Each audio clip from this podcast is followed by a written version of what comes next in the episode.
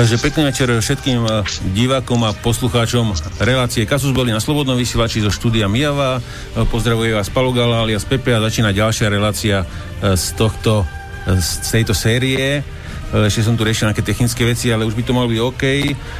Takže dnes by sme sa chceli zaoberať ekonomickými témami. Jed, troška ešte riešime problémy s hosťom, že či sa budeme dobre počuť a druhý host nám príde okolo pol desiatej. Takže na začiatku relácie si dáme nejaké e, veci, čo sa nám deje vo svete, kde sú aké prúsery a podobne. No a potom sa dám, vrhneme na tie ekonomické záležitosti. Uh, prepnem tuto, si tu video, takže zdravím aj všetkých divákov, jak na Facebooku na zaspamované videá, tak na našom Twitchi, uh, twitch.tv lomeno Wars Online Live. Privítam teda mojich kolegov, ktorí už sú na dráte. Takže samozrejme uh, frontman relácie Martin Koller. Pekný večer, Martin. E, dobrý večer všem, ako vždy. Uh, kolega Tony, odborník na zbraňové systémy, kryptológiu. Príjemný dobrý večer všetkým. Uh, potom náš nový kolega uh, Maťo, uh, som skoro prezradil Maťo, ktorý sa za, sa zaoberá, zaoberá teda vlastne gulovými zbraniami, alebo teda ručnými zbraniami, ako krátkými, dlhými, hlavne. Ahojte, dobrý večer všetkým poslucháčom a divákom a kolegovcom za mikrofónmi a aj hostom, ktorí sa pripoja neskôr. Hmm, potom kolega Tomáš Janco, ktorý sa zaoberá rôznymi ikvarskými témami, ktorým väčšinou nerozumieme. Čauko Tomáš. Dobrý večer, um, ale aspoň si ma už nepredstavil ako covidiaka, tak to, to je no, dobré. A, a sám si to videl, ja som bol ticho, ja som, som si... Takže v pohode. Čauko Tomáš, sme radi, že si sa opäť minule si, minule si mal, som ti tam dal červený puntík, ale dneska už si online, tak sme radi. No, mal potom... som smutného kačerika, no. Jasné, nám tak nejak, nejak, to, nejak to zvládneme. A neviem, či sa už počujeme aj s našim kolegom Peťom Zabranským. Počujeme sa, dobrý večer, dobrý večer. Uh-huh. Takže Peťo, Peťo... sa teším na uh-huh. špeciálnu tému a uh-huh. to budú krát, aspoň hejce, také prvé priblíženie podľa posledných správ, ktoré máme. Uh-huh. No a neviem, či už sa teda e, počujeme s našim hostom dnešným, pre, teda prvým hostom, s Dušanom Doliakom. Duško, počujeme sa? No je pripojený, ale nepočujem ho stále. E, vyskúšaj si, Dušan, keď tak reštartnú telefón a zavolám ti znova, lebo niečo tam musíš mať s mikrofónom, lebo ostat, u, od ostatných ide zvuk OK. Dobre? Tak poprosím ťa, vyskúšaj si to reštartnúť a uh, ja ti znova zavolám. E, takže e, páni, takže poďme, poďme teda na, e, na tie aktuálne veci, kým sa dostaneme k ekonomickým témam a kým vyriešime tie technické veci s, s prvým hostom. Takže dám slovo teda Martinovi Kolerovi a, a Martin, skús teda vypichnúť tie naj, najza, najzávažnejšie veci, ktoré te teda zaujali za tie posledné dva týždne, čo sme sa nepočuli. No, takhle já to projedu letem světem a potom bychom se, když tak vrátili k tomu Bejrutu, který je teda pro mě takový nějaký asi nejzajímavější, tak mimo ten Bejrut a explozi v Bejrutu, uh-huh. o které se můžeme bavit dlouho, protože tam je řada věcí nejasných, tak v Bleskově připomenu a když tak, ať se kolegové potom následně zapojí. Eh, Polsko chce nakupovat ve velkém americké tanky M1 a dostali se Poláci ve svém bojovém nadšení tak daleko, že chtějí dokonce ty tanky kupovat nové nebo je vyrábět z amerických dílů. Tako myslím, že zbrojovka v Detroitu bude skákat radostí polský, polský vojenský rozpočet a vůbec ta polská HDP určitě taky. E, další je tady akvizice 76 ruských stíhacích letonů Su-57, to je poměrně značné množství. E, příští rok mají vstoupit e, do služby e, tanky T-15 Armata. Česká armáda už neví, co by, tak si chce koupit 1200 zemědělských pick-upů, patrně budou vojáci jezdit někde dojít krávy. Potom máme tady informaci, která už tady možná proběhla, že katedrálu v Nantes ve Francii zapálil Černoch, jak jinak. Hmm. A mm, myslím, že můžeme, když tak, ale to už asi záleží, jak škrtnou to, to záležitost té slavné istambulské dohody. Takže já bych se vrátil k tomu Bejrútu. Ono e, je z toho poměrně rozsáhlé zpravodajství, ale otázka je, kde je pravda. E, já bych jenom bleskově zopakoval, kde to začíná, to znamená, je tam údajně 135 mrtvých, plus se počítá s dalšími 5000 raněných, 250 až 300 tisíc údajně bezdomová. Mělo se tam nacházet 2750 tun letku, který se tam povaloval údajně 7 let od roku 2013 což je samo o sobě zvláštní. Ten ledek byl složen z ruské lodě pod moldavskou vlajkou Rozus a loď měla technické problémy. A už tady začínají věci, které jsou poměrně zvláštní. E, máme-li teda skoro 3000 tun letku, tak je to poměrně dobře prodejná komodita. Za prvé se je to hnojivo v první řadě, kterého se spotřebuje po celém světě ročně miliony tun. Za druhé je to materiál, který slouží k výrobě výbušnin. Ku podivu se tam ten ledek údajně válel sedm let, což je mi teda značně nepochopitelné. E, co tedy na to majitel toho ledku, že mu to nevadilo? A je otázka, co tam vlastně bylo, nebylo. Mluví se samozřejmě o korupci a zlodějině v Bejrůdské přístavu, no to není nic zvláštního, tam je to všude stejné, v tamní oblasti. Já když jsem tam sloužil, tak jsem se jenom z legrace zeptal jednoho známého v Iráku, jestli by mi dovezl, dovezl do Jemenu tanker nafty ilegálně. No, protože tam machrovali, jak tam jsou privátní, ro, privátní vrty a tak dále. On říkal, jasně, vinkuluj v Jemenu nebo v Saudii e, pa, tolik a tolik peněz a až já přijedu, tak si to můžu vyzvednout. Já jsem říkal, jak můžeš proplout přes blokádu, kdy tam je, kdy tam je spojenecké loďstvo. No a ihle, se zasmál a říká, o to se vůbec nestarej, kapitán se bude, kapitán válečné lodě se bude koukat na druhou stranu, tak z té chvíli jsem pochopil, jak, je, jak jsme, jaké máme pevné a šikovné spojence. Hm, takže to je jenom pro po, popis toho, jak to tam vypadá v realitě. No pekne. Jo, to je tam klasika. E, v informacích se Počujem, objevilo, nie, že... Počujeme sa s Dušanom Hura. test, test prebehol v poriadku, výborne. Dobre, môžeš, môžeš Martin, ďalej. No a e, tady se teda v dosažitelných informacích se uvádí, že libanonští celníci a policisti, nevím kdo všechno, upozorňoval, že tam ten ledek nemá co dělat a navrhovali tři možnosti. Prodat ho vůbec na volném trhu, e, předat ho libanonské firmě, která vyrábí výbušněny, nebo předat do armádě. Nic se nestalo. Jako je to víc než nepochopitelné, protože tam jde o velké peníze. A když si to vezmeme, tak ten ledek vlastně z právního hlediska připadl Libanonu, protože oni ho skladují a za to skladování se samozřejmě platí. Takže ten ruský nebo jaký moldavský majitel vlastně o ten ledek přišel. A oni z toho mohli mít úžasný biznis a nic se nedělo. A to si vezměme, že Libanonci jsou poměrně velcí kšeftaři. Takže mě to teda udivilo víc než hodně a začal jsem uvažovat, co dál. Tam si je uváděno, že exp- k explozi došlo proto, takhle, vůbec jako první informace byla ta, že to vybuchlo na lodi. To pak zmizelo, pak se objevilo teda, že loď byla vylo- vyloděná a že to vybuchlo ve skladu. A uvádí se to zhruba tak, že do skladu s tím letkem existoval nějaký ilegální vchod, no to je samo o sobě tedy ukázka tamních poměrů, a že svářeči patrně ten vchod toho skladu měli zavařit a přitom zapálili vedlejší sklad zábavní pyrotechniky. No, a teď máme tady základní věc. Eh, různí eh, odborníci údajní či publicisté uvádějí, že teda exploze letku, oranžový mrak dýmu, pořádku. Na druhé straně, jestliže zapálíte zábavní pyrotechniku, tak z toho můžete mít taky slušný oranžový mrak dýmu. Takže eh, je tady další věc, jak to bylo nebylo zajištěné, jak to bylo nebylo skladované. Nicméně ledek není dynamit, který po určité době skladování začne potit nitroglycerin a pak je třeba chodit co možno nejdál a moc se toho nedotýkat.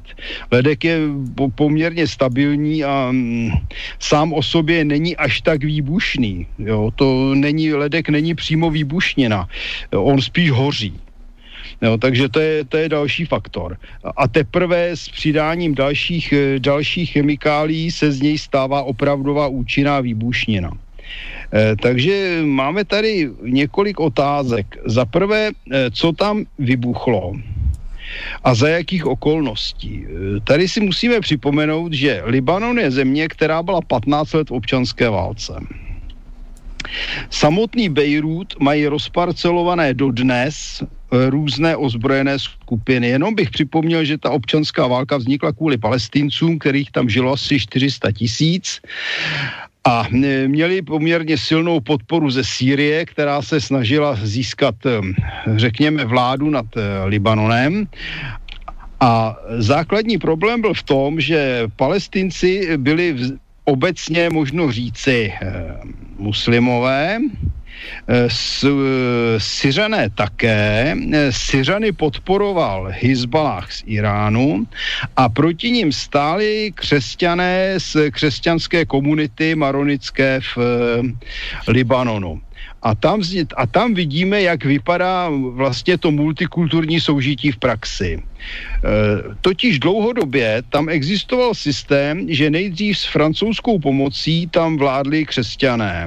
Potom, když se země osamostatnila, tak tam vznikl systém, že se tam střídali ve vládě prezidenti a premiéři od křesťanů a muslimů. Problém byl v tom, že muslimové se množili daleko rychleji a navíc tam přibylo 400 tisíc palestinců. Tady si musíme uvědomit, že Libanon měl tehdy nějakých 6 milionů obyvatel, takže 400 tisíc to je opravdu hodně. A zároveň tam operovalo 12 tisíc syrských vojáků. E, ti palestinci by nebyli takový problém, kdyby, eh, kdyby neexistovaly dva faktory, kde, kde oni ten problém dělali. Za prvé, eh, byly to útoky na Izrael přes libanonskou hranici. Izrael samozřejmě odpovídal a ne vždycky to schytali palestinci, ale schytali to mnohdy i Libanonci. Eh, druhá, což je horší, bych řekl, že tam můžeme, řekněme, mluvit o válce.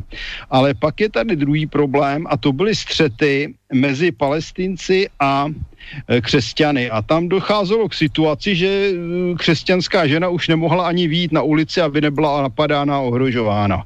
Eh, výsledkem bylo, že se tam vlastně ty strany dali do boje. Načež křesťanskou stranu podpořil Izrael. Díky tomu nakonec musela většina palestinců odejít, tě, přesně řečeno jejich bojových bojovníků. A Libanonci, když eh, bojovníci otáhli, tak zmasakrovali část obyvatel dvou palestinských táborů Sabra a Šatýla a dost tedy nevybíravě. Eh, výsledek je samozřejmě ten, že tam vzniklo nenávist a ta občanská válka vlastně do určité míry pokračovala až do 90. let a popravdě řečeno, ona vlastně neskončila úplně dodnes. Eh, v Bejrutu samotném eh, jsou vlastně rozdělené oblasti a dokonce i ulice takovým způsobem, že to ovládají všemožné ozbrojené formace, skutečně všemožné, ono jich tam údajně asi 28. Takže tam to vypadá jako někde v New Yorku, v Bronxu, v dobách, kdy tam vládly gengy, to znamená, že nějaká parta ozbrojenců tam ovládá několik ulic, kde vybírá výpalné od obchodníků, krade, kšeftuje s drogami a podobně. V podstatě, když tam vleze cizí člověk, tak se dostane do situace, že mu jde o život třeba jenom proto, že patří k jinému gengu, aniž by teda se nějak nepřátelsky projevoval. A tento systém je tam do značné míry platný i dodnes. Kromě toho, jak jsem již uvedl, jsou tam zájmy, zájmy Sýrie, Iránu, e, Izraele a dalších zemí. A co je třeba připomenout, e, v údolí Bika, což je vlastně právě hraniční oblast mezi Libanonem, Sýrií a Izraelem, je obrovská pěstírna drog. Je to jeden, jedna z oblastí, která dodává vůbec globálně nej, víc drog, ne, nedává teda tolik, co Afganistán, ale e, dodává hodně. A na, a na tom tam vesele participuje tedy organizovaný zločin společně s různými ozbrojenými partami. E, tím vzniká samozřejmě další problém, protože se tito ozbrojenci přetahují e, o zisk a dochází tam k bojům, které připomínají zhruba to, co vidíme v Kosovu, e, o čemž nám tedy samozřejmě evropské informační zdroje mlčí. To znamená doslova války gengů, něco takového, co bylo ve Spojených státech hm, vlastně v době prohybice, to znamená přelom 20. 30. let, nebo spíš druhá polovina 20. let. No a v současnosti je tedy zásadní otázka. E, co v tom skladišti bylo, co tam vybuchlo a kdo na to měl zájem. Tam totiž ono to vypadá moc jednoduše, ta informace. A nelze vyloučit, že se jednalo o ilegální skladiště. Ono totiž z toho letku e, po přidání některých e, materiálů se dá udělat opravdu slušná výbušnina, nebo se taky používá k pohonu raket. A v té chvíli jsme v Palestíně, kam tedy chodí hospodářská pomoc e, z oblasti Evropské unie především, a to jsou právě ta hospodářská hnojiva jejich základem jsou dusičnány neboli tedy spíše už dneska chemický než přírodní ledek. No a potom je to cukr, který se také používá, dokonce bych doplnil pro zajímavost, že hospodářskou pomoc eh, do těch palestinských oblastí posílá i Izrael a jak ta, ta hnojiva, tak ten cukr, které pak tedy místní odborníci v garážích nabíjejí do raket a střílejí na Izrael. Takže e, vzniká další problém, kdo na to měl zájem. Jak jste tedy přiznali, tak e, tam byl ilegální vchod, takže my ani nevíme, kolik vlastně toho materiálu a jakého tam bylo, protože se tam pravděpodobně kradlo. A jestli se kradly, kradly jenom nějaké kousky někam do květináčů na zahrádku, nebo jestli se kradlo ve velkém na výrobu výbušnin a pro koho to nevíme. Protože dodnes vlastně tam jsou, jsou ty hm, střetné vztahy mezi křesťany a muslimy a každá z těch stran samozřejmě si ráda pomůže k trhavinám. Eh, dále je tady možnost, že v tom skladišti byl materiál vyloženě pro nějaké teroristické organizace. No a v tom případě bych neviděl jako nemožnost ani zásah nějaké izraelské tajné služby, která se rozhodla, že jim ten materiál prostě zlikviduje, aby se, aby se zbavila ohrožení e, vlastních lidí, protože by tento materiál mohl být použit pro, proti ní. Takže my nevíme ani pořádně, co v tom skladišti bylo. Ty barevné čoudy, to je sice hezké, ale jestliže tam byl nějaký velkosklad e, zábavní pyrotechniky, no tak e, to mohlo zabarvit ty čoudy relativně jakoliv. Eh, síla exploze byla značná, takže je docela možné, že v tom skladišti s ilegálními vchody, tamním nepořádkem a tamními rozbujelými nepřátelskými a mafiánskými vztahy, tam klidně mohlo být ilegální skladiště nejen tedy letku, které bylo tedy legální, ale mohlo tam být zároveň ilegální skladiště různých trhavin, případně už přepracovaného letku na trhaviny, zbraní, munice a podobně rozhodně já jsem toho názoru, že ten ledek sám o sobě hned tak nevybuchl. A zdá se mi dost divoké do určité míry, že by tam svářeli tedy ve skladu, ve skladu s e, zábavní pyrotechnikou proč a tak dále. Je pravda, že se toho asi nikdy pravdy nedozvíme z, z jednoduchého důvodu, protože nakonec všichni budou lhát a všichni budou mlčet, včetně toho, kdo byl postižen a kdo o ty výbušněny přišel. A jako obvykle to samozřejmě odnesli řadoví občané. Takže to jako úvod řekněme k tomu Libanonu, pak si můžeme mm. rozebrat, jak vlastně vypadá libanonská armáda, policie a tak dále.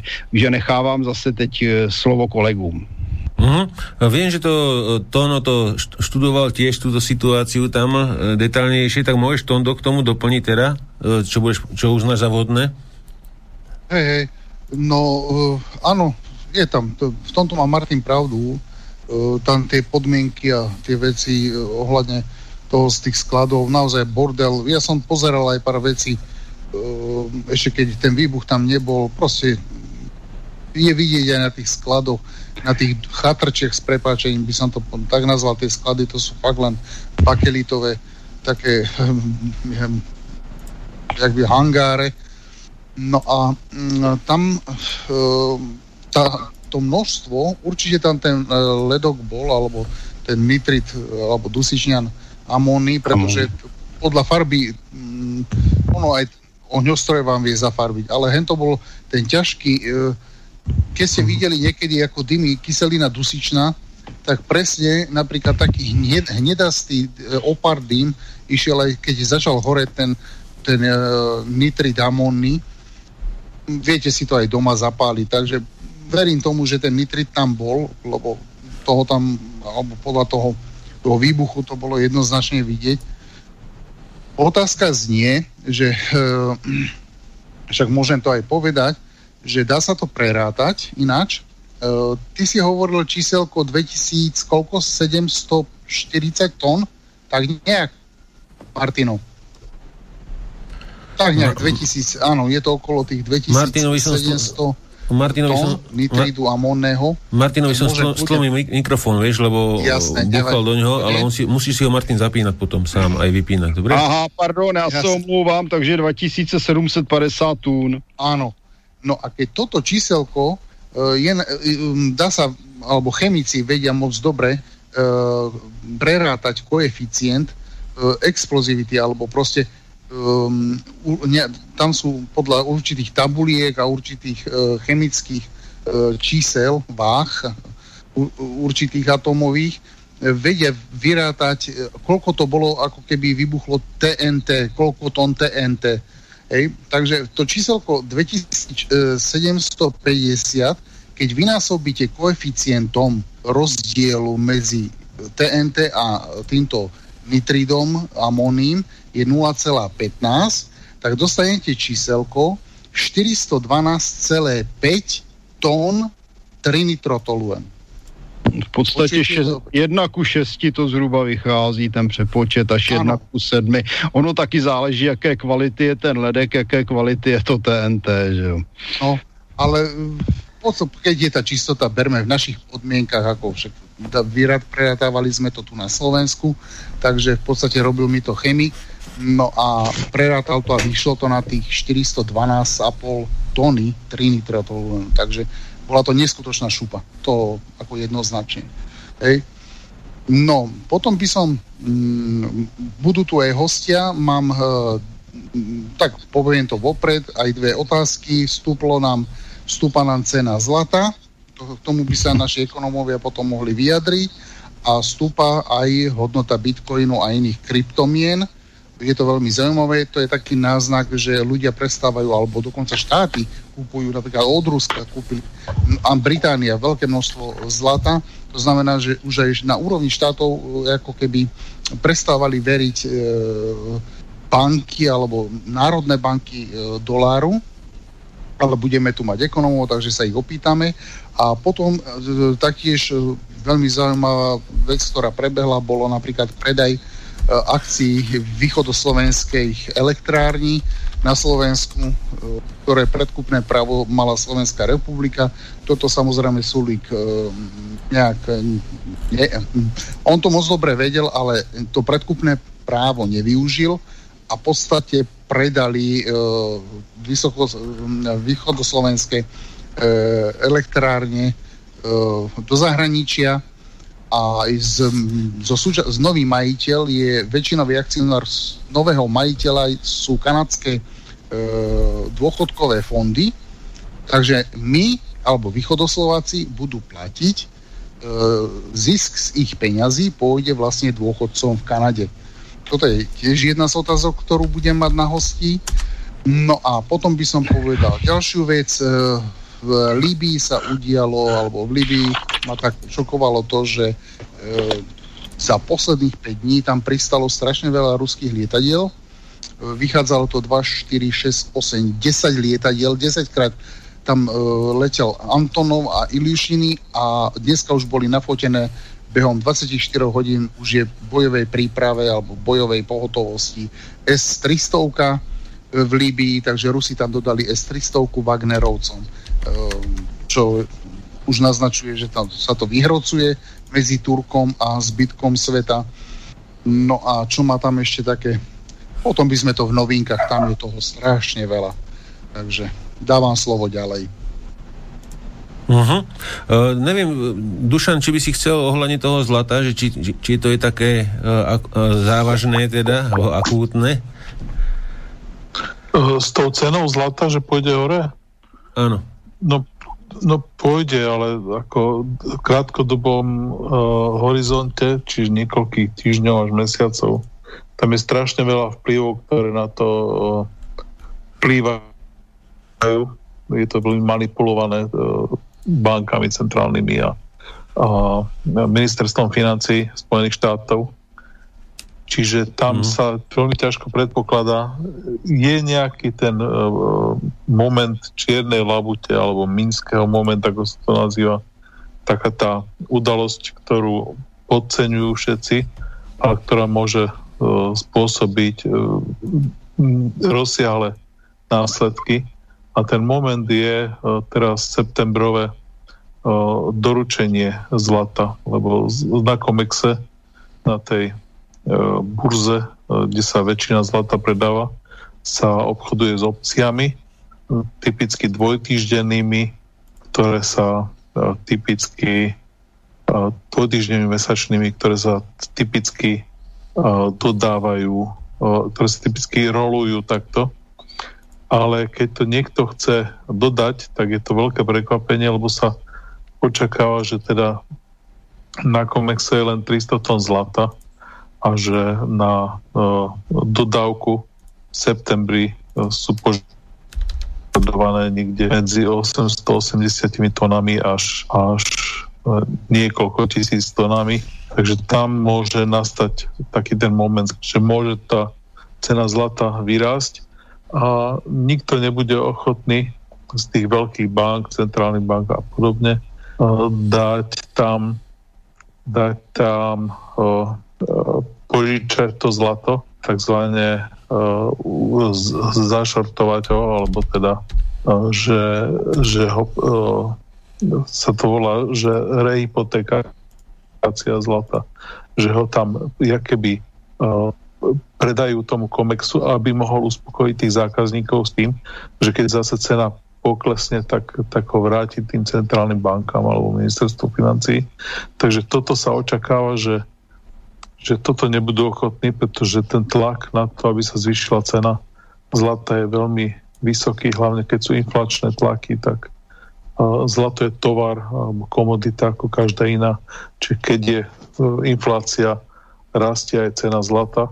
No a tam je ten problém, že tá inflácia sa už zdá sa, že darí vy, vyvolať centrálnym bankám. Takže tá mhm. cena zlata by mala, samozrejme ten bitcoin je čistá špekulácia čisté zúfalstvo z toho, že nie je kam investovať, lebo teda väčšina biznisov sú uh, čisté špekulácie a, a teda ľudia, ktorí majú veľa peňazí, chodia aj do bitcoinu ktorého trhová kapitalizácia je pomerne malá. Je to si treba uvedomiť, že uh, to je porovnateľné ten Bitcoin s uh, modrým Mauriciom alebo s podobnými investíciami.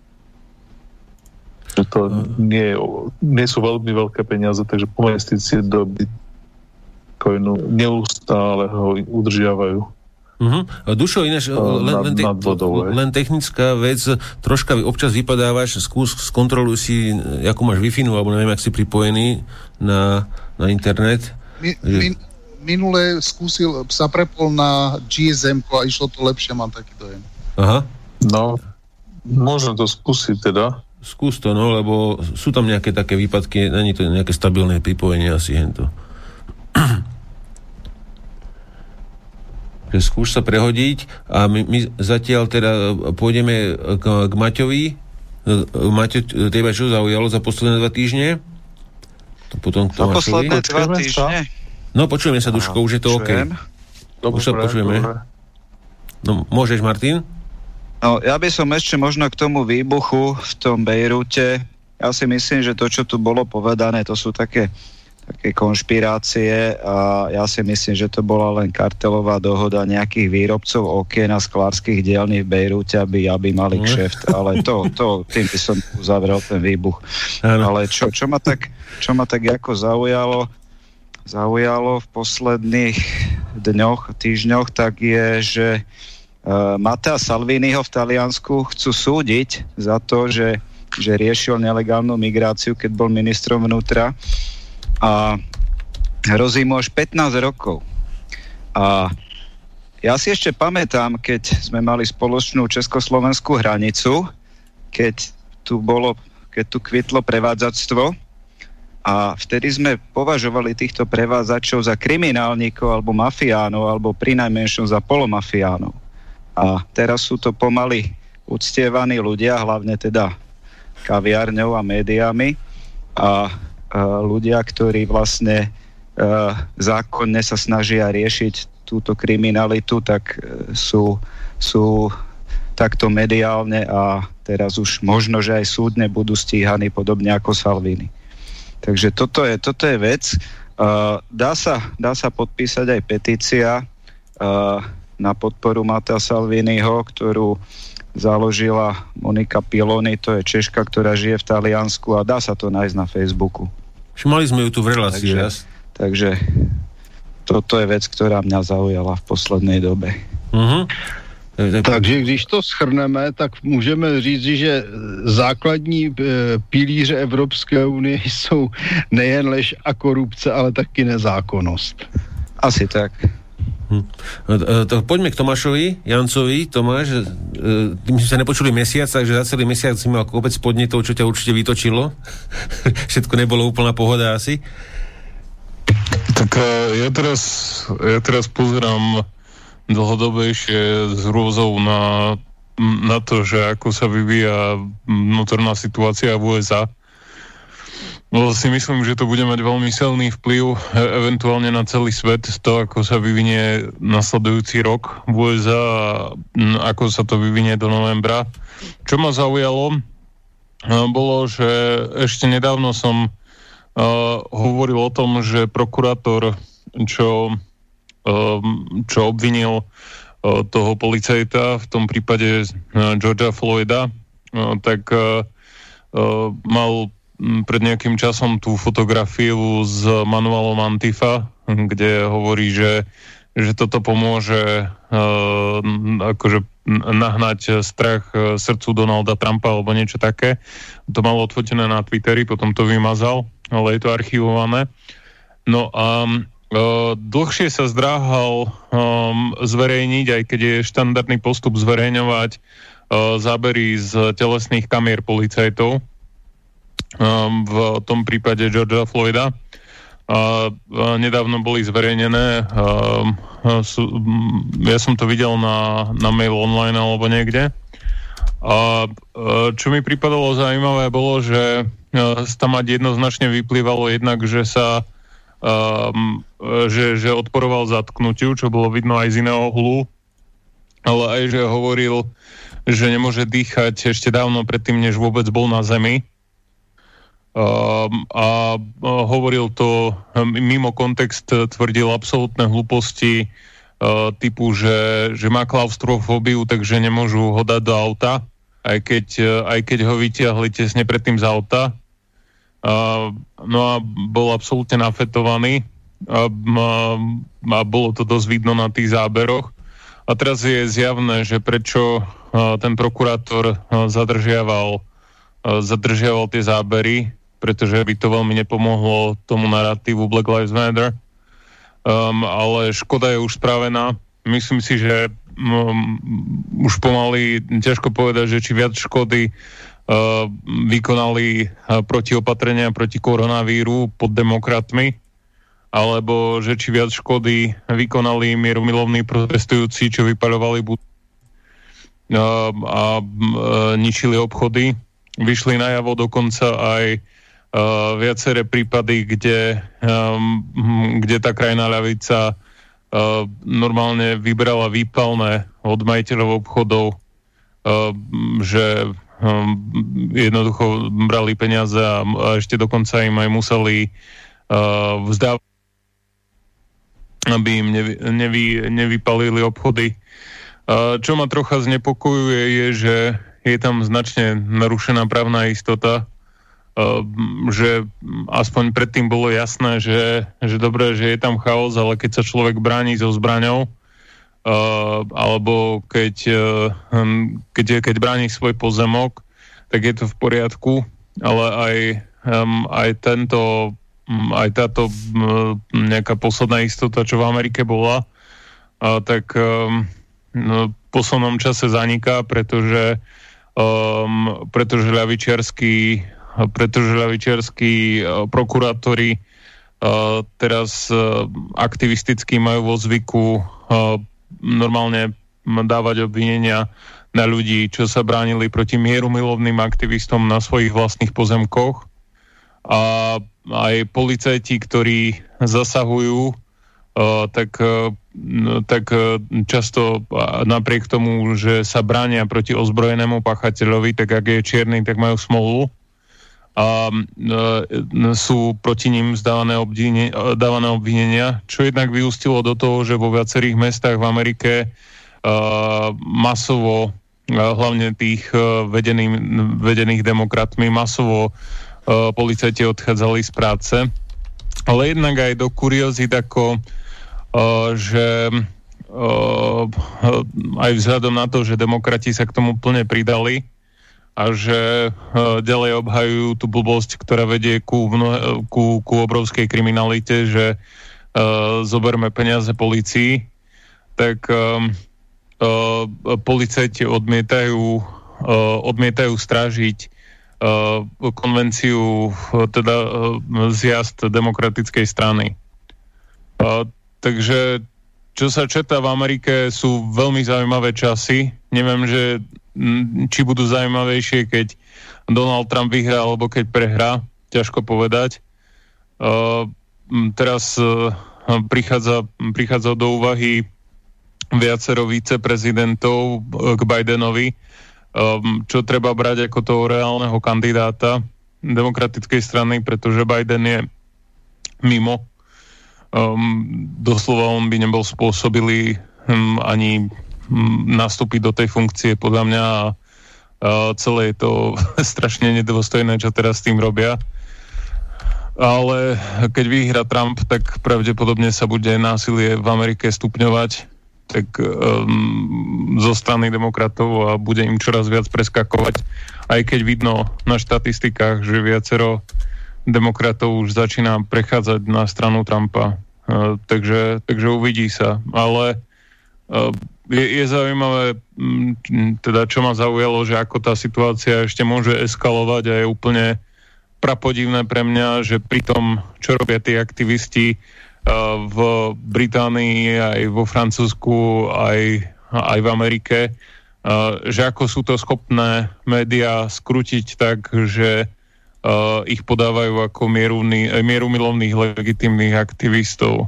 Uh, som zvedavý, že ako sa to ešte bude ďalej eskalovať keď dovolia tieto absurdity, aby, sa, aby pokračovali. Mohu? Ano, ano.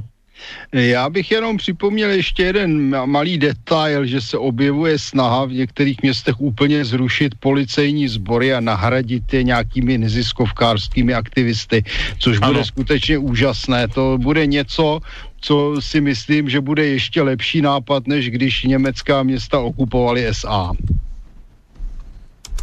Mm. Tak eh, ono, ono to bude v podstate ako mm, nejaká maoistická červená garda, čo bola predtým no gardy to... mládeže.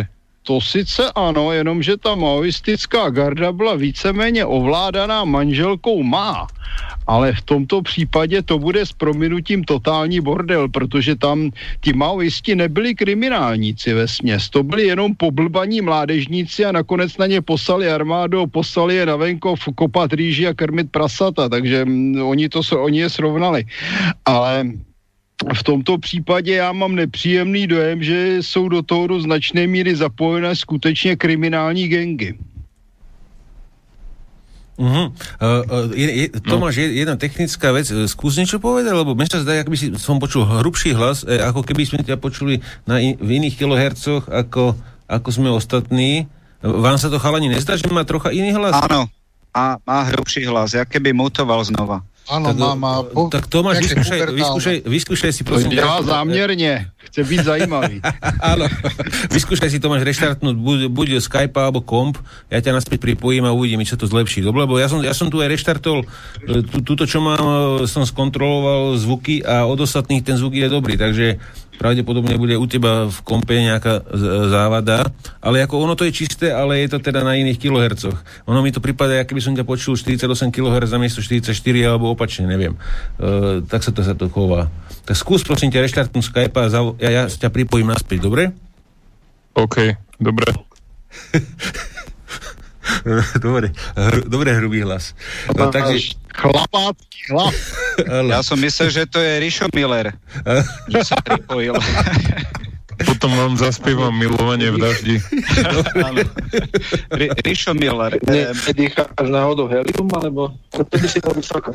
To by bolo tiež. To, to je také antihelium. Toto je, po heliu by mluvil, ako kdyby spadl obkročmo na oj. Neviem, neviem, či sa nebol nadýchať v Libanone, tam e, to, toho červeného Ale, Alebo dýmu. ako keby som vstúpil do progresívneho Slovenska, by som znel, keby som si dal helium. Áno.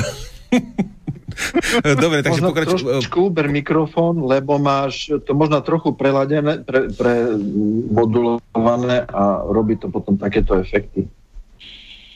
Hmm, neviem, či to je tak. Uh, ideálne bude reštartný, nebudeme to rozpitvávať, reštartný proste Skype vybavené, ja, ja ťa hneď pripojím. Uh, takže uh, poďme teda k tomu Peťovi na, uh, Zábranskému a poďme sa teda pozrieť na tie posledné informácie o tých hejciach uh, a posledné info, neviem, či si sa bavili o tom MIGu, o tej 29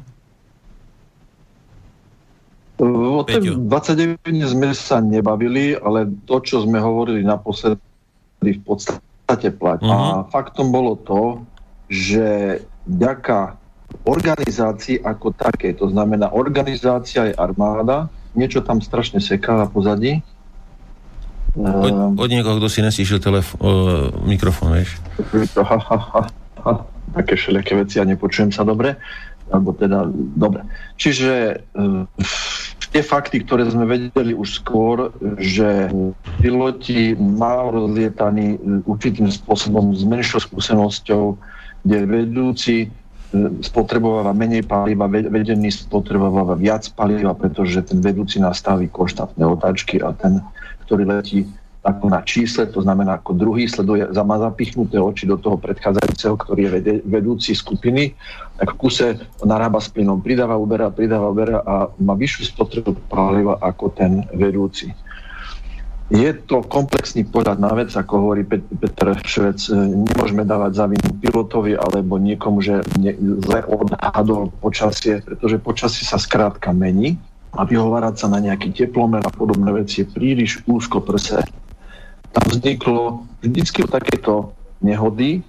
Rozdiel medzi nehodou a katastrofou je v tom, že katastrofa, letecká katastrofa znamená, že niekto zahynul. Letecká nehoda znamená, že nikto nezahynul, došlo k poruche techniky alebo došlo k deštrukcii techniky, to znamená zničeniu techniky. Toto bola letecká nehoda, e, kde nikto nezahynul a ani na Zemi, teda, ani vo vzduchu, lebo keby boli nejakí mŕtvi aj na Zemi, že niekde dopadne lietadlo, tak sa to označí ako letecká katastrofa. Došlo k množstva hrubých chýb, ktoré vyplývajú z nerozlietanosti, nevycvičenosti, aj napriek tomu, že tam majú letecký simulátor.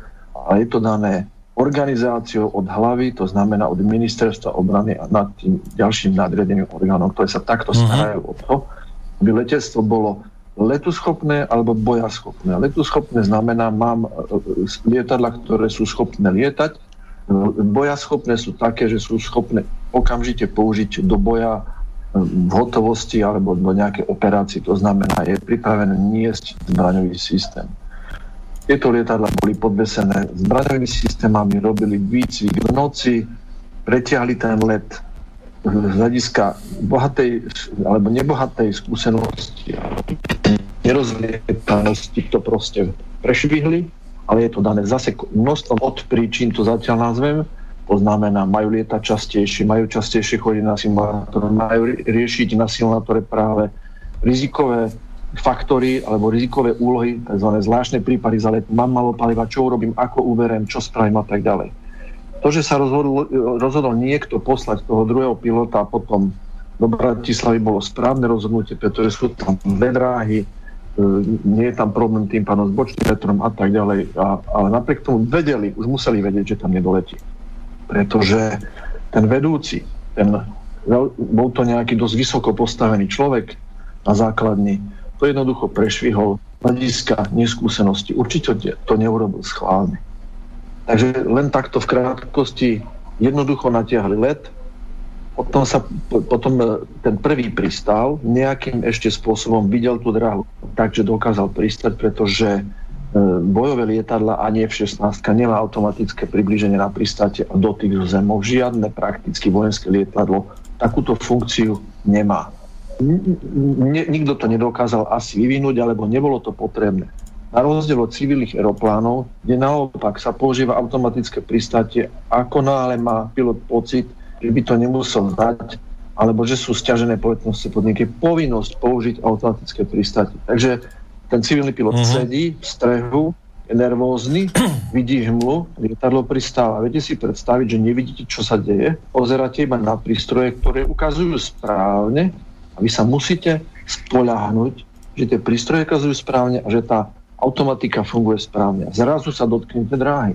V poslednej chvíli tú dráhu zbadáte a jednoducho vy, vy už buď, buď, to zastaví automatické brzdenie, alebo to zastaví pilot a vyroluje, alebo dokonca Airbus vyrolováva von z dráhy sám. Tu by som len podotkol, že medzi tzv. stíhačským a dopravným lietaním rozdiel v tom, že stíhač nalieta e, ročne 100-150 hodín a drvivá väčšina hodín je na ruku. Na ruku znamená držím riadenie, držím knipel, riadím každú zatačku, cítim to lietadlo, správam sa voči tomu lietadlu úplne inak, Hovorí sa tomu, že pod zadkom cítim všetko, čo to lietadlo robí. Hľadiska lietania podľa prístrojov záleží ešte aj to, či sedíte rovno, alebo ste mierne naklonení. Lebo náhle ste v mráku a neveríte prístrojom, tak to lietadlo urobí okamžite s vami výkrut, alebo ho ponoríte dolu, alebo do hora. Skrátka, chcem sa znova, nejak to tam seká. Neviem, Ale teba celkovo je zle počuť. Strašný zvuk ide od teba. Ejha. Tak neviem, no. Jako, není to také strašné, ale uh, o také pukanie od teba ide, neviem prečo. Od, od ľudí to nešlo, neviem, čím to je. Držím si, držím, držím si mikrofón, aby, aby som bol akoby dobre počuť, tak neviem. Či do, možno, daj, sa, sedím do... Vieš, daj ho troška ďalej, ďalej od seba. Ono to možno, že je prebudené moc potom, vieš. Daj ho ďalej od seba trošička, možno, že to bude lepšie. Dobre. Takže, e, kde som to skončil? Čiže som hovoril o... o, o, o že lietadlo no. máš pod zadkom a cítiš všetko. Áno, čiže lietanie podľa prístrojov. Tak, vrátim sa k tomu. To znamená, dobre si pamätám aj na výcvikoch, keď sme lietali so žiakmi, keď som bol inštruktor vzadu, mal som mu možnosť vypnúť základný prístroj, to je umelý horizont. Vypol som mu náklon, ten náklon po vypnutí sa ten prístroj sám začal točiť ako keby do zatačky. Ten pilot, predný ten žiak, kopíroval ten, ten umelý horizont, urobil výkrut a, a rútili sme sa k zemi napríklad. Čiže to, takto, pres, takto jednoducho pilot ale správne má reagovať. Musí ale za chvíľku zistiť, podľa iných prístrojov sa niečo deje, že tam niečo nie je v poriadku. Znova sa počujem sám. Čiže niekto, ak si pustí mikrofón a má pustený mm, nejaké audiové repráky, tak sa to odráža. Zase nie. Takže to lietanie podľa prístrojov je značne chulostivé. V civile ten, ten automatický systém je úplne prioritný a ten pilot má, má zažíva úplne iné stresy pri tom civilnom lietaní a to je korešpondencia, aká je hustá prevádzka, aby sa s nikým nezrazil, čo s počasím, aby s tými, s tými cestujúcimi lietal čo najjemnejšie, aby nemali pocit, aby sa nestiažovali a tak ďalej. Naopak ten vojenský pilot lieta na ruku, skoro všetko, neviem, či to je za technický problém, ktorý raz to robí, raz nie. Sa totálne počujem sám sa. Bolo by vhodné, keby si mobil alebo mobil vypol, normálne reštartol. Robím to inak. Ja si tam slucha, ja si vypnem úplne toto a dám si telefón na ucho, lebo inak to nejde. Vypnem to. No, takže som na telefóne ako No, tak. konečne normálny zvuk. No, to je úplne lepší. No, len je to dosť blbé držať v ruke telefón. Takže rozdiel medzi tým civilným a vojenským lietaním je v tom, že keď nalieta tisíc hodín e, civilný pilot a z toho nalieta 50 hodín na ruku a ten vojenský nalieta 150 a 100, 120 na ruku, tak úplne inak vníma to lietadlo z hľadiska lietania a riadenia a má iné pocity a iné potreby, to poviem teraz tak trochu inak, pokiaľ sa stane z neho dopravný pilot, čo malo určitým spôsobom možno aj vplyv na tú nehodu v hejciach potom. Takže v tomu migu len toľko, ten let sa príliš natiahol, ten prvý dokázal pristať, ten druhý buď z nevycvičenosti, alebo z, takého prudké, z takej prudké zmeny počasia, čo sa týka hmly a viditeľnosti, lebo za hmly bočný vietor nemáte, že bohužiaľ ten pilot, myslím, že raz ešte opakoval to priblíženie a nepodarilo sa. A bolo jasné aj jemu, aj ostatným, že bude zázrak, pokiaľ doletí. Nedoletel. Takže komplexne je problém hlavne vo vycvičenosti, tak, aby tí piloti mali taký nálet, aby takúto chybu neurobili. Aby riaci lietania včas rozhodol o stiahnuť toho pilota, aby jednoducho mal tú kontrolu nad spotrebou a nad, nad dĺžkou letu, aby mu nedovolil už odlietať alebo kontrolovať zároveň to počasie, za ktoré zase zodpovedný ten človek, ktorý e, rieši meteorologickú situáciu. Takže vždycky ten problém sa skladá z komplexu a nemôžno ten, tú, tú vinu hodiť na pilota, alebo no stálo sa počasie, zlý, zl, e, zlý teplomer. Hej, napríklad, tak, je to také strašne jednoduché. Vrátil by som sa teda, áno. E, dotaz, prosím tě, ale přece na tom miguje signalizace, kdy má poslední zásobu paliva. A, no, vyzerá to tak, že to nejakým spôsobom mm, ten vedúci neakceptoval.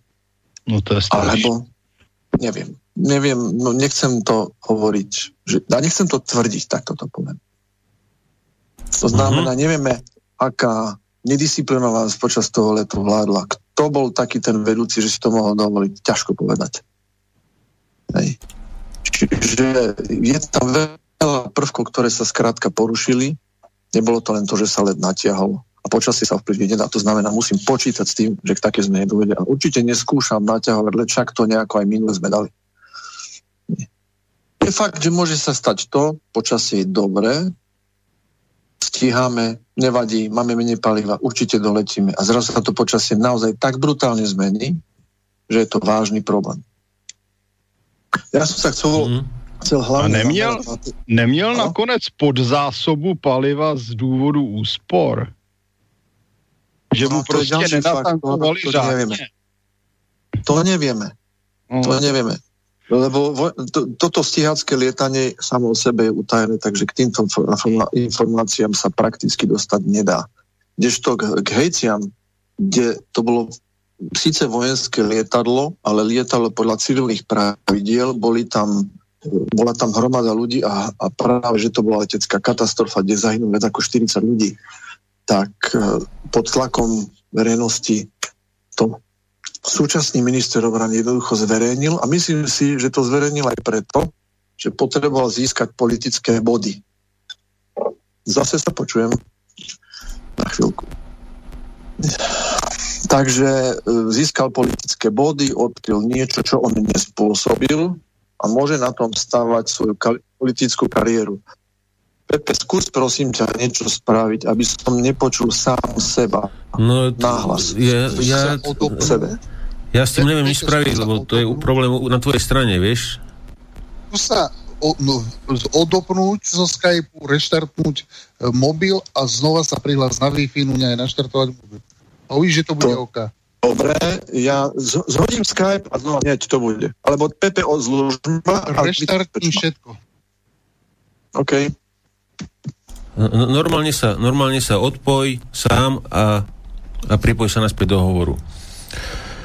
Uvidíme, lebo ja neviem, vy, vy, ste, sa, vy ste počuli chalani normálne, teda až potom. Áno, Nebo... nor- hej, len, len akurát to sekalo, ale potom, keď začal hovoriť do mikrofónu, to bolo OK, to oveľa uh-huh. lepší hlas, Jasne. ako cez ten jeho neviem, čo to má, lebo to je také zahúňané. Slabo, no dobre, ne, takže kým sa, nám, kým sa nám Peťo vráti, e, Dušan, e, ty by si ešte mohol, už, už si nebol u nás v relácii minimálne dva mesiace, kým sa dostaneme tak k tej, k tej ekonomickým témam aj niečo mimo toho, ak by si, ak by si chcel, čo ťa zaujalo? Prípadne ten, ten slovenský no, vývoj? Niečo, niečo zábavné. Uh, som chcel ešte k tomu, ste sa pýtali na ten uh, TNT ekvivalent toho, uh-huh. uh, tej zlúčeniny. Tak uh, ja som to vygooglil, keď sa dá do Google TNT ekvivalent uh, po anglicky. Tak dole potom je na tej stránke je taká uh, tabulka, uh, že že sám relatív efektívny z factor examples, čiže príklady toho e- efektívnosti, porovnanie uh, výbušnín z TNT a tam sa dozvieme uh, hneď tretí, tretia položka je pušný prach, ktorý sa skladá z 75% uh, uh, dusičnán draselný, 19% uhlík, to je, väčšinou sa dáva drevené uhlie a 6% síra. My sme to vyrábali, keď som bol malý a strieľali sme pomocou toho.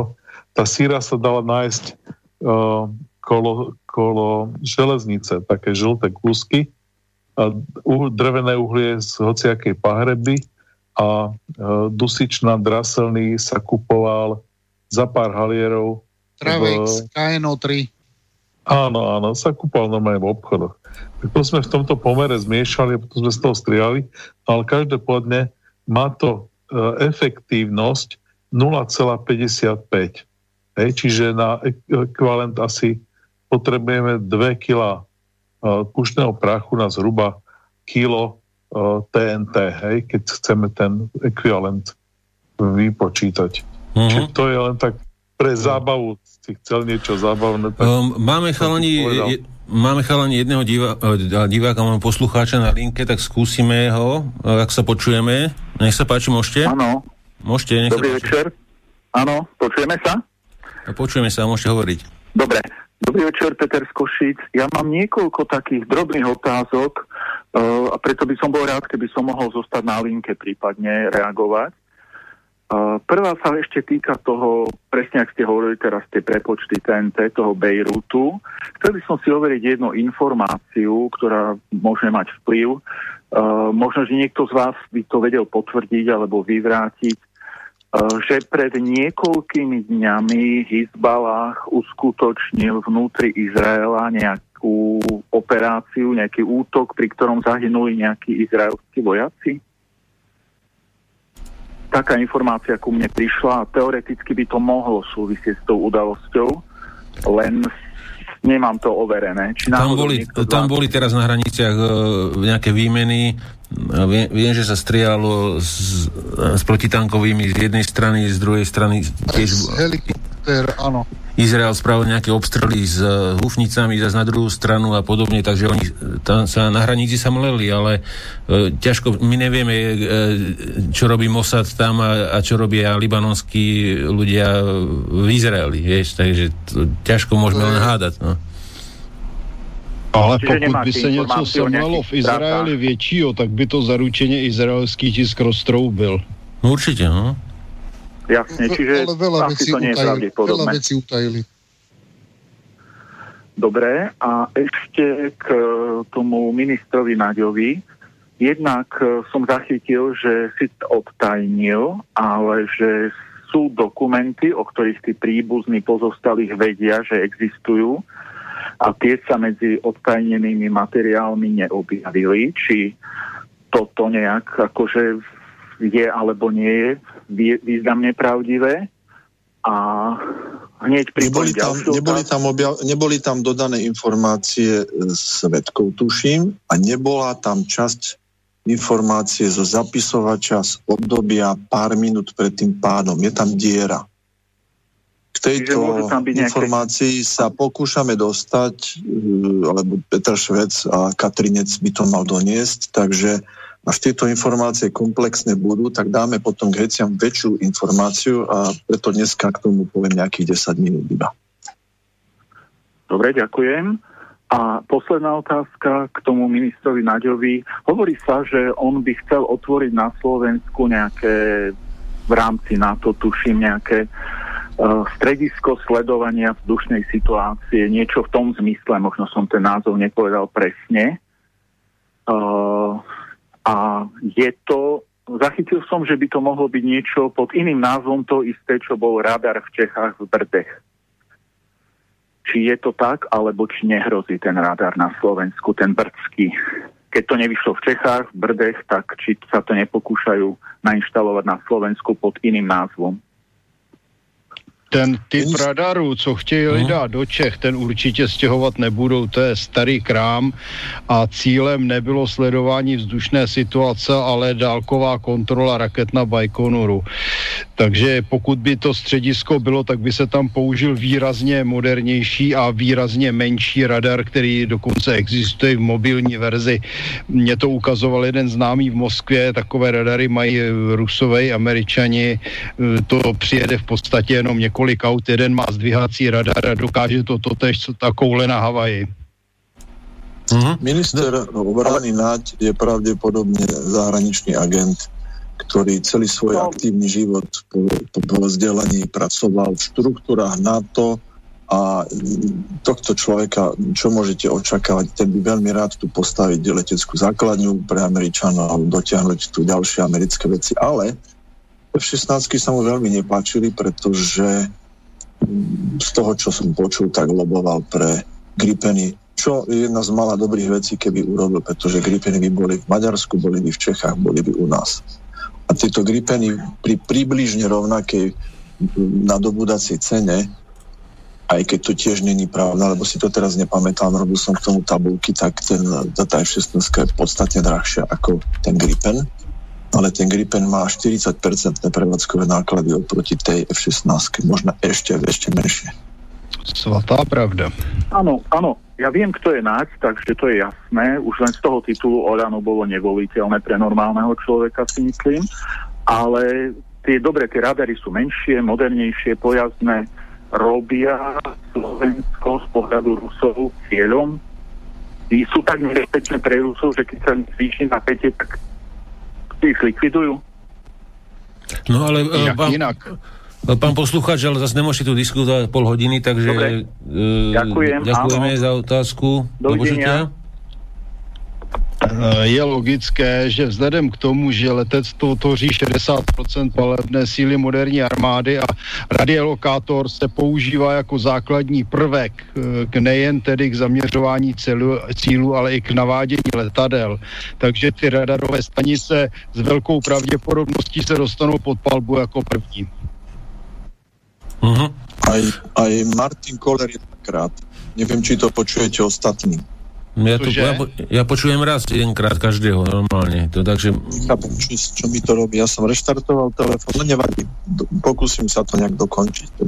No tak, takže po, poďme na tie hejci teda. E, tie infor, informácie, ktoré máš tie, tie nové. Dobre. Uh, zoberiem to od, od začiatku, kedy sme vlastne k tomu robili reláciu. Vedeli sme toľko, že piloti ktorí sa vracali s lietadlom z misie z Kosova, mali na palube nejakých 40-42 osôb, viezli ich domov v podstate v dobrej nálade a stala sa neuveriteľná vec. Jednak prešli na približenie na pristáte za vidu, to znamená v noci za viditeľnosti dráhy a horizontu, to znamená, že lieta sa ako keby podľa prístrojov aj keď v noci sa nedá nelietať podľa prístrojov, ale kombinujete vlastne prístroje a viditeľnosť zvon. Spôsobuje vám to väčšiu voľnosť pri tom lietaní, nemusíte byť tak presný, oveľa lepšie sa to lietadlo riadi, s tým rizikom, že musíte si uvedomovať svoju výšku nad terénom, alebo tzv. bezpečnostnú výšku, ktorú nesmiete podletieť. Lietadlo klesalo z nepochopiteľných dôvodov videlo dráhu, piloti videli dráhu, to bola tá prvotná informácia. Aj napriek tomu v tej tme si nevšimli kopec, do ktorého vrazili lietadlo sa rozpadlo na x časti a prežil to nakoniec v konečnom dôsledku iba jeden človek, než tam doletela nejaká záchranka, než tam prišli pozemné sily, ktoré riešili túto túto katastrofu. A označilo sa to v podstate ako chyba pilotov, jednoducho ten manéver približovací si zle zvolili a jednoducho bola to ich chyba a, hlav, a, a, a vedľajšia alebo do, spolupôsobiaca príčina bol zle nastavený rádiový škomer, kde nemali správne nastavený alebo nefungoval správne, nemali správne nastavenú e, výšku nad terénom, kde by im to bolo signalizovalo. Je to pohľad veľmi úzky, úzkoprstý, všetko sa zhodí na pilotov a tak ďalej a bolo vykonané vyšetrovanie, ktoré sa utajilo a tým pádom sa na venosť skoro žiadna informácia nedostala až teraz. Peter Švec si dal nejakých 20 hodín času, prešiel tých x 100 strán, ktoré, pričom on sám bývaval vo vyšetrovacích komisiách pri nehodách, takže treba si to vypočuť na, v rámci niekoľkohodinového rozhovoru s Adrianom na Infovojne. Ale faktom je, zhrnul by som to asi takto. Každá tá nehoda sa skladá z časti pilotnej, záchranárskej, technickej, respektíve technického stavu lietadla a organizačnej ako takej. To znamená nejaká organizácia, ktorá má na starosti správu toho lietadla, včítanie pilotov, roz, ro, rozlietanosti, technického stavu lietadla, pravidel, podľa ktorých sa lieta a dokonca aj záchrany, pokiaľ sa niečo stane, lebo prevádzkovateľom a tým pádom správcom toho celého systému bola Slovenská republika, pod ktorou bolo ministerstvo obrany. Bolo tam niekoľko záhadných vecí, na ktorých už na základe tejto správy sa prišlo. A to, to najprv by som sa vyjadril ešte k tomu radiovýškomeru. Radio, radiovýškomer meria výšku kolmo pod, pod vami, pod lietadlom. Čím máte väčšiu výšku, tým je menej presný a na určitú výšku už vôbec nefunguje. Pretože No, väčšinou ten systém má dve antény, príjmaciu a vysielaciu a vysiela kolmo dole rádiový signál, ktorý sa odrazí, čiže meria sa čas, kedy sa ten odraz vráti a podľa toho ten rádiový škomer funguje. Funguje už dosť presne, dajme tomu 150, 100 metrov, aj veľmi presne od 50. Hlavne, keď sa bavíme o rovine, keď pristávate na dráhu, máte predpoly a tak ďalej, tak viete tú, tú, tú výšku aj podľa toho radiovýškomera strážiť a dokonca automatické pristátie Boeingov a u podobných dopravných lietadiel Airbusov tento systém je základom pre podrovnanie lietadla na Zemi. To znamená, vo výškach 5 metrov, 3 metre, meter a tak ďalej je to veľmi presné a podľa tohoto lietadlo sa dotýka Zeme. Radiovýškomer, ale bohužiaľ meria výšku kolmo pod vami. Čiže ak vy sklopíte nos lietadla dolu a ešte zväčšíte klesanie, tak vlastne meriate z väčšej výšky výšku nad terénom za sebou. Čiže použiť radiovýškomer ako primárny nástroj na ochranu je nezmysel. Základom je určiť si bez, tzv. bezpečnostnú výšku nad terénom alebo v tom sektore, kde letíte a to je minimálne 300 metrov alebo 600 alebo 900, závisí od toho, aký charakter terénu je pod vami. Či je to rovina, či je, sú to kopce, či sú to hory. No ale čo sa tam vlastne stalo a čo bolo záhadou. Záhadou bolo to, že piloti v skutočnosti leteli na autopilot a leteli podľa prístrojového lietania. Čiže lietali typickým dopraváckým spôsobom. Záhadné veci, ktoré sa stali, prešli na lietanie za vidu. V obrovskej vzdialenosti podvozko, vysnuli podvozok skoro 50 km pred Prahom dráhy. Čo je prvá záhada, ktorú si teraz momentálne neviem vysvetliť prečo. Vypli autopilot, nastavili si nejakú nebezpečnú výšku, alebo nenastavili, to nevieme. A potom sa dialo to, čo ja ako pilot vnímam presne podobným spôsobom. Vy terén nevidíte, pokiaľ je tma, ale v diálke vidíte dráhu. Ja som dal Pepe mu tri obrázky. V prvom obrázku, keď si ho dáš, môžeš ho dať Pepe? No, vidíš sekund, ja ťa, počujem ťa, počujem ťa, ale neviem, že kde si ich poslal. Do, dal si ich sem do čitu, do hlavné? Je do hlavné. No, Skype do Wars Online no, a potom som to dal aj do aj do, do tohto, do... No a ja, ja vidím nejaké dva obrázky, čo si poslal. Tak neviem, dva. prečo tretí neprešiel. Je tam číslo 1, číslo 2 na začiatku, ktoré tam máme? Ne, názvy nevidím, teda nejaké názvy, ale je tam nejaká tá pristávacia dráha plus taká nejaká nasvietená nejaká dráha. Áno, tak jedna by mala byť z dvoch dráh a v tom obrázku by sme mali vidieť jednu takú osvetlenú len po, po stránach a druhá je rozsvietená ako vianočný stromček.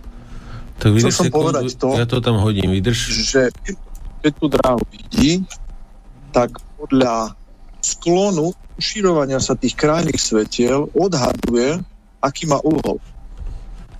E, v civile sa lieta podľa, podľa komplikovaného a veľmi zretelne zobrazujúceho približovacieho systému a dráhového systému tak, aby aj za veľmi zlých stiažených podmienok tú dráhu videl. Sú tam zábleskové svetla, normálne svetla, vysoké intenzity v hme a tak ďalej. A v armáde sme sa učili lietať, že vlastne svietia iba krajné svetielka a podľa ich sklonu je možné nejakým spôsobom odhadnúť, aký mám sklon na pristáte. To sme lietali. Čiže vlastne pristával som lietadlo do tmy, ale podľa tých krajných svetiel som učoval, ako vysoko som a ako mám podrovnať.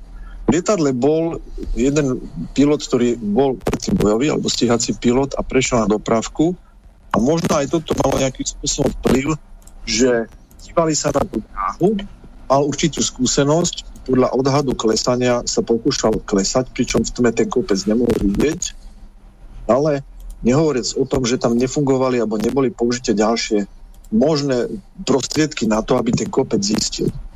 AN-22 bola technicky v poriadku, podľa toho, čo zatiaľ tu informácia je, vyzerá, že všetko v tom metále fungovalo. Motory síce neboli veľmi e, úsporné, ale boli vysoko spolahlivé. Z technického hľadiska, to je ďalšia zaujímavosť, to lietadlo 3 roky nelietalo. Bola na ňom robená veľká prestavba alebo generálna oprava a bol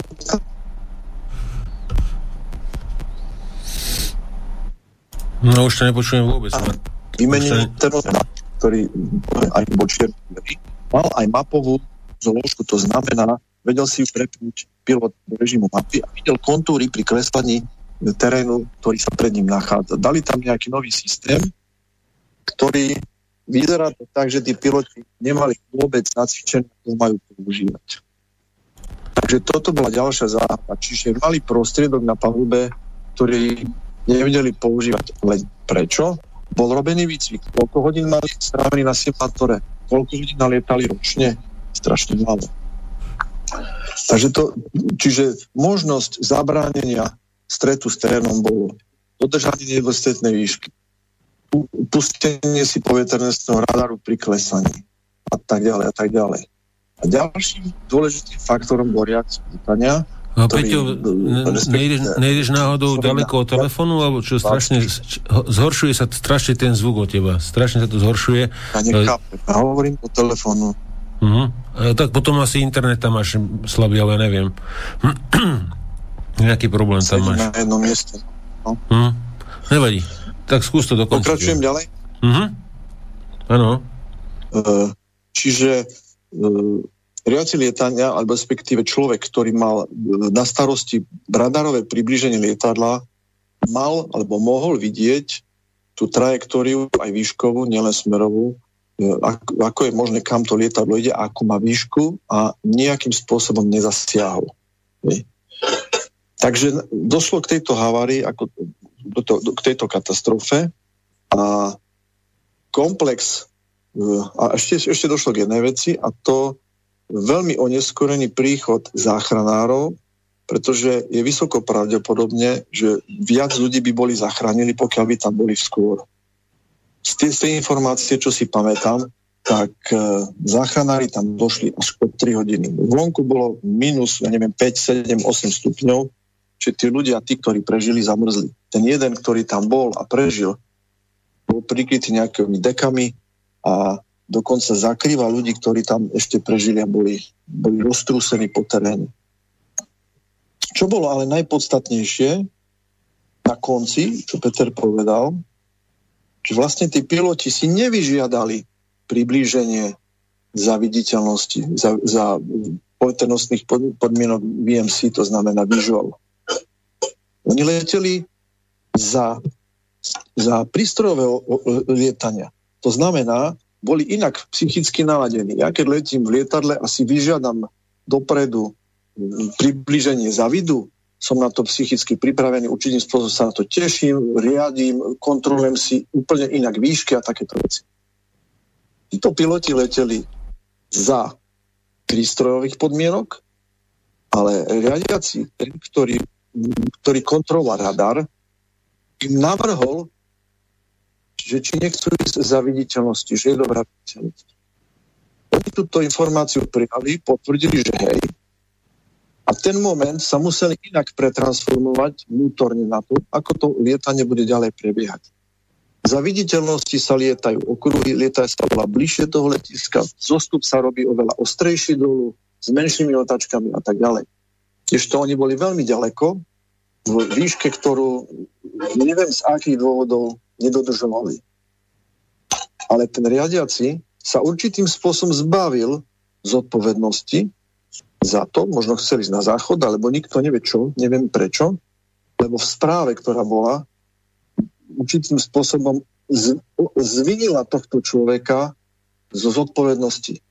A to je napríklad takým spôsobom, že riadenie letovej prevádzky e, skúmalo samo seba, či urobili prúcer alebo nie. V podstate to vyhodnotili, že vlastne nie. Uvidíme, čo sa bude teraz diať, keď sa táto správa odtajnila a možno sa vyvolá nové tak, aby skutočne do toho pustila komisia, ktorá na to má a nie komisia, ktorá na to nemá. Pretože tí, ktorí to vyšetrovali okrem psychológa, ktorý kladol správne otázky, tak tam nebola žiadna spolupráca s výrobcom lietadiel, s dopravnými pilotmi a tak ďalej. Proste ministerstvo obrany to nejakým spôsobom zmáklo po svojom. Peter hovoril, že, to, že takú príšernú správu v živote nevidel. Tak no Peťo, vieš čo, máme poslucháča na linke, tak skúsime, aby dlho nečakal. Nech sa páči, môžete hovoriť. Dobrý večer, Majo pri telefóne. Ja len krátka poznámka, že problémy so zvukom nastávajú až keď sa pripojí PP. Pokiaľ hmm. nie je pripojený, tak nie sú problémy so zvukom. Ako náhle sa pripojí, tak to začne praskať. No a teraz, teraz vám počujete dobre, alebo to praska? Dobre, teraz ja vás, počujem, ja vás počujem dobre, ale ja vás počujem cez mobil, nie cez internet. No ťažko povedať, no ja neviem. No nie ťažko, ja počúvam celú reláciu od začiatku a sledujem, jak sa tam teraz naťahujete, takže ja to volám, aby som vás usmernil trošku. Jak to počuť veteri? Uh-huh. Dobre, vyskúšame. Ja, počuje, ja počujem meter, ja mám moc posluchu. Uh-huh. Dobre, tak... ale možno poslucháč to myslel tak, že ty keď sa pripojíš, tak iným sa kazí zvuk kvôli tvojmu pripojeniu. Asi mm, áno, presne, áno, presne mm. takto, presne takto. Mm. No dobre, tak ja sa odpojím a ide, ale... Lebo od, od teba to ide je to, dobre. Je to možné, že je, je, je, je, je možné, že to je nejaký technický problém, ale t- keď takto ono počúvaní teraz, čo hovorím, že či tam ide nejaký praskot alebo nejde, ale teda ne, nezdá sa mi to, neviem, no. Nie, v pohode. No, je to v pohode, ja vás počujem dobre takisto. Ale mm. občas nie vždy som zrazu dvojitý. A potom nie. A neviem prečo. Hm? No, neviem, je dobre počuť. Vy, vyskúšame to dobre. poriešiť, keby náhodou... No, alebo, alebo možno si Skype pohotovosti, hej, takže... Vieš čo, ono, ono ten Skype občas uh, robí problémy, neviem, no. Ťažko. Mo, možno, možno je to aj e, novým hardverom, čo tu je, ale ne, ne, nemyslím si, no.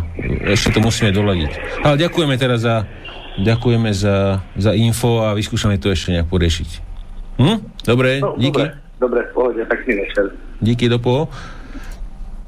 Tak, pilotný pohľad vlastne som z hľadiska pilotného pohľadu som po, popísal ten pocit tých pilotov, čo vlastne robili a podstatné bolo to, že z lietania podľa prístrojov a s autopilotom zrazu prešli na návrh e, človeka, ktorý riadil približenie radar, a videl na radar, tak prešli na približenie za vidu čo je veľmi čudné. Vysnuli prískoro podvozok, vypli autopilot, nachádzali sa 35 km pred kopcom. Čo, boli v službe 12 hodín. Museli byť unavení. To znamená, toto všetko má vplyv na to, ako sa tí piloti budú rozhodovať. Čiže hodiť to všetko na nejaký radiový škomer a hlúposť pilotový nezmysel. Mali veľmi málo hodín nalietaných. a tak ďalej. Čiže toto je ten pohľad pilotný. Z hľadiska záchrany priletel tam vrtulník a priletel tam dosť neskoro a nemal technickú výbavu na to, aby spustil záchranu akciu. On sa bol vlastne len pozrieť. Potom prišli nejaké sanitky alebo nejaké záchranné služby pozemné, ktoré s meškaním došli o 3 hodiny na miesto činu. Tým pádom ľudia, ktorí mohli prežiť, neprežili. Čiže kto organizuje záchrany, záchranu leteckú službu? Kto to má na starosti? Ako je to možné, že to takto katastrofálne funguje? Piloti nerozlietaní, nevycvičení. Lietadlo, ktoré 3 roky nelietalo, bolo po prestavbe, čiže ten pilot si sadol ako keby do nového prostredia. Úplne inak sa správate, keď tom lietate 50 hodín alebo 100 hodín a poznáte všetko po, po slepiačky v tej kabine. Z technického stavu lietadlo bolo v poriadku po modernizácii. Zaujímavé bolo, že tým, že nespolupracovali s výrobcom, výrobca by bol dodal postupy v kabíne, na základe nových prístrojov, akým spôsobom to tam v tej kabine organizovať a vykonávať. Čiže čo najprv zapnem, čo prepnem, čo si mám všímať, kedy môže nastať nejaká chyba, nehovoriac o tom, akým spôsobom tá posádka po novom, v tom novom prostredí má kooperovať navzájom.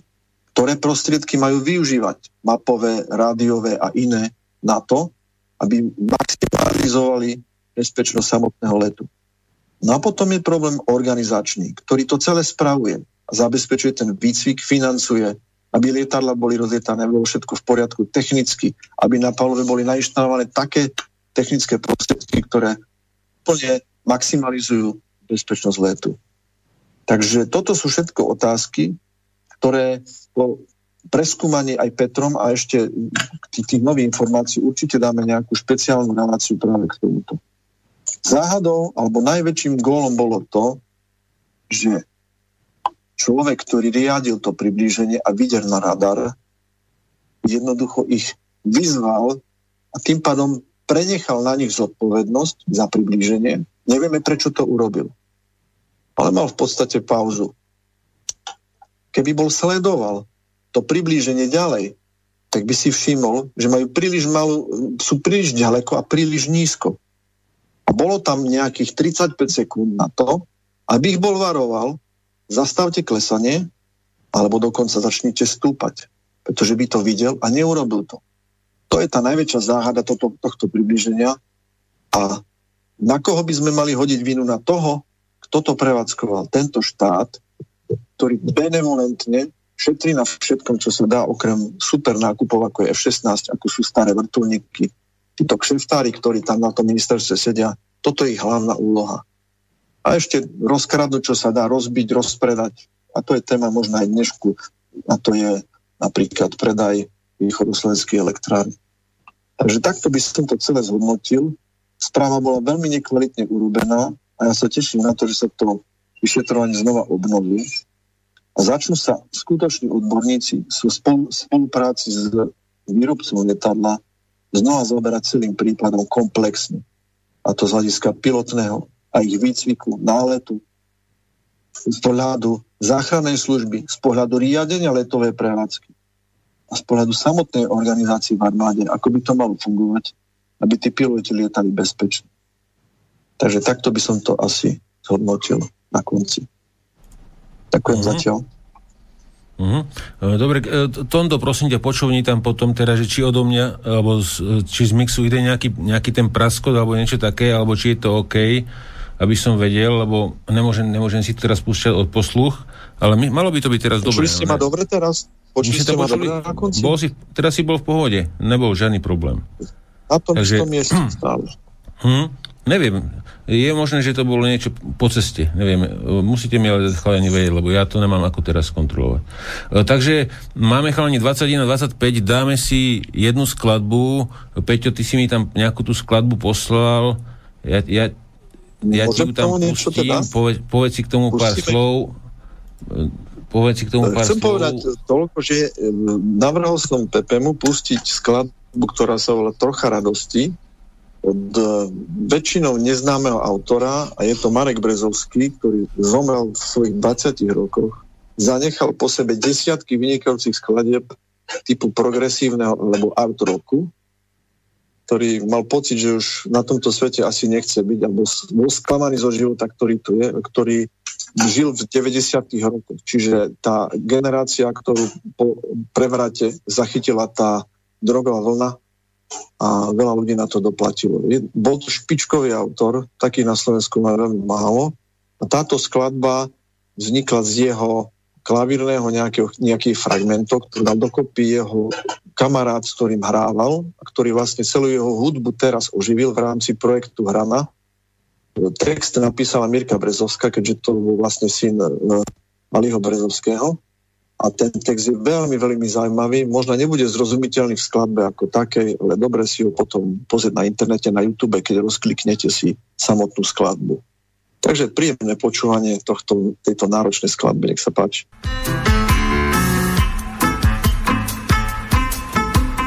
Trocha radosti, než ju spália sprostý, než vyprší čas, než ma zmije dášť. Trocha voľnosti, trocha drzosti, odísť niekam preč,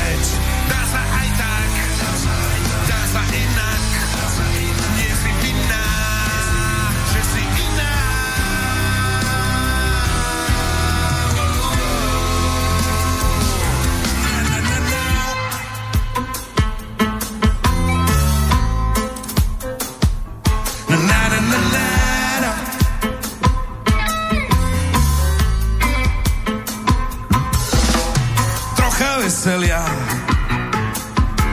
aby bolo fajn len tu so mnou buď. Než sa začne súd. Hlava do tupených v kete vyvolených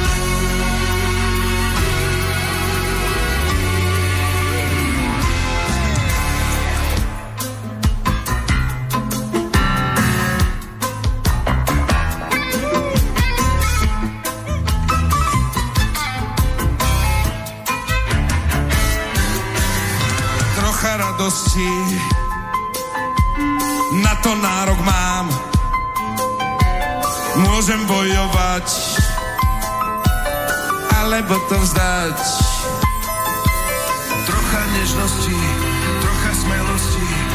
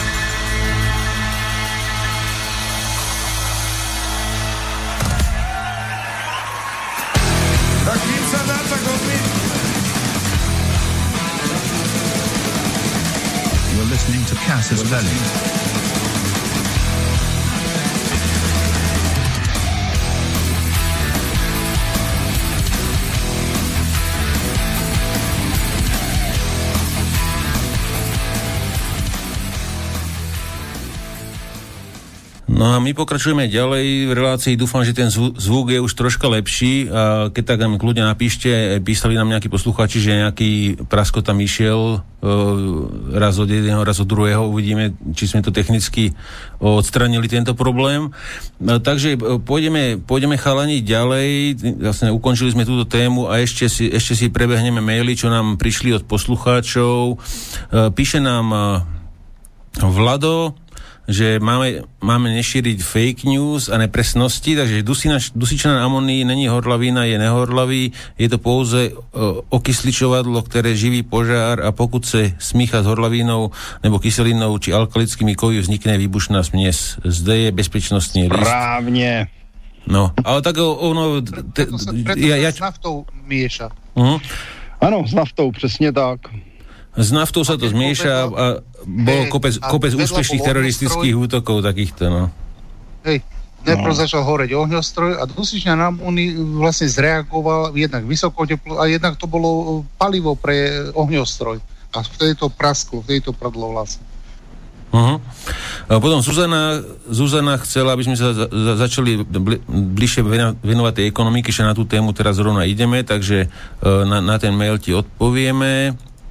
E, ďalší poslucháč Peťo písal ohľadne, ohľadne, mi, ohľadne toho zvuku, takže ma, dúfam, že to už je vyriešené. Keď tak mi kľudne napíšte na, do mailu na cbzavinaslobodnyvysielač.sk a toto bol ďalší mail teda k tomu zvuku, takže ten zvuk dúfam, že už je vyriešený, e, keď tak dajte vedieť. No a takže začali by sme teraz s tou ekonomickou témou, a teraz Zuzana nám písala, že zlato sluplo len za minulý týždeň z 1940 na 2040 a stúpať ďalej, takisto aj striebro a ľudia vykupujú všetko, čo sa dá. Predpokladáte stúpanie až e, do toho septembra a môže vtedy dojsť k zvratu e, alebo situácia nezmení? E, predpokladám, že aj hospodárska, hospodárska situácia sa nebude zlepšovať. Aký máte na to názor? Tak môžeme dať hneď slovo Dušanovi, ak sa Dušku počujeme. Áno, počujeme sa. E, tá situácia sa zhoršuje a zhoršovať sa bude. Uh-huh. Čiže keď hovoríme o Spojených štátoch a Európskej únii, Veľkej Británii a teda to, čo sa nazýva ekonomické centrum, to zhoršovať bude na ekonomická periféria, ktorá nám dodáva suroviny a jednoduché výrobky, tak trpí tým, že naša spotreba poklesla poklesol celosvetový obchod dosť výrazne, ale nie je to len koronavírusom, to klesá už rok a pol, čiže ten koronavírus to len zhoršil celé. Pokles HDP dosiahli rekord v histórii Spojené štáty a mali za, za jeden mesiac 32,9% medziročný pokles HDP. A to je len jeden mesiac, takže to netreba dramaticky vnímať dramatickejšie celoročné číslo, kde aj Spojené štáty, aj, aj Slovensko sa očakávajú niekde cez 9% pokles HDP. A to je už vážne. No, ako hovorieval Klaus, že spotrebujte obyvateľstvo, akože ľudia spotrebujte, pretože keď to nebudete robiť vy, bude to za vás robiť štát tak v tomto duchu, aby sa udržalo tá HDP, tak e, všetky štáty naštartovali také rôzne programy, kde hádžu obrovské peniaze do spotreby. Okrem štátov to robí aj Európska únia ako navyše. Ďalšie peniaze dáva do spotreby. A celé je to financované tým, že si to kúpujú centrálne banky. Takže e, tá, tá situácia sa zhoršuje exponenciálne. Čiže ak doteraz vytvorili napríklad Spojené štáty, tá bilančná suba zrástla na nejakých 6-7 eh, tisíc miliard eh, federálnej banky, tak v najbližších 3-4 rokoch by mala vzrásť o 13 eh, tisíc miliard. Čiže stále sa musí zrýchlovať to tlačenie peňazí a tak ďalej, aby tá ekonomika nejakým spôsobom zostala na jednom mieste. No toto je vôbec najväčší svetový problém momentálne, kde oproti tomu tie všetky ostatné veci, naťahovačky s Čínou a tak ďalej, sú len nejaké zastieranie toho, čo sa deje v tej ekonomike.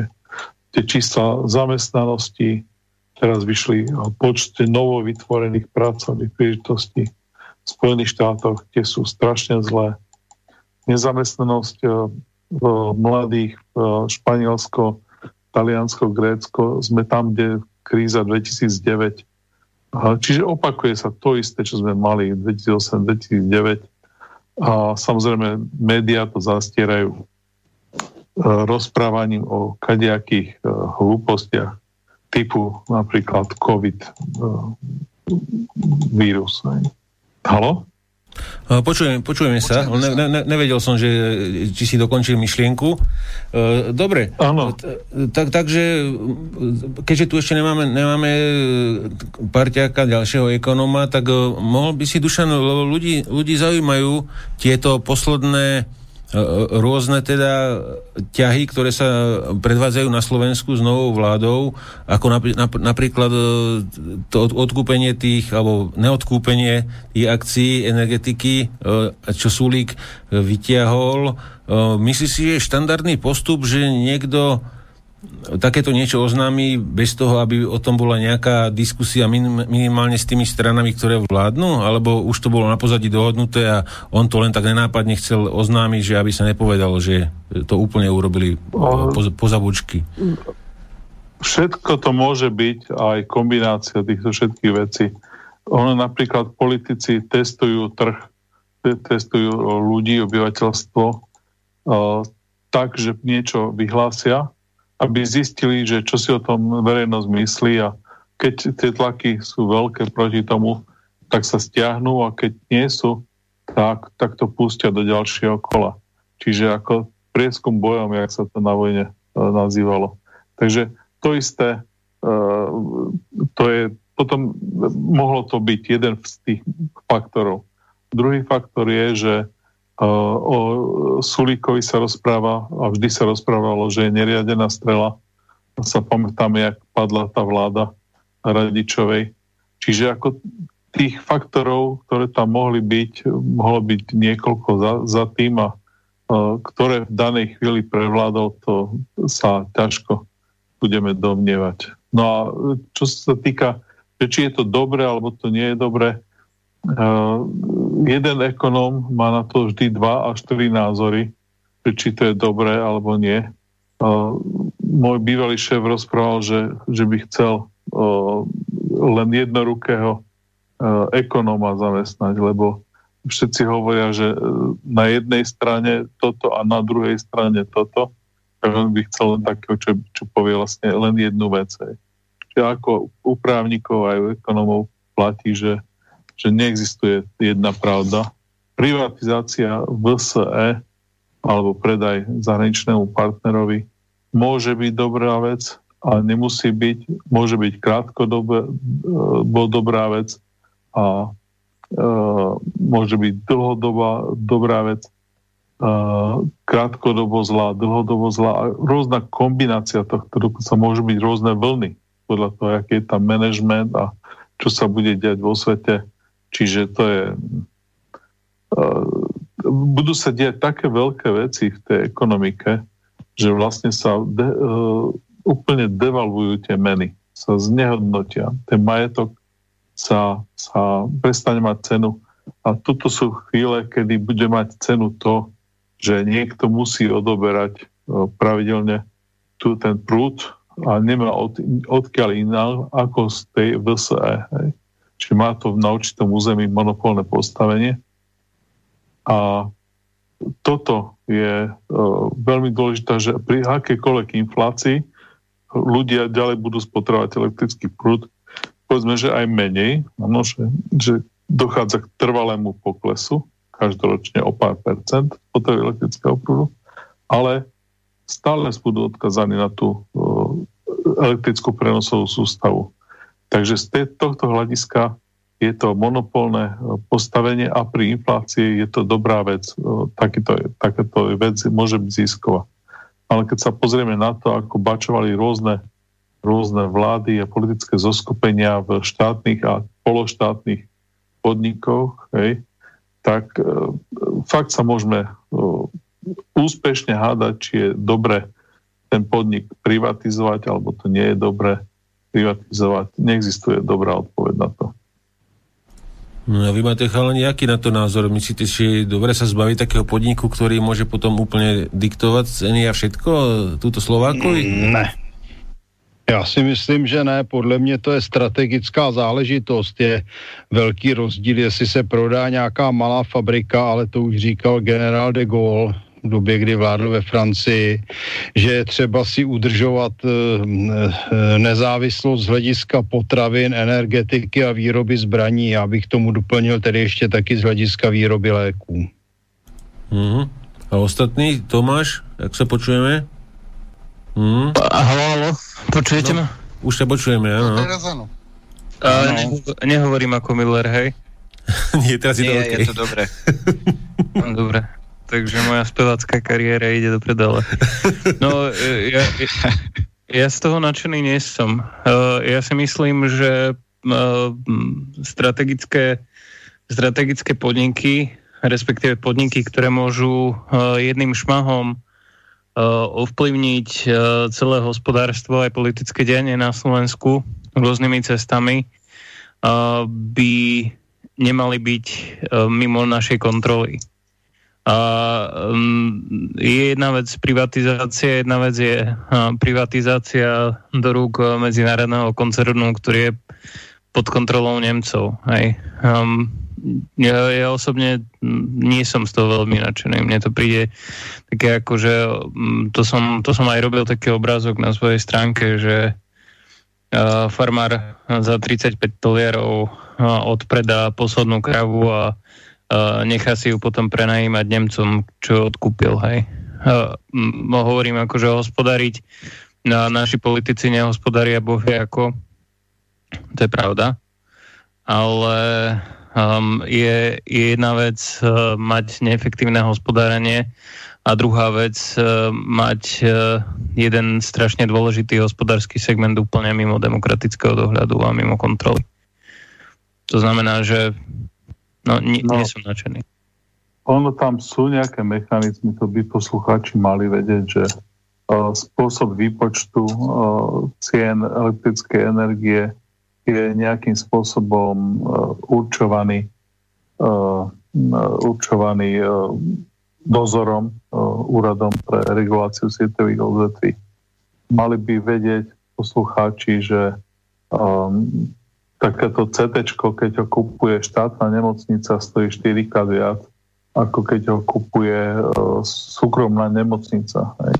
Takže ono uh, veľmi ťažko sa dá povedať, že či, či dostane pacient lepšiu o, službu v štátnej nemocnici alebo v štátnej o, alebo pološtátnej o, poisťovni, alebo dostane lepšiu službu v súkromnej nemocnici, respektíve súkromnej poisťovni. Ono je to vždy tak, že čo je štátne, tak tam funguje veľké rozkrádanie a, veľká neefektivita, čiže prezamestnanosť a podobne. Zase, keď sú to súkromné, vidíme častokrát vysávanie kapitálu odtiaľ. A konečný dôsledok pre toho pacienta alebo spotrebiteľa býva v tých obidvoch prípadoch rovnaký. Mm-hmm. No, jenomže tady je důležitý jeden faktor. Já to znám z Česka, tady máme také ten problém, že se tady od roku 1990 v podstatě rozprodala většina českého průmyslu a dolů Němcům. A dneska nám táhne z republiky téměř bilion korun ročně do ciziny. Část toho jsou daně na, daně na příživníky v Bruselu a Štrasburgu, co se týče Evropské unie, ale naprostá většina jsou v podstatě zisky cizích firm. Tady je třeba si uvědomit jedno. řada těch firm vůbec nedaní v Česku, já nevím, jak to je udělané na Slovensku, ale oni prostě nedaní, ale pouze odvádějí odvody, to znamená zdravotní a sociální. Takže za prvé nedaní na základě dohod o dvojím zdanění mezinárodních, takže oni nedaní tam, kde vyrábějí, ale daní doma v Německu nebo já nevím kde, kam to patří. No a samozřejmě vyvádějí zisky a to je podle mě dvojitá ztráta a většinou ani nereinvestují. No, my keď robíme výpočty, tak zvyčajne um, veľmi radi prepáčime tie podnikové dane a robíme podnikové prázdniny, lebo oni tie firmy v podstate um, je ten príjem štátu z daní, z podnikania je veľmi malý. Sa to veľmi, veľmi dobre to vedia tie firmy preprať. Hej.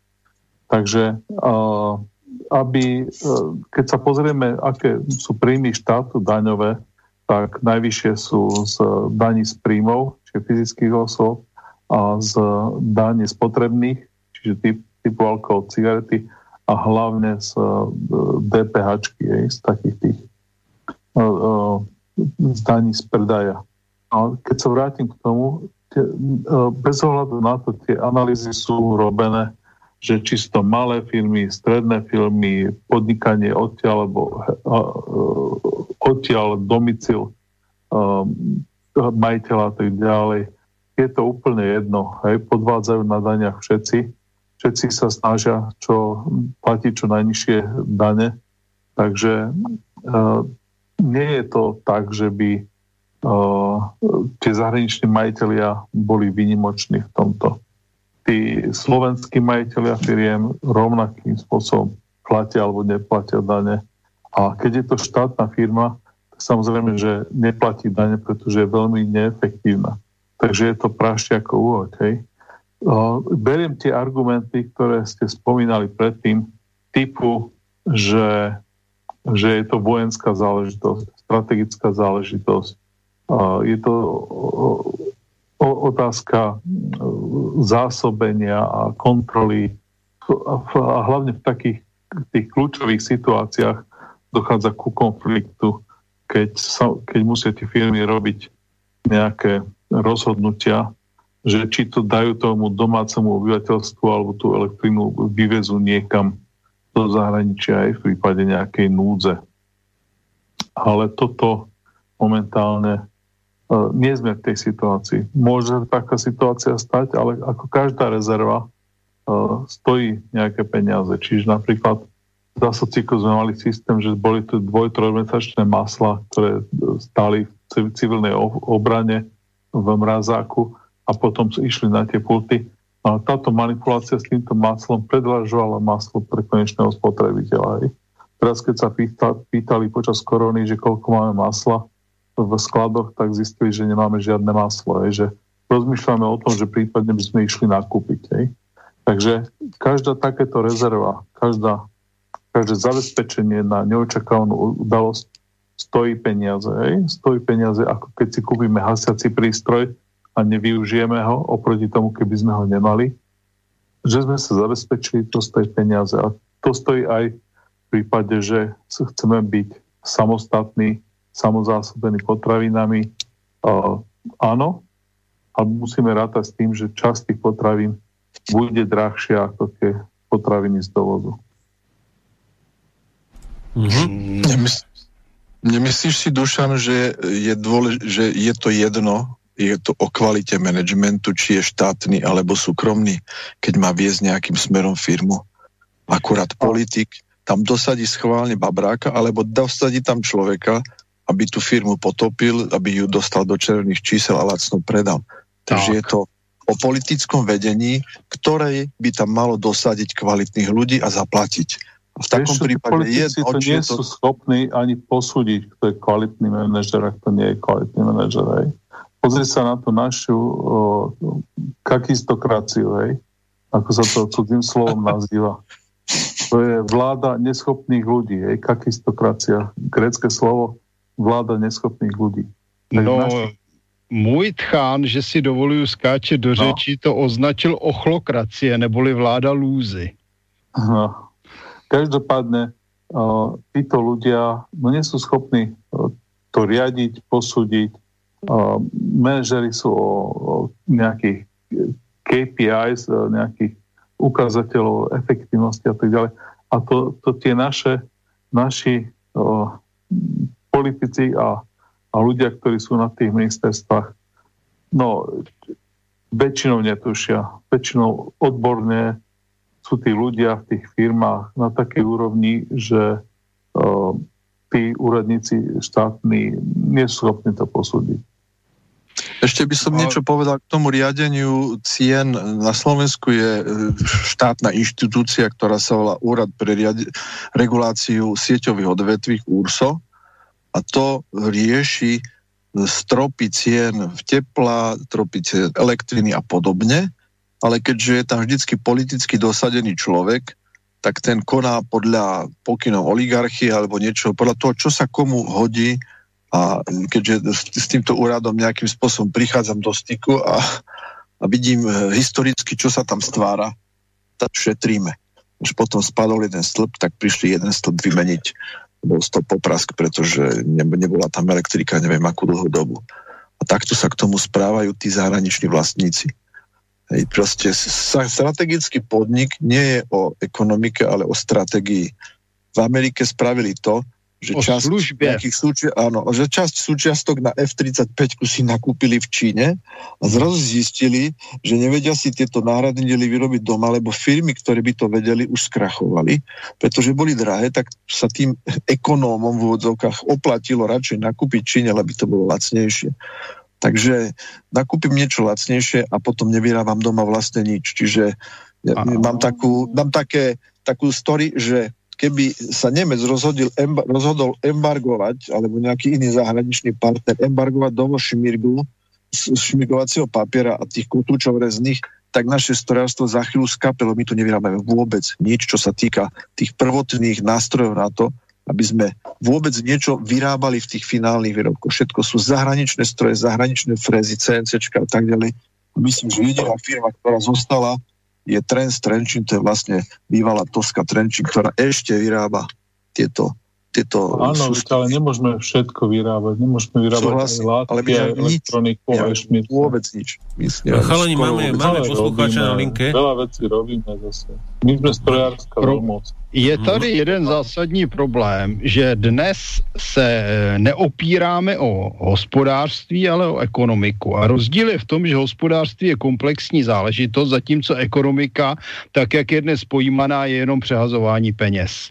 A jestliže začneme všechno měřit jenom přehazováním peněz, tak se dostaneme přesně tam, kde jsme, protože při těm, co přehazují peníze v bankách, je úplně jedno, jestli lidi zdechnou, jestli nebudou mít elektřinu, jestli nebudou mít vodu, hlavně když jim to ponese se. Finanční řízení firem je naprostá katastrofa. Když se podíváme do první republiky, kdy vlastně jak v Česku, tak na Slovensku obrovským způsobem narostl průmysl, a vycházeli jsme z, z podstatě ubožejších podkla- základů, než jsme se dopracovali do roku 1938. Tak tehdy se nikdy nemluvilo o ekonomice a vždycky se mluvilo o hospodářství. Áno, zase druhá svetová vojna zachránila veľmi veľa uh, krkov, veľa politikom, uh, českým aj slovenským, lebo boli namočení do takých kaďakých škandálov, ktoré sa potom prepiekli a uh, zabudli. Uh, ono to je problém, ktorý je vnútorný tomu celému kapitalistickému spôsobu riadenia a to, že je cyklický a že vznikajú ano. nerovnováhy a, a podobne. A ano. nikto to ešte nevymyslel, že čo s tým robiť. Hej. Chalani, dáme si... Máme, máme, Martin, Martin, vydrž chvíľku, máme, máme poslucháča na linke, tak skúsime, či sa počujeme. Nech sa páči, môžete hovoriť? Áno, e, dobrý večer, trajem, počujeme sa dobre, áno? Ho, môžete výborne. hovoriť. Áno. No, výborne. E, pri telefóne Radovan Rádek, advokát. Ja mám niekoľko poznámok k tomu, k tomu úspešnému aktu nášho najsamlepšieho e, ekonóma e, pána Sulika. Tak, e, vážení priateľe, ja absolútne súhlasím s tým, čo povedal pán Koller. To je za prvé. Uvedom, musíme si uvedomiť, že elektrárne, rozvody, plyn a všetky tieto veci, voda, To sú strategické záležitosti, ktoré musia byť vo vlastníctve štátu. Všetci dobre vieme, že keď sa robí akýkoľvek puč v akej, akomkoľvek štáte, ja neviem, či to bola Honduras, Panama, neviem kde, prvé, čo urobili vojska, bolo čo? Obsadili tieto záležitosti. Rozhlas, televíziu, plyn, rozvody a tak ďalej a tak ďalej. My si nemôžeme dovoliť niečo také, že nám toto bude všetko manažovať nejaká nemecká spoločnosť. Teraz si predstavte tú situáciu, že by došlo k tomu, že e, by tu skutočne prišlo k nejakej obrovskej kríze, čo aj príde, tak ten podnik, ten bude stále prinášať peniaze. Pretože každý potrebuje elektriku. Každý. Bez ohľadu na to. Druhá vec je tá, že v rámci týchto rozvodných systémov, ktoré sú, je otázka, e, pretože oni tam majú tú, manažerskú kontrolu, oni môžu rozhodnúť, že elektrika sa nebude predávať na Slovensku, ale bude sa predávať do Nemecka. To je dneska absolútne normálne. Je to len na rozhodnutí tej spoločnosti. A tretiu vec, ktorú chcem burze. povedať, a to je to, a to je to posledné, a to je to posledné. Ja som mal tu čest byť pri privatizácii VŽ, keď som ešte robil pri Deloitte. A môžem vám povedať, že robí sa to tak, že firma, napríklad teraz tieto elektrárne, do firmy sa dajú ľudia, ktorí sú zvonku, ktorí majú manažerskú kontrolu, oni položia tú firmu na lopatky, že bude mať absolútne nízku cenu a potom sa odpredá. Takto to je. Takto to je, bohužiaľ. A je to tak. Áno. A s týmto nič my, ne, s týmto my nič neurobíme. Áno, a my sa tomuto musíme všemožnými spôsobmi brániť a presne ja Fica nemusím, nikdy by som ho nevolil, ale Fico povedal jednu mudrú vec, je treba zvolať mimoriadnu schôdzu Národnej rady a e, e, baviť sa o tom a treba toho Sulíka odvolať pre Boha živo. Však ten tu narobí také škody, že sa toho zbláznime. Na to treba 30 poslancov a môže to urobiť presne, ako to urobili s Matovičom. Tak nech to láskavo urobia a nech len nekecajú. A toho človeka treba odtiaľ dostať preč, pretože ten, to tu zničí všetko. Všetko. Len toľko som chcel a výborná relácia a držím palce. Hm? Majte sa dobre. Dobre, ďakujeme. Do počutia. No ak chcete niekto, ak chceš Dušan zareagovať na tento názor?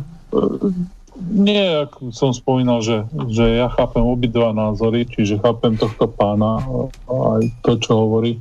Samozrejme, on povedal, že všade je to strategické.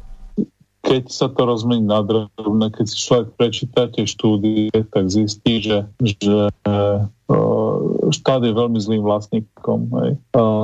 Štát má vlastnosti také, že sa obsadzujú miesta v tých štátnych podnikoch politicky, že sa, sa zablokujú vzájomne, že sa kontrolujú, že dajú predstavenstvo, každý člen predstavenstva z inej politickej strany a sú úplne nekompatibilní, nevedie sa dohodnúť. Štát to nie je schopný riadiť ani na úrovni ministerstva. Hej.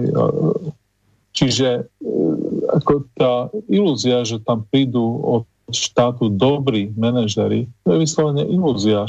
Štát e, nie je ochotný zaplatiť dobrých e, manažerov. Hej výjimka bola ČES, hej, tam mali vysoké platy, ale ako bežne štátne firmy boja sa novinárov, tak platia ďaleko pod trhom tých mm. manažerov. Jo, mají vysoké platy a my máme nejdražší elektřinu v Evropě díky takovým manažérům. Ale to je, byť neschopní manažery sú aj v štátnych, aj neštátnych podnikoch. Ale mě nezajímá, jaký jsou tam manažeři. Mě zajímá, proč je v Česku nejdražší elektřina v Evropě. Kašlu na to, jaký jsou to manažéři. Pro mě, za mě, já jsem toho názoru, že když je manažer tak úspěšný, že máme dneska nejdražší elektřinu v Evropě, tak by ho měli postavit ke zdi. No, sú rôzne dôvody, prečo. Hej. Povinný výkup uh, fotovoltaickej energie, tak. Uh, regulovaná cena pre domácnosti. Nahoru.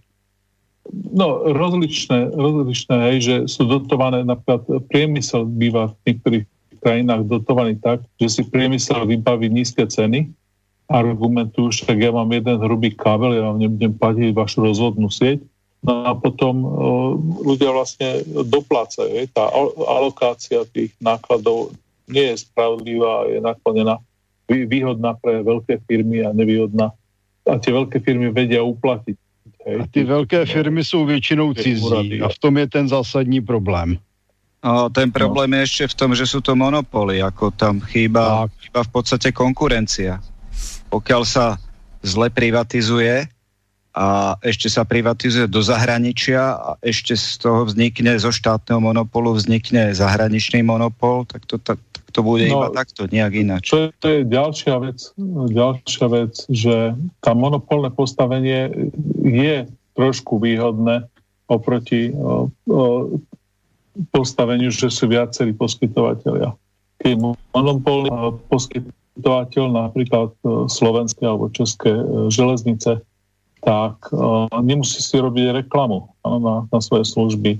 Uh, môže uh, v podstate efektívnejšie uh, pôsobiť. Nemusí mať celú tú obchodnú organizáciu a, podobne. Čiže to je sú situácie, keď máte monopolné postavenie. Ako náhle by ste mali niekoľko konkurencií, napríklad to je liberalizovaný trh plynu a elektrické energie, tak tam sa stáva to, že o, sa predražuje cena o 10, 15, 20% navyše z dôvodu práve marketingu a z dôvodu práve e, náklady, náklady predaja. Čiže mm. tieto, tieto veci, napríklad niekoľkonásobné informačné systémy. Hej? Máte monopolného poskytovateľa, ten má jeden informačný systém. Vo chvíli máte 6 poskytovateľov, to je 6 informačných systémov. A tie informačné systémy sú šialene komplikované a, a stoja obrovské peniaze.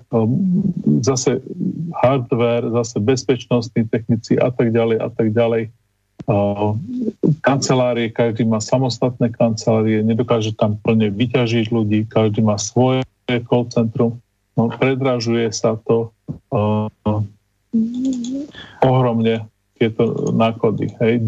10-15% to býva napríklad u uh, plynu a elektriny pri demonopolizovanom trhu.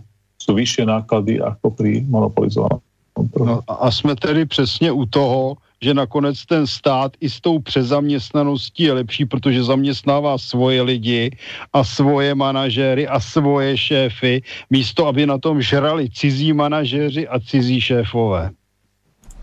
Hm? Uh, chalani, stop, stopne, vás, stopne vás na chvíľku. Uh, pripojil sa k nám uh, poslanec Národnej rady Slovenskej republiky Tomáš Taraba. Uh, Tomáš, vítam ťa.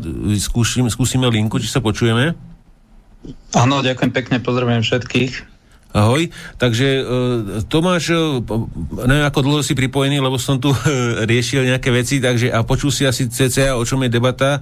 Z tvojho pohľadu z Národnej rady, ako, ako vidíte ten, ten Sulíkov ťah, čo, čo predviedol ohľadne, ohľadne tých akcií, že sa vzdávame teda, alebo plánujú to teda, neviem, či už bola valná hromada tej, tej spoločnosti, ale však povedz tvoj názor teda na to, ako to vidíš. Ja si myslím, že to je úplne každému jasné, že eh, keď sa pozrieme na eh, čísla východoslovenskej eh, energetiky, je to jeden z najväčších klenotov na Slovensku. Je to firma, ktorá má, myslím, že 10-percentné zadlženie, čo je akože nič, má vysoké aktíva, má, a to, čo je najdôležitejšie, má stabilný príjem cash flow, pretože má de facto monopolné postavenie, či niekto chce alebo nie, proste je to monopol.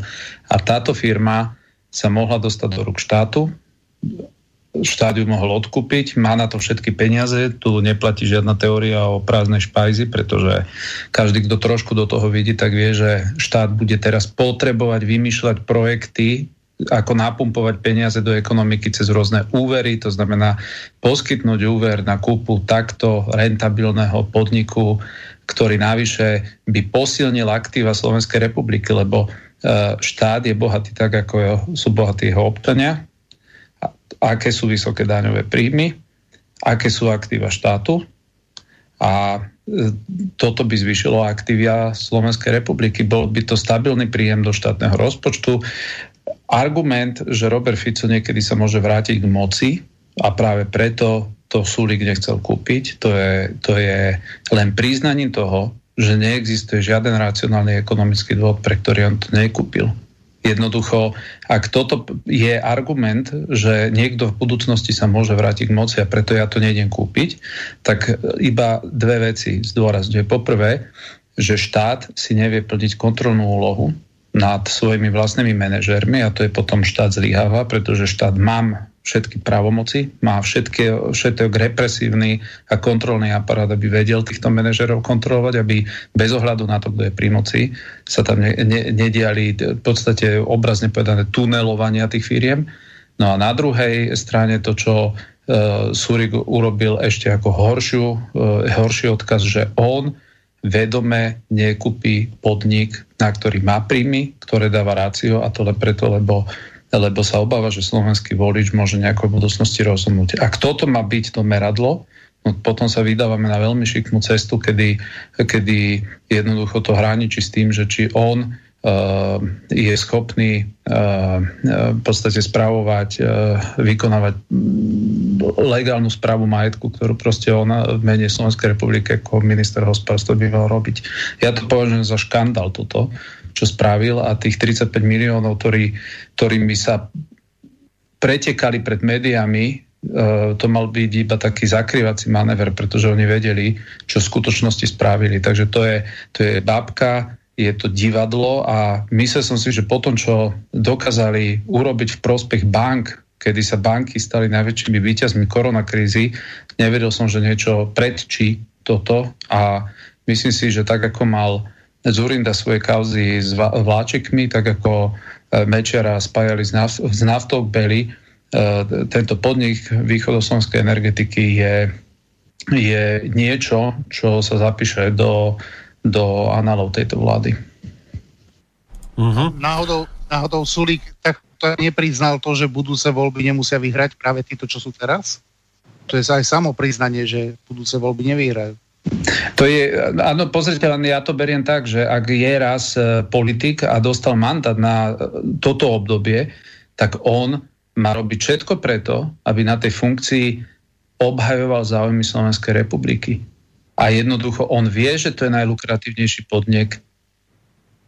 To no. je, on, on vie, že to je jeden, on, on vie, že to je klenot a, a takéto klenoty sa nedostanú len tak už dnes na stôl, po tom, čo to oni sprivatizovali pod cenu a dnes on mal šancu tento klenot dostať naspäť do rúk štátu a jednoducho on to nespravil a všetky výhovorky, že to teraz čo, keď povie ďalší, že možno príde meteory do 10 rokov, tak uh, hodujme, bačujme, robme čokoľvek iné, tak jednoducho toto je zrada v priamom prenose a ja som veľmi bol prekvapený, keď tá informácia sa prevalila, že na to nikto nereagoval. Ja som bol ja som bol medzi prvými, ktorí sa do tohoto opreli a skritizovali celú tú tlačovú konferenciu. Potom sa už začali nabalovať ďalší, až potom reagoval neskôr Žiga a ostatní. Ale viete, prečo aj oni boli ticho? Pretože v 2013, keď eh, Křetinský išiel ovládnuť takúto eh, obdobnú spoločnosť, tak eh, a to v tomto súlik pravdu má, tak oni ani tých 35 miliónov nevybavili.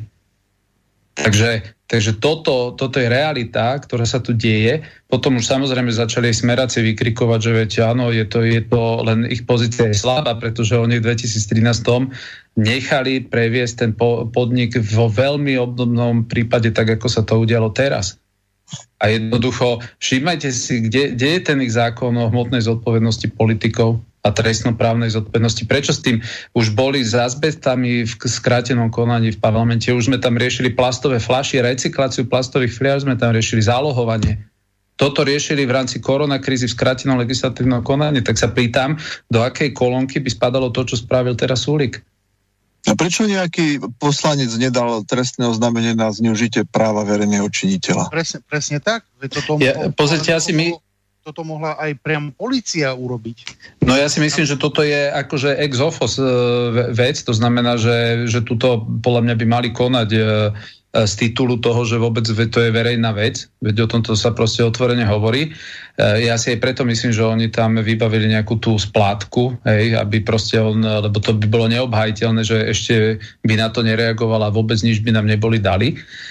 Ale Viete, to, čo je na tom, ja, ja, ja, ja som posledný, ktorý by chcel tu nahejtovať proti podnikateľom, pretože ekonomika potrebuje zdravú, silnú, strednú a aj a malú podnikateľskú vrstvu. Jednoducho podnikatelia, ktorí, ktorí ťahajú svoje firmy, ktorí dávajú zárobiť slovenským zamestnancom, aby sa mali lepšie, títo podnikatelia musí sa s nimi v rukavičkách štát baviť, pretože nie štát, ale, ale práve títo malí a strední podnikatelia držia tie, tie lokálne komunity proste nad vodou. A týmto ľuďom treba aj dane znižovať, ich, im, ich treba odbrenením byrokraciu a podobne.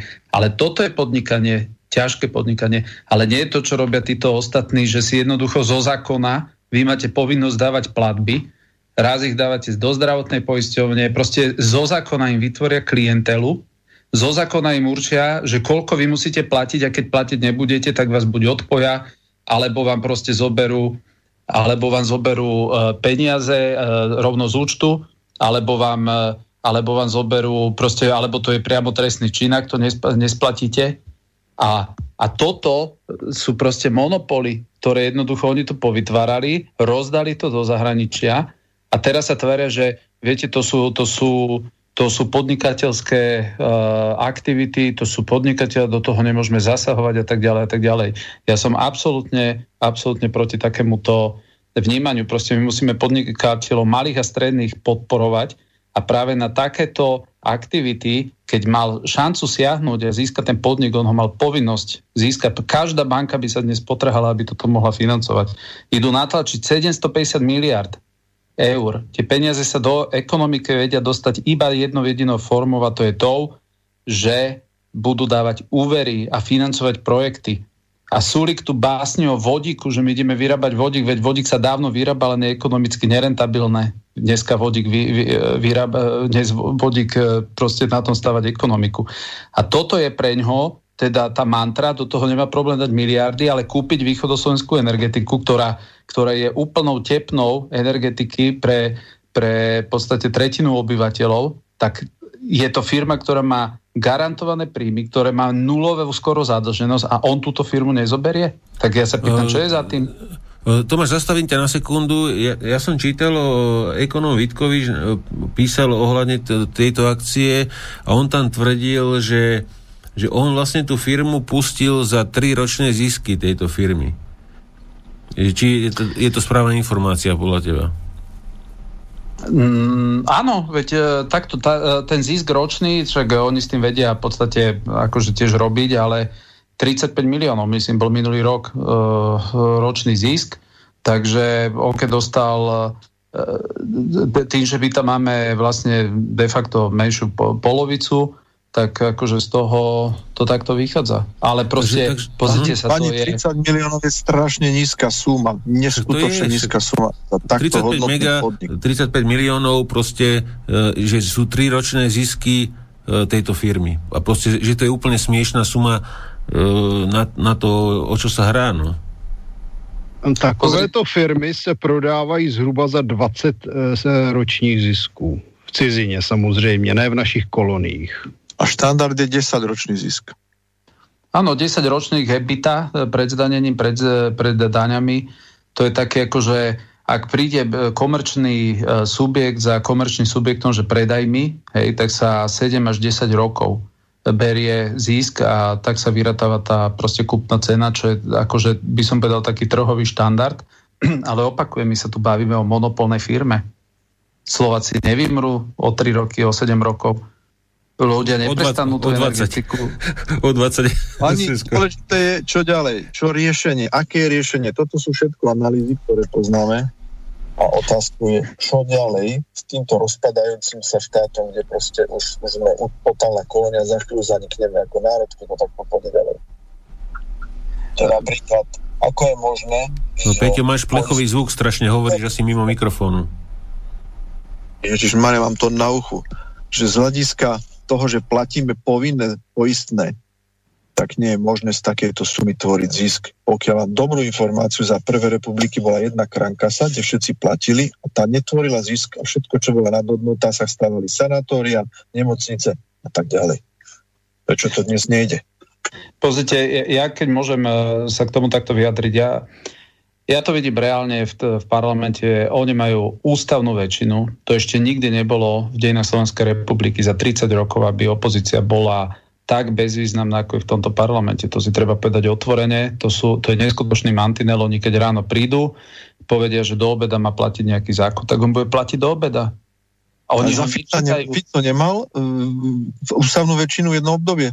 Nemal, on mal len jednoduchú väčšinu, ústavnú väčšinu nemal nikdy. A preto oni, oni a to chcem len povedať, že viete, čo na tomto ten des, že tí poslanci koalície, oni ani len nečítajú tie zákony. Oni normálne sa tam prídu sadnúť, oni im ukážu ten palec, raz hore, raz keď navrhuje niečo koalícia, keď je to kamarát koalície, tak dá palec do roviny, to znamená, že sa majú zdržať. Keď je to vyslovene nejaký, ktorý chce ísť, akože všetko treba bojkotovať, palec dajú dole, ich nezaujíma, či to je dobre, či to je zlé. Proste oni takto fungujú. Tie zákony nikto nečíta, tam ich, tam ich podhodia. Minule sa, stá, minule sa až stálo také, že sa išlo rokovať o zákone, ktorý ani nebol ešte zverejnený na, na internete Národnej rady, tak sa chvíľu čakalo. Proste čistá formalita. Jednoducho to je mašinéria, ktorú ale objektívne treba povedať vznikla z normálne regulérnych volieb. A to, že to takto dopadlo, ako to je, to je výsledok aj Smeru, je to výsledok aj Andreja Danka.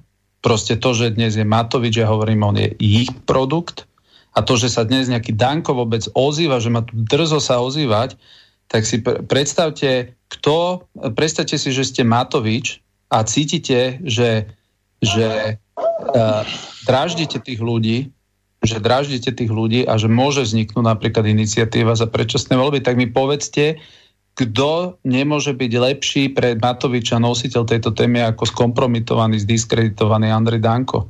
A to je, preto keď sa otázka na to, že, že čo s týmito vecami robí, tak pozrite z pohľadu opozície, my nemáme dnes inú pak, iné paky ako to, že otvorene o tých veciach hovoriť, otvorene, pokiaľ sa dá vytvoriť nejaký mediálny priestor, každý jeden využiť.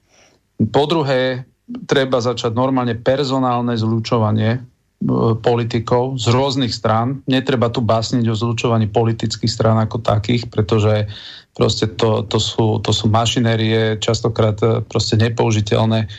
Treba vytipovať ešte tých, ktorí proste majú chuť, dokážu, majú odvahu, majú proste zanetenosť a nie sú, nie sú skompromitovaní týchto ľudí, proste treba uh, dať na jednu platformu, treba skonsolidovať dnes opozíciu tak, ako je, pretože koalícia sa cíti neskutočne na koni a, a toto je to, čo proste pred nami je. A nejaké, uh, pokiaľ sa toto neudeje, pokiaľ, pokiaľ to bude fragmentované, pokiaľ na čele tých, uh, tých projektov budú stať nepoužiteľní, zdiskreditovaní ľudia, tak jednoducho o to väčšmi táto agónia bude pretrvávať. Ekonomicky oni sa o chvíľu nadýchnú, to treba reálne vidieť, pretože keď sa niekto ide napumpovať e, nie 43, ako to oni hovoria, ale reálne rátajme 20-25 miliard eur, to na Slovensku je tiež veľa. To sú všetko peniaze, ktoré narobia veľa zla časom, veľa zla, ale trochu tie tie diery, ktoré narobili, tie, tie zadlžovania extrémne jednoducho budú dokázať vedieť splácať cez, cez všelijaké proste pofiderné projekty síce, ale budú vedieť vytvárať zamestnanosť a tak ďalej. Takže netreba úplne teraz rátať, že na jesen príde pomaly teraz to obrazne poviem hlad a ľudia pôjdu úplne do ulic, akože nespokojnosť mm. bude, očividná, narastať bude, ale pokiaľ nebude skonsolidovaná seriózna opozícia, ktorá dokáže na úrovni tieto témy interpretovať, tak jednoducho my sa z miesta nepohneme. A v tomto žiaden Danko, ktorý tu proste arogantne e, vládol a vyprodukoval týchto politikov, že dostali takúto moc, tak títo ľudia dnes už nie sú súčasťou pro riešenia, ale oni sú súčasťou problému. Hm. Máme chalani poslucháča na link, tak skúsime ho. Nech sa páči, môžete hovoriť? Halo, dobrý večer. Počujeme sa? Počujeme sa, hovorte. No, viete čo, takto, že čo sa týka VSE, to nie sú elektrárne, to je distribučná sústava východoslovenská, tá e, proste elektriku distribuje k koncovým zákazníkom. Čakajte, nejaký, nejaký tam. A čo sa týka distribúcie, čo sa týka distribúcie, tak tam tá cena je v podstate skoro viac než polovica celkovej sumy, ktorá, za ktorú sa dodáva s koncovému zákazníkovi. Takže to sú pomerne pekné zisky. Samozrejme, že bola chyba, že sa to, že sa to neodkúpilo. Ale treba podotknúť, že my sme to nepredali teraz, akože, tieto VSE, to predal ešte Mikloš kedysi, a teraz to predala jedna nemecká firma RVE, druhej nemeckej firme E.ON. A bolo by zaujímavé, že za koľko si to predali, respektíve aká bola tá kúpna cena. A tých 35 alebo 34 miliónov to bola proste nejaká suma bokom na uplatenie, alebo šípne, alebo také niečo. Ale samozrejme, alebo bolestný. suma.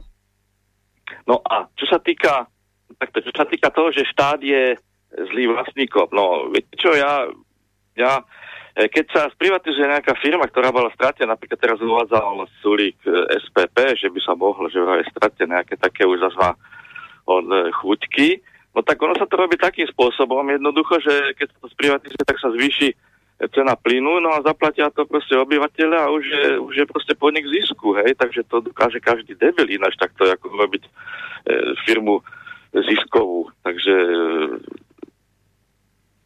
takže takto to proste väčšinou prebieha. Uh-huh. Viete čo, ak môžem len do toho doplniť, áno, vy máte pravdu, Slovensko nič teraz za Sulika nepredalo. RVE a E.ON, oni sa stali súčasťou v podstate jedného veľkého koncernu a jeden má na starosti výrobu a druhý distribúciu energie a je to práve naopak. A preto eh, RVE eh, vlastne to potrebovalo posunúť na, na E.ON. A teraz si, a to je tá otázka, na ktorú by sme sa mali pýtať, či tam bolo predtým nejaké rokovanie s ministrom hospodárstva, kde im predslúbil dopredu, že on si to právo neuplatní. Pretože, pretože čisto teoreticky vám poviem, ak ste minister hospodárstva, príde za vami RVE a povie vám, že vieš čo, chcem uh, svojej uh, uh, spriaznenej firme prehodiť tento majetok, ale má to jeden háčik. Ak, ak skončí ten list u teba na stole a ty si to právo uplatníš, tak my o ten majetok prídeme tak my si chceme byť istí, že to ty neurobiš. A teraz mi teoreticky povedzte, ako inak sa vedeli uistiť, ako to, že spravili so Sulíkom tú dohodu, že za to dostane nejaké peniaze, pretože inak, ja si, tak preto ja toto e, všimné alebo bolestné a tak ďalej, ja ho považujem za súčasť tej výnostnej transakcie medzi týmito nemeckými firmami, pretože oni sami by ma prekvapili, keby to nechali iba na dobre slovo Sulika, že niekde pri kave by im bol povedal, viete čo, no dobre, pošlite mi ten líst, ja si to predkupné právo neuplatním. Pretože keby, ke, ke, pretože keby toto on urobil, že jednoducho mu ten list tam pristane a poviete, čo Slovenská republika to kúpuje, tak oni sú nahratí. Tak preto sa urobilo, podľa môjho názoru, toto kolečko, že oni uh, urobili ako keby nejakú dohodu, pretože súčasťou tej dohody vlastne čo bolo? Že on si to právo určite neuplatní. Hm, ale tam vlastne na, na pozadí Sulík sa musí zbaviť zástupcov štátu v tej dozornej rade, aby sa necúk, necúkali náhodou a dá tam svojich ľudí teraz. Ináč by to nemohli spraviť, nie? No ako zástupcovia štátu, tak e, keby oni sa postavili na vlastné, e, tá, preto, preto ja hovorím, že podľa mňa tam museli byť už predtým konzultácie, že kto ako sa bude správať. Hej. To, ja si myslím, že že keby mal parlament také vyšetrovacie právomoci, ako má v Amerike je Senát alebo Kongres, kde sú tie, tie vypočúvania ministrov a tak ďalej, tak by sa vedelo akože... A toto stojí za zmienku. Proste toto stojí za zmienku, lebo každý povie, chodte podať trestné oznámenie, ale podľa mňa, podľa mňa toto je rovina, v ktorej by mala Eh, byť posilnená právomoc parlamentu a týchto orgánov, ktoré by dokázali normálne otvoriť konanie v takýchto veciach, kde by pod prísahou museli chodiť ministri vysvetľovať svoje rozhodnutia. Hm. Dobre, takže toto by sme asi mohli ukončiť ohľadne, ohľadne to, tohto dílu. Možno sa niekedy dozvieme, akú kabelu dostal Ríšo za to. A vlastne bo, zaujímalo by ma názor, teda by som si chcel porovnať názory Dušana Doliaka, teda aj Tomáša Tarabu ohľadne tých kvázi teraz tlačených peňazí a ktoré si teda môžeme výhodne požičať do Európskej únie. Niečo nám teda dajú, niečo, niečo si môžeme požičať. E, Dušan, ty to ako vidíš, e, že aký by bol správny postup e, s tým zadlžením Slovenskej republiky, aby sme sa nezadlžili zbytočne moc, alebo ak, aký je vlastne tvoj pohľad na to a potom môže aj reagovať Tom, Tomáš Taraba. No, cieľom centrálnych bank je vyvolať infláciu a už sa im to darí. Čiže tá inflácia by mala to zadlženie štátov, obyvateľstva, firiem a aj e, ďalších subjektov by mala e, opticky znížiť alebo relatívne znížiť. Hej. Čiže keď budeme mať e, 15 tisícové platy, tak kľudne môže stať 4 eur jeden rožok. Hej. A čo sa stane, keď bude to vyvolaná táto inflácia? Že naše úspory aj dlhy sa tým pádom strátia. Hej. Keď máme ušetrených povedzme 20 tisíc, tak teraz je to povedzme, že 20 e, platov, ale vo chvíli, keď budeme mať 15 tisícový plat, tak to bude už len e, jeden plat aj niečo. Takže sa nám úspory znižia, ale to isté je aj s uh, dlhmi. Ano, máme hypotéku 50 tisíc, ale keď budem mať uh, 20 tisícový plat, tak už to bude len 2,5 platu a splatím tú hypotéku. Preto a momentálne, keďže toto prebieha, keďže toto je cieľom uh, všetkých centrálnych bank a cieľom, cieľom aj monetárnej a fiskálnej politiky, je čo najviac znehodnotiť tie meny, tak uh, teraz sa uh, oplatí zadlžovať. Hej. Máme nízke úrokové miery a zbytočne mať prísnu, prísnu tú fiskálnu politiku. To znamená, že ten, obmedzovať ten rozpočet štátny a nezadlžovať sa by bola hlúposťou. Otázka ale je veľmi dobrá, že či to vieme použiť a odpovedie je, že nevieme. Čiže my sa vieme zadlžovať, ale nevieme to nejak rozumne použiť. Ten euro o, dlhu vytvára len nejakých 15 centov HDP. To isté aj centrálnych bankách vytvorených, čo ja viem, 10 eur nových natlačených vyvoláva len, čo viem, 1 euro e, rastu HDP. Čiže my musíme čoraz viac tlačiť a čoraz viac sa snažiť zadlžovať, ale už sme dosiahli hranicu, keď nie sme schopní to sprevodovať budovať, pretože už sme dosiahli niekde saturáciu. Už nemá zmysel stavať ďalšie budovy, nemá zmysel stavať ďalšie kapacity na výrobu ničoho, pretože sa neoplatí už nič vyrábať. Čiže nekupujú sa auta, nevozia sa tovary, ľudia proste uh, nekooperujú, firmy nekooperujú, nezadlžujú sa. Jediný, kto je ochotný sa zadlžovať ďalej sú štáty, takže štáty zoberú si tie peniaze a potom ich rozhadzujú hlava, nehlava, dávajú na kadejaké projekty, ktoré za normálnych okolností nemajú ekonomické, podstatne nemajú ekonomickú návratnosť. Tie firmy, či už by sme si uh-huh. porozprávali o počte zombie firiem, ktoré sú, alebo o počte firiem, ktoré sú a majú uh, trhovú kapitalizáciu vo výške 10 násobok ročného obratu, to sú absurdity ekonomické a to je dnešná realita vo svete a všetci sa na to pozerajú, všetci tomu tleskajú, že to je tá ekonomika, že tak to má byť, ale je to zase len ďalšia bublina, ktorá za chvíľočku spásne. Uh-huh. A to, Tomáš, ty jak to vidíš? Uh, ja by som to povedal, uh, nadviazal by som, z veľkej časti s týmto súhlasím a uh, vytiahol by som jednu informáciu, ktorú povedal predrečník, že štáty sa snažia dosahovať infláciu. To znamená, na týmto sa zamyslíme, že prečo chcú dosiahnuť infláciu. Keď je inflácia dobrá, tak si potom povedzme, že čo najviac inflácie, tým by to malo byť čo najlepšie, nie? Keď bude inflácia dobrá, keď ju chceme dosiahnuť a oni hovoria, že treba dosiahnuť dvojpercentnú infláciu, že to je také optimálne, že to je to, čo ekonomike prospieva. Lebo vraj, keby ceny stále padali, tak vtedy by nastalo, oni to nazývajú stagflácia, teda opak, a že ľudia, a teraz sa nad týmto zamyslíte, že čo my dokážeme, čo my dokážeme zhltnúť, akú, akú absurditu, že ľudia by začali odkladať svoju spotrebu, keby vedeli, že povedzme takto o rok bude tovar lacnejší že keby mali tú informáciu, e, vlastne, že, že vieš čo, nekúpim si teraz, lebo stále ceny padajú, padajú, počkám a vlastne toto by vraj zabrzdilo ekonomiku. No a teraz vám poviem jeden segment, kde to presne takto funguje od, od nepamäti a pre ten segment je to pozitívne. Elektrotechnika, čo robí každý rok? Veď každý jeden rok si viete kúpiť lepší televízor za tie isté peniaze ako minulý rok. A tam zrazu je to v poriadku, tam nikto nehovorí, že viete čo, ale ten televízor by mal byť každý rok horší a drahší. A je tu niekto, kto má informáciu o tom, že ľudia by nekupovali televízory, že by nekupovali mobily, že by nekupovali auta, pretože sú čoraz lacnejšie a lepšie každý jeden rok? No a dostávame sa k pointe tohoto celého marazmu, ktorý skončí. Môžem si typnúť, že, že o, o, ožebračenie u nejakých úspor?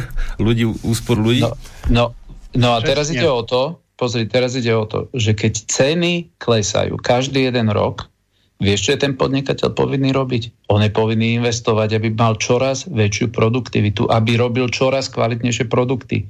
Pretože keď on vie, že musí každý rok prísť s niečím novým a to niečo musí byť minimálne lepšie ako to, čo predáva, a možno to bude musieť byť aj lacnejšie ako to, čo dnes predáva, tak toho nutí stále viac inovovať, inovovať a zvyšovať produktivitu. A to, čo sa celé dejiny považovalo za normálne a zdravé, tak teraz tieto podržtašky, ktoré majú veľké svetové školy, univerzity, ekonomiky, povedali, no to takto nefunguje, to není dobre, tu treba dosahovať infláciu. A teraz otázka, komu vyhovuje tá inflácia? No poprvé inflácia na prvom mieste vyhovuje štátom, pretože inflácia nie je nič iné ako zdanenie. Inak povedané, koľko peňazí sa natlačí, toľko peňazí niekto na váš úkor zbohatol, ak vy ste tie peniaze nedostali. Ak niekto natlačí uh, jedno euro a z vás všetkých, čo ste tu, to jedno euro dostanem iba ja, tak vy všetci ste schudobneli oproti mne. A keď ja mám ešte tú sílu, že si dokážem to euro de facto sám sebe natlačiť, ako to robia dnes štáty, tak sa hovorí, s jedlom rastie chuť a ja to budem robiť viac a viac a viac a vy budete chudobnejší, chudobnejší, ja vám budem hádzať iba omrvinky a vy budete ešte mne vďační, že prídem z nejakého Bruselu a poviem vám, viete čo, ja vám natlačím 750 papierikov, miliard, vy si tie papieriky požičate, ale budete mi musieť to zaplatiť cez reálne hodnoty, cez dane, cez niečo, čo vyprodukujete.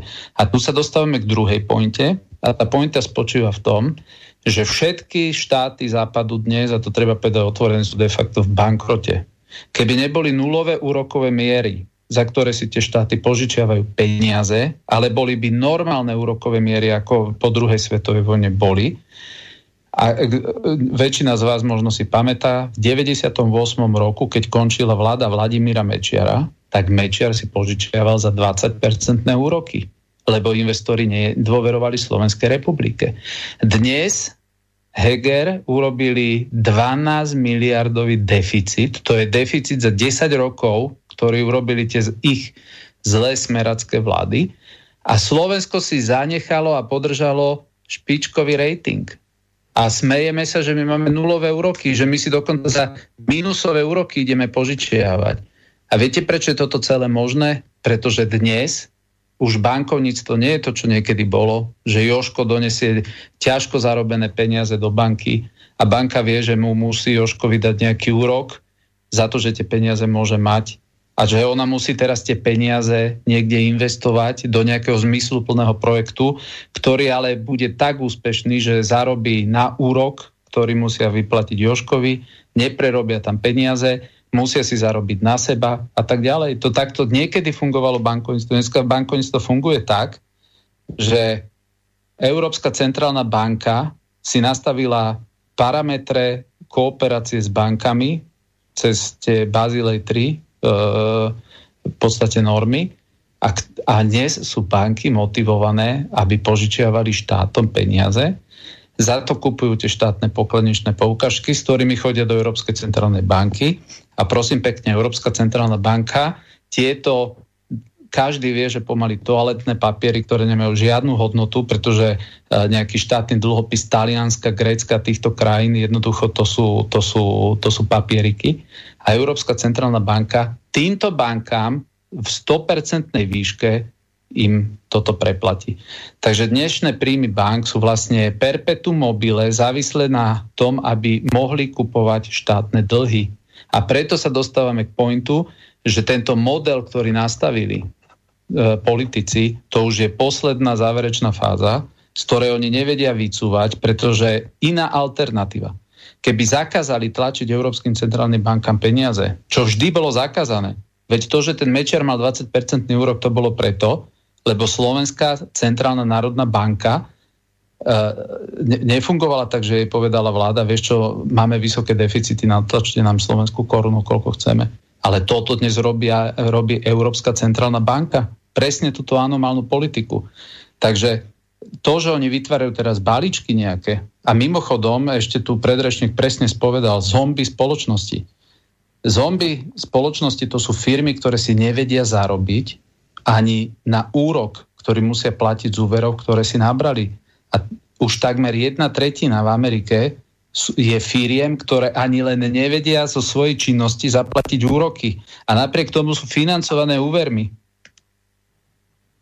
Takže, takže toto, je, toto je, my zažívame éru, ktorú podľa mňa história bankovníctva, ak to nechceme povedať, že sa rútime do modelu Weimarskej republiky, tak jednoducho toto je perpetuum mobile, ktoré uh, nefungovalo vo Venezuele, nefungovalo v Zimbabve, ne, nefungovalo nikde inde, nebude fungovať ani v Európe.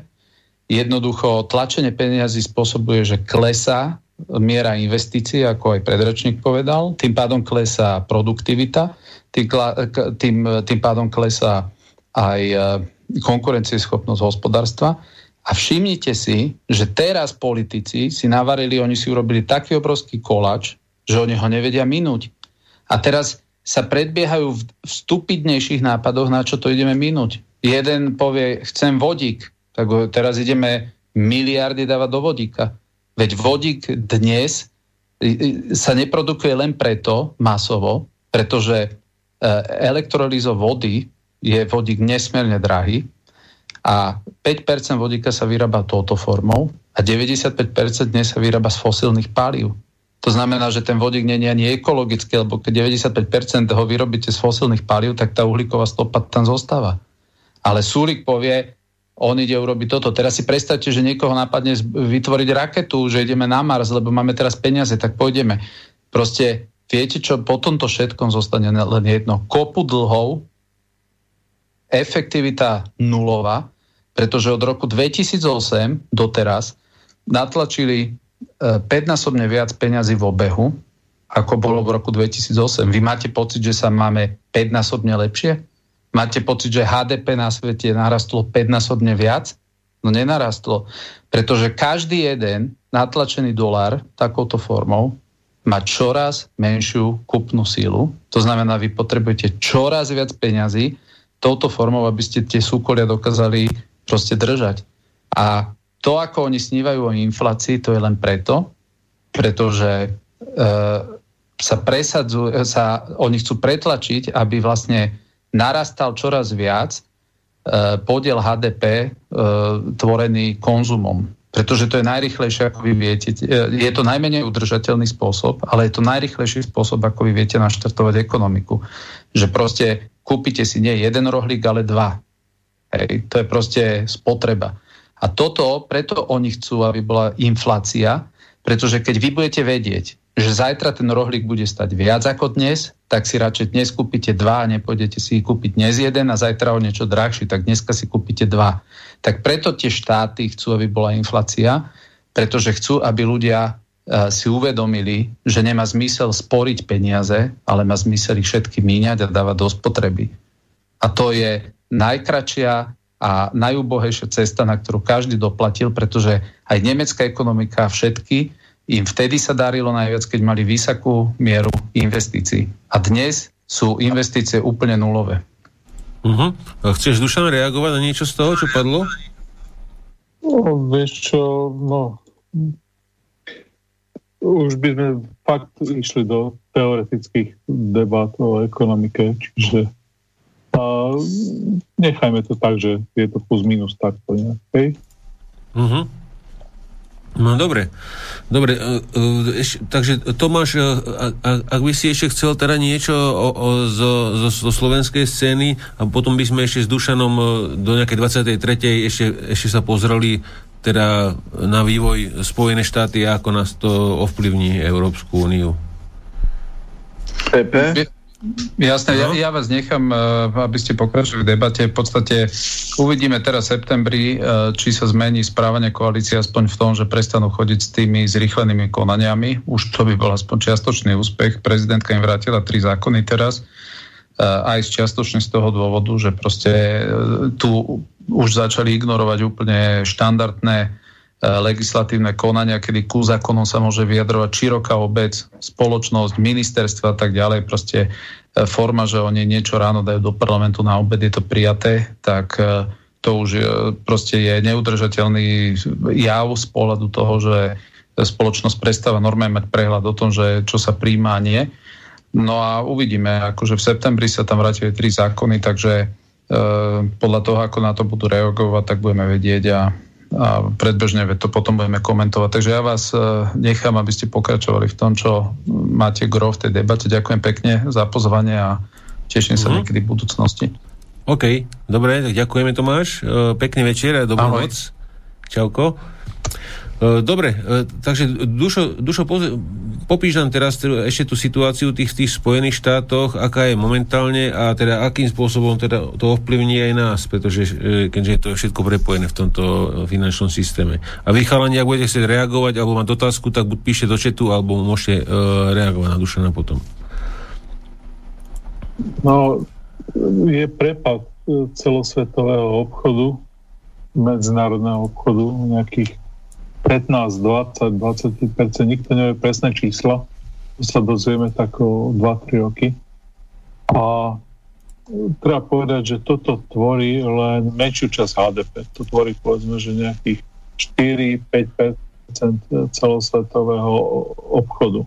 Hej, lebo väčšina HDP si ľudia realizujú v vlastnej krajine. Čiže povedzme 5% alebo 4% toho tovaru sa dovezie z zahraničia, ale väčšina tovaru chlieb sa upečie tu z našej múky a e, toto je e, gro našej spotreby. Cement sa e, robí na stavajú sú tu na tie cesty a podobne. A ten prepad sa očakáva na nejaké, na nejaké teda 9% tento rok, no ale keď pozreli sa na to v Spojených štátoch, napríklad útvar hlavného účtovníka na ministerstve financí, tak on hovorí, že potrvá do roku 2030, kým sa vráti tá ekonomika na úroveň z roku 2019. Hej. Čiže 2030 to je ďalších um, 10 rokov a bude trvať, kým sa vyhrabu Spojené štáty. No a teraz to je podobné tvrdenia existujú vo všetkých vyspelých krajinách, teda aj v Európskej únii a z toho je odvodené aj čísla pre Slovensko. Len ten problém je, že väčšina ekonomov e, ignoruje fyzikálnu realitu, ktorá existuje okolo nás a máme problémy s e, fosilnými palivami, máme problémy s e, klimatickou zmenou, ktorá prináša zhoršenie výťažnosti plodín a podobne máme problém s demografiou, no a všetky tieto problémy by mali vrcholiť v najbližších dvoch až, až, až 5-7 rokoch.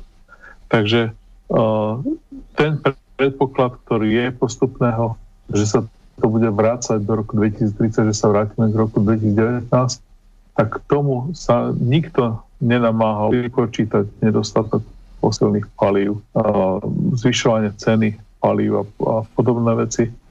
Takže toto, keď sa tam uh, pripočíta, tak výsledkom bude dlhotrvajúci hospodársky pokles, uh, stagnácia na úrovni uh, optimistické predpoklady sú, že 1% klesanie HDP na najbližších 30 rokov. Hej. Takže to sú optimistické predpoklady. Pesimistickejšie sú na úrovni niekde 3% tých vyspelých krajinách, že bude HDP medziročne klesať, mm-hmm. až dokým nenájdeme nový zdroj energie. Ja som to tu už veľakrát na uh, Slobodnom vysielači vysvetľoval tieto vzťahy, takže nechcem sa k tomu znova vrácať. Jasne. Dobre, chalani, mám tu, mám tu ešte duša nejaké, nejaké reakcie od napríklad od Emila, že pán ekonomov vraví, že štát je zlý vlastník, dali, dali sme si postaviť Mochovce súkromníkovi a výsledok vidíme. Keď skončia Bohunice životnosť, môžeme iba hádať, kto bude financovať ich likvidáciu. Viem, že existuje fond na likvidáciu, ale neverím, že, že to tento fond vykrie. Taká reakcia od no, v tejto jednej, tejto jednej otázke je niekoľko vecí, o ktorých sme sa mohli úspešne debatovať. Ako mm. sa stavali Mochovce, vieme, vieme, aké obrovské peniaze, ako boli predražené všetky veci, čo sa tam nakupovali. Hej, oproti cenám, ktorých sa to stávalo teraz, vtedy, áno. Čiže ono to nie je tak, že e, ľudia si to idealizujú, že ten štát dokáže niečo e, dobre nakúpiť a podobne ale treba si uvedomiť, že je to vždy spojené s mohutnou korupciou. Aj v tých súkromných firmách je vysoká miera korupcie, ale v tých mhm. štátnych mm-hmm. firmách je ďaleko vyššia miera korupcie. Čiže tie nákupy bývajú predražené, ale to nebýva najväčší problém.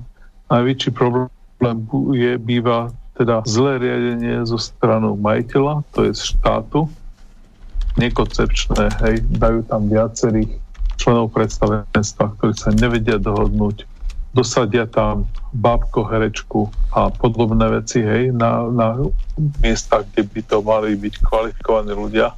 Čiže toto je problém e, štátu, čo sa nestáva zase v tých súkromných firmách. E,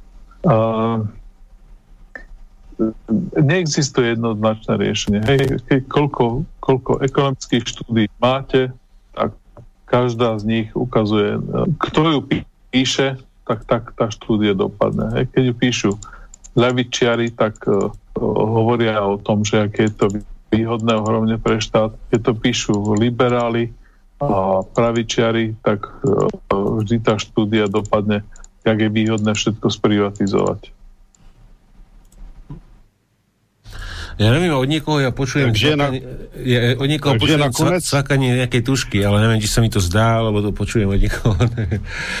Takže môžeš, Martin. Takže nakonec nám vychází, že místo politických stran by nás nakonec ještě zachránil totalitní režim kde by si nemohli roztrkávat mezi sebou kšefty, kšefty politické strany. Já to samozřejmě říkám s nadsázkou, protože i v takovém případě existuje korupce, ale ta úroveň nepořádku, kterou tady vidíme za 30 let, je naprosto katastrofální.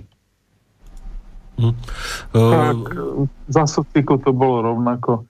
Keď porovnáme také tie ekonomické parametre, ako je uh, množstvo uh, výroby na sklad, ktorá sa nikdy nespotrebuje, tak uh, momentálne ako kapitalizmus sa dostal do rovnakého štádia ako socializmus v poslednej fáze. Čiže 20-30% automobilov, ktoré vyrobíme, sa rovno zošrotujú. 50 potravín v Európskej únii rovno ide do koša. No, no nie je to efektívnejšie vôbec, ako bol, ako bol socikej. No a samozrejme je to spojené s tým sociálnym napätím a podobnými nedostatmi, čo sme za sociku vôbec nemali. Hej. Či ľudia mali svoju prácu a, a realizovali sa na záhradke. Hej. No mám tu ešte jednu otázku, Duša, na teba. Uh, ohľadne, keďže, keďže teraz Slovensko uh, sa brutálne zadlží, ešte si aj super výhodne požiča, vyzerá to tak, uh, kopec miliard, že či by nebolo, teda posluchač sa pýta, že či ne, by nebolo vhodné už tieto peniaze použiť na dostavbu tých diálnic, ktoré sa tu stávajú už tri, uh, cez 30 rokov, a, či si myslí, že vôbec by ich e, dostávali za tie prachy, alebo či by to rozfofrovali a teda zase by sa nič nedokončilo? No, ak sa potvrdia predpoklady Svetovej energetickej agentúry, tak v roku 2025 budeme uh, ťažiť len polovičku tej ropy, čo dnes. Tie, uh, znamená, že tá cena benzínu a nafty pôjde cez 2 eurá. 2,50, 3 eurá pri takýchto cenách proste ľudia nebudú jazdiť. My staviame diálnice pre dopravu, ktorá tu je dnes, ale keď dostávame tie diálnice, tak tá doprava pravdepodobne už poklesne, už nebude. A nie sme schopní elektrifikovať dostatočne rýchle. Potrebovali by sme, aby 30% predaných, predaných aut boli elektromobily a vtedy dosiahneme v roku 2030 nejakú dvojpercentnú uh, podiel tých uh, aut, ktoré sú, pretože máme 30-ročné auta, hej, uh, na, trh, na, na cestách. A hlavný problém máme, že napríklad ten diesel a, a tie lode a lietadla no nie sú schopné na tie baterky jazdiť. Takže keď nám poklesne ťažba, tak sa nám predraží hlavne e, nákladná doprava, čo sa odrazí v cenách všetkého, spotreba pôjde dole a pôjde dole agregátny dopyt. No, vtip je v tom, že to, co e, my bojujeme s dýmem, který jde z e, výfuku automobilu se spalovacím motorem, ale přechodem na elektřinu, akorát ten čout nepůjde z výfuku automobilu, ale z komínu elektrárny. V tom je ten problém. My si tou elektrikou pomůžeme velmi málo, pokud ji budeme vyrábět takovým způsobem jako dodnes. A když se podíváme, jak ubohé jsou výsledky solární elektřiny, tak to prostě není cesta. Presne tak. Keď by ľudia mali záujem, tak môžu si čítať tej mojej knižke, tam na 87 stranách rozoberám uh, do detajlov, prečo uh, sme odkázaní proste na to, že to pôjde dole. Kým nenájdeme nový zdroj energie, tak naša životná úroveň pôjde dole najbližšie roky, až kým ho nenájdeme. Jak se jmenuje ta kniha, protože v Česku to asi bude problém dohnat? Stanek Ivanová Doliak globálne zdroje. Hm, to, to, bol, to bol spoločný projekt, áno, aj s, s Petrom Stankom. Áno, áno. Uh-huh. No neviem, Peťo ty, Peťo, ty si tam niečo, si chcel nejakú otázku, ale potom e, išiel teda Buchot a som to stlmil, tak keď tak si povol mikrofón, neviem, či sa s tým Peťom počujeme, ale chcel nejakú otázku alebo niečo a teraz ho má zakázaný. Takže asi sa nepočujeme.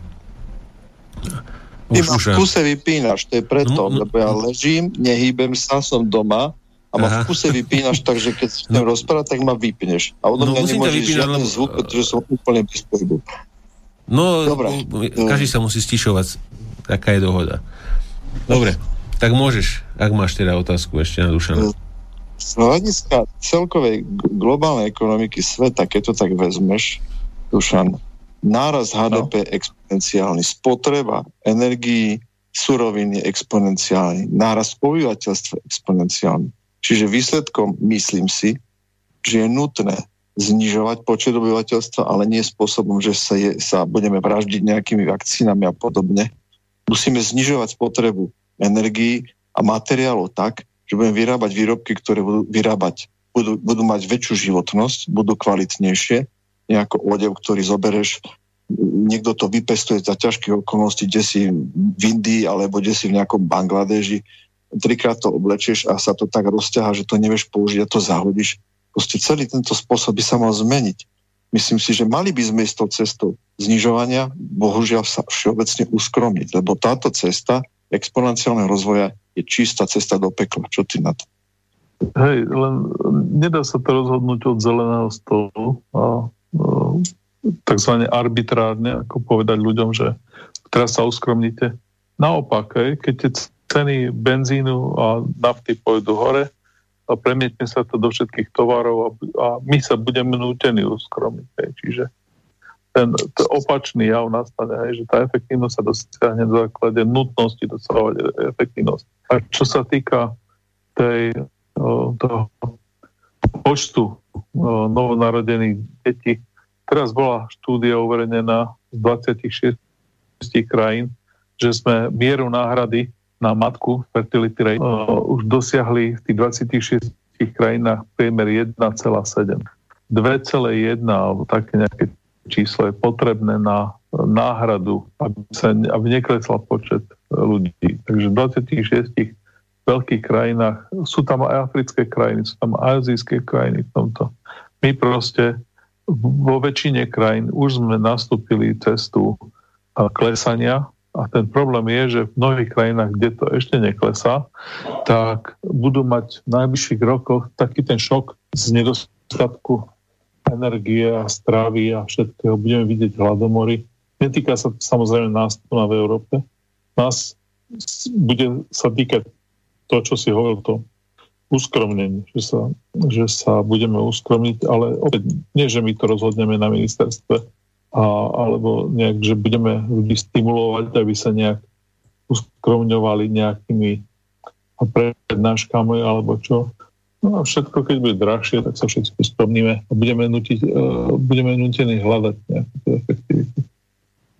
Trošku mi to pripomína, keď v Amerike bol zákaz fajčenia na verejnosti, respektíve hodne sa obmedzila fajčenie tým, nedokázali to spôsob, za, zabezpečiť osvetou, nefajčte, budete zdravší, ale dosiahli to poisťovne, ktoré štrukturálne zmenili, po, zvyšovali poistné fajčiarom napríklad.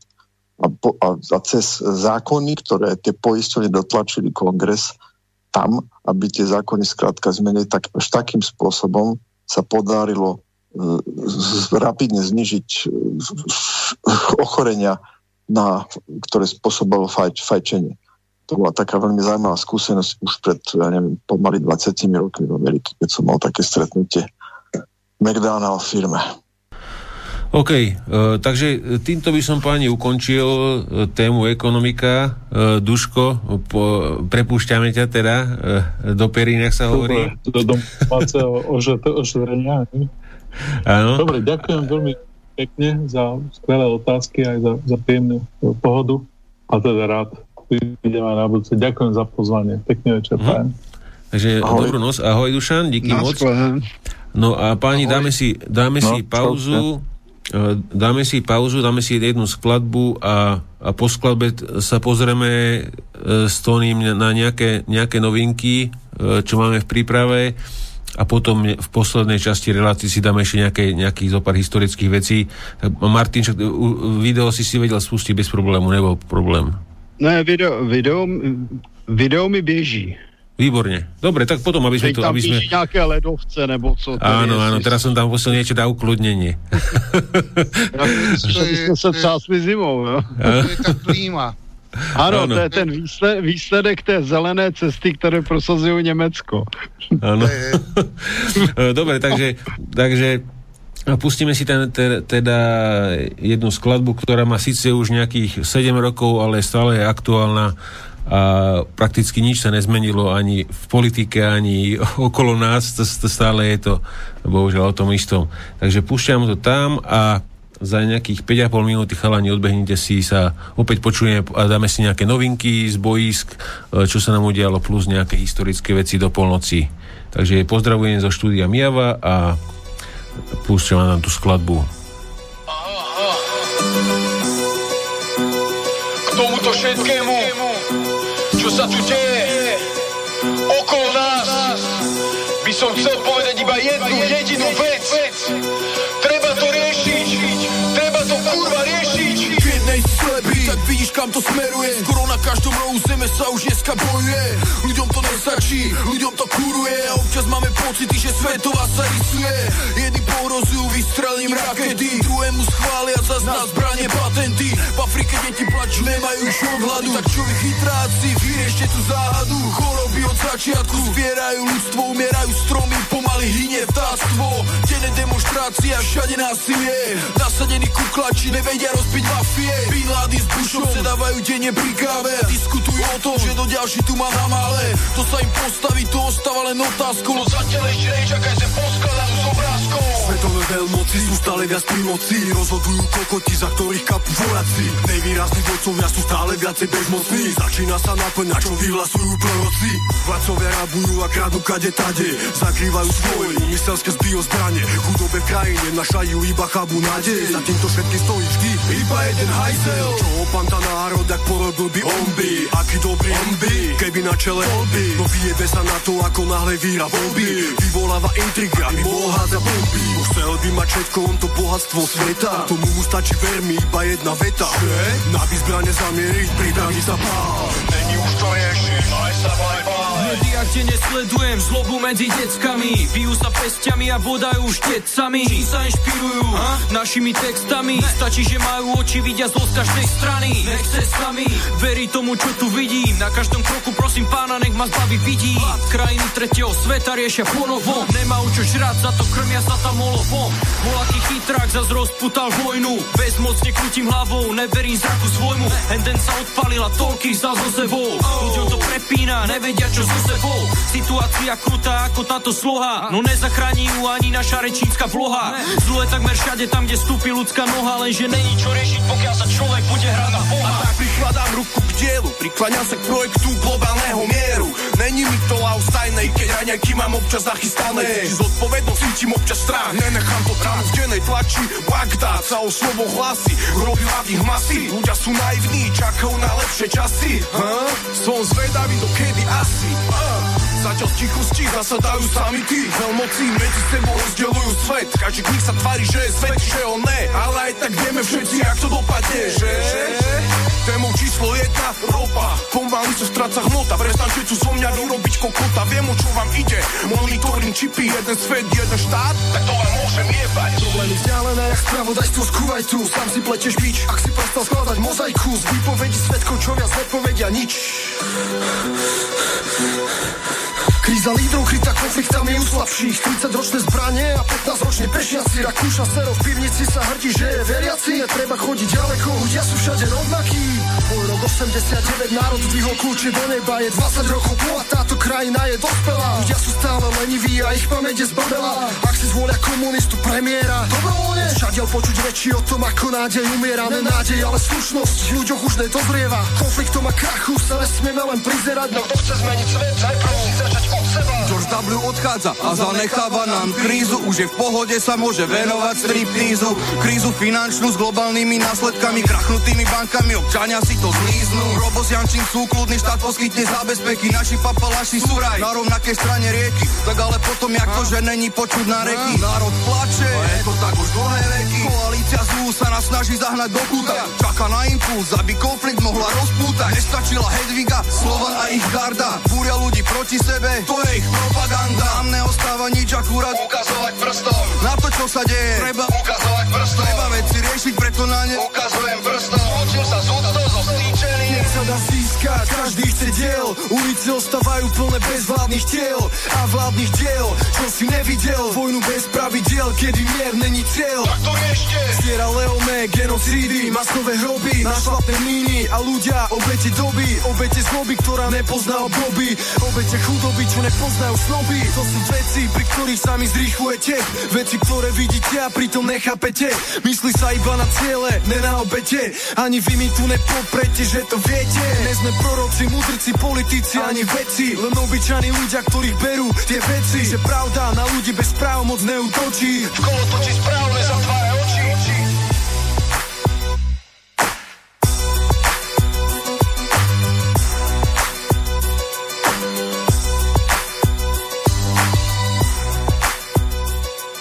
Casus Belli. Casus Belli. Casus Belli. You're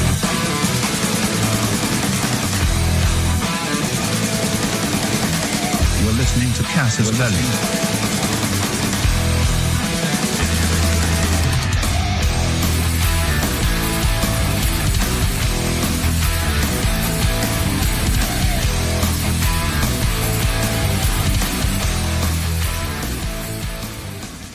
No my pokračujeme ďalej s reláciou Kasus Belli, dnes do 24.00, ešte máme nejakých 54 minút cca, no a ideme sa teda pozrieť na, na, na, na zopár nejakých e, noviniek, čo sa nám udialo vo svete a plus si dáme ešte nejaké historické veci. Takže e, Tondo, máš slovo a ja tam hodím telegram a môžeme to zač- začať komentovať. Môžeme telegram dať. Hej, uh-huh. hej. Takže... A, a, a, Tondo, pridaj si tam, jak sa ti dá troška na zvuku. Lebo troška Jasné. si slabší, neviem prečo. Trocha si sl- slabší Hej? počuť. Uh-huh. Že by až tak? Není tě slyšet. Slabo. Slabo? Ah, Áno. tak, moment. Tu niečo sa udialo, ale... Moment, moment. Deď, deď, deď. Teraz? No teraz to je dobre, teraz to je dobre. Už je to dobre. No. Dobre. Poťahol som šíbrom. Dobre, takže e, môžeme začať tým výbuchom v tom Libanone. Už sme o tom tu hovorili. E, ja som tam dal, e, je to jedno z takých lepších videí, dosť veľkej kvalite, kvalitný mobil to bol. Takže je tam ten prepočet dole podľa koľko by to vychádzalo tón TNT. No a môžete to tam vidieť, tú, to číslo, ten prepočet dole popísaný. Ja ho nevidím. Uh, ja, to, oh, teraz, ja, ja, teraz ja to tam vyrieším. Ja to tam vyrieším. Hey, za chvíľočku. Musíš vydržať musíš vydržať a v podstate je to to, čo som spomínal na začiatku, ten koeficient, že koľko to vyšlo. Uh, Áno, no, tak, presne. No tak vychádza to presne tak. Jedna ku sedmi v podstate. No, takže hovorím, 371 tón TNT, no ani sa nečudujem, že tie baraky, tie mrakodrapy, tie vežiaky, čo tam boli, mali normálne mramorové fasádu, bola po mramorové také na, na pár videách to bolo vidno také mramorové kocky alebo štvorce boli ako obklady a normálne tie boli popraskané, popadané. To, sú 50 metrovej výšky padalo. A mramor vieme, aký je, aký je tvrdý a akú má pevnosť. No poďme ďalej, toto je veľmi zaujímavá informácia, o niečo vyššie, keď pôjdeš Pepku. Týka sa to Líbie. Uh, Rusi sú veľmi rýchli a uh, už aj uh, Turci to píšu práve pred nejakou hodinkou uh, to turecké správy začali šíriť vo veľkom, pretože uh, asi nejaký baklažan to nafotil.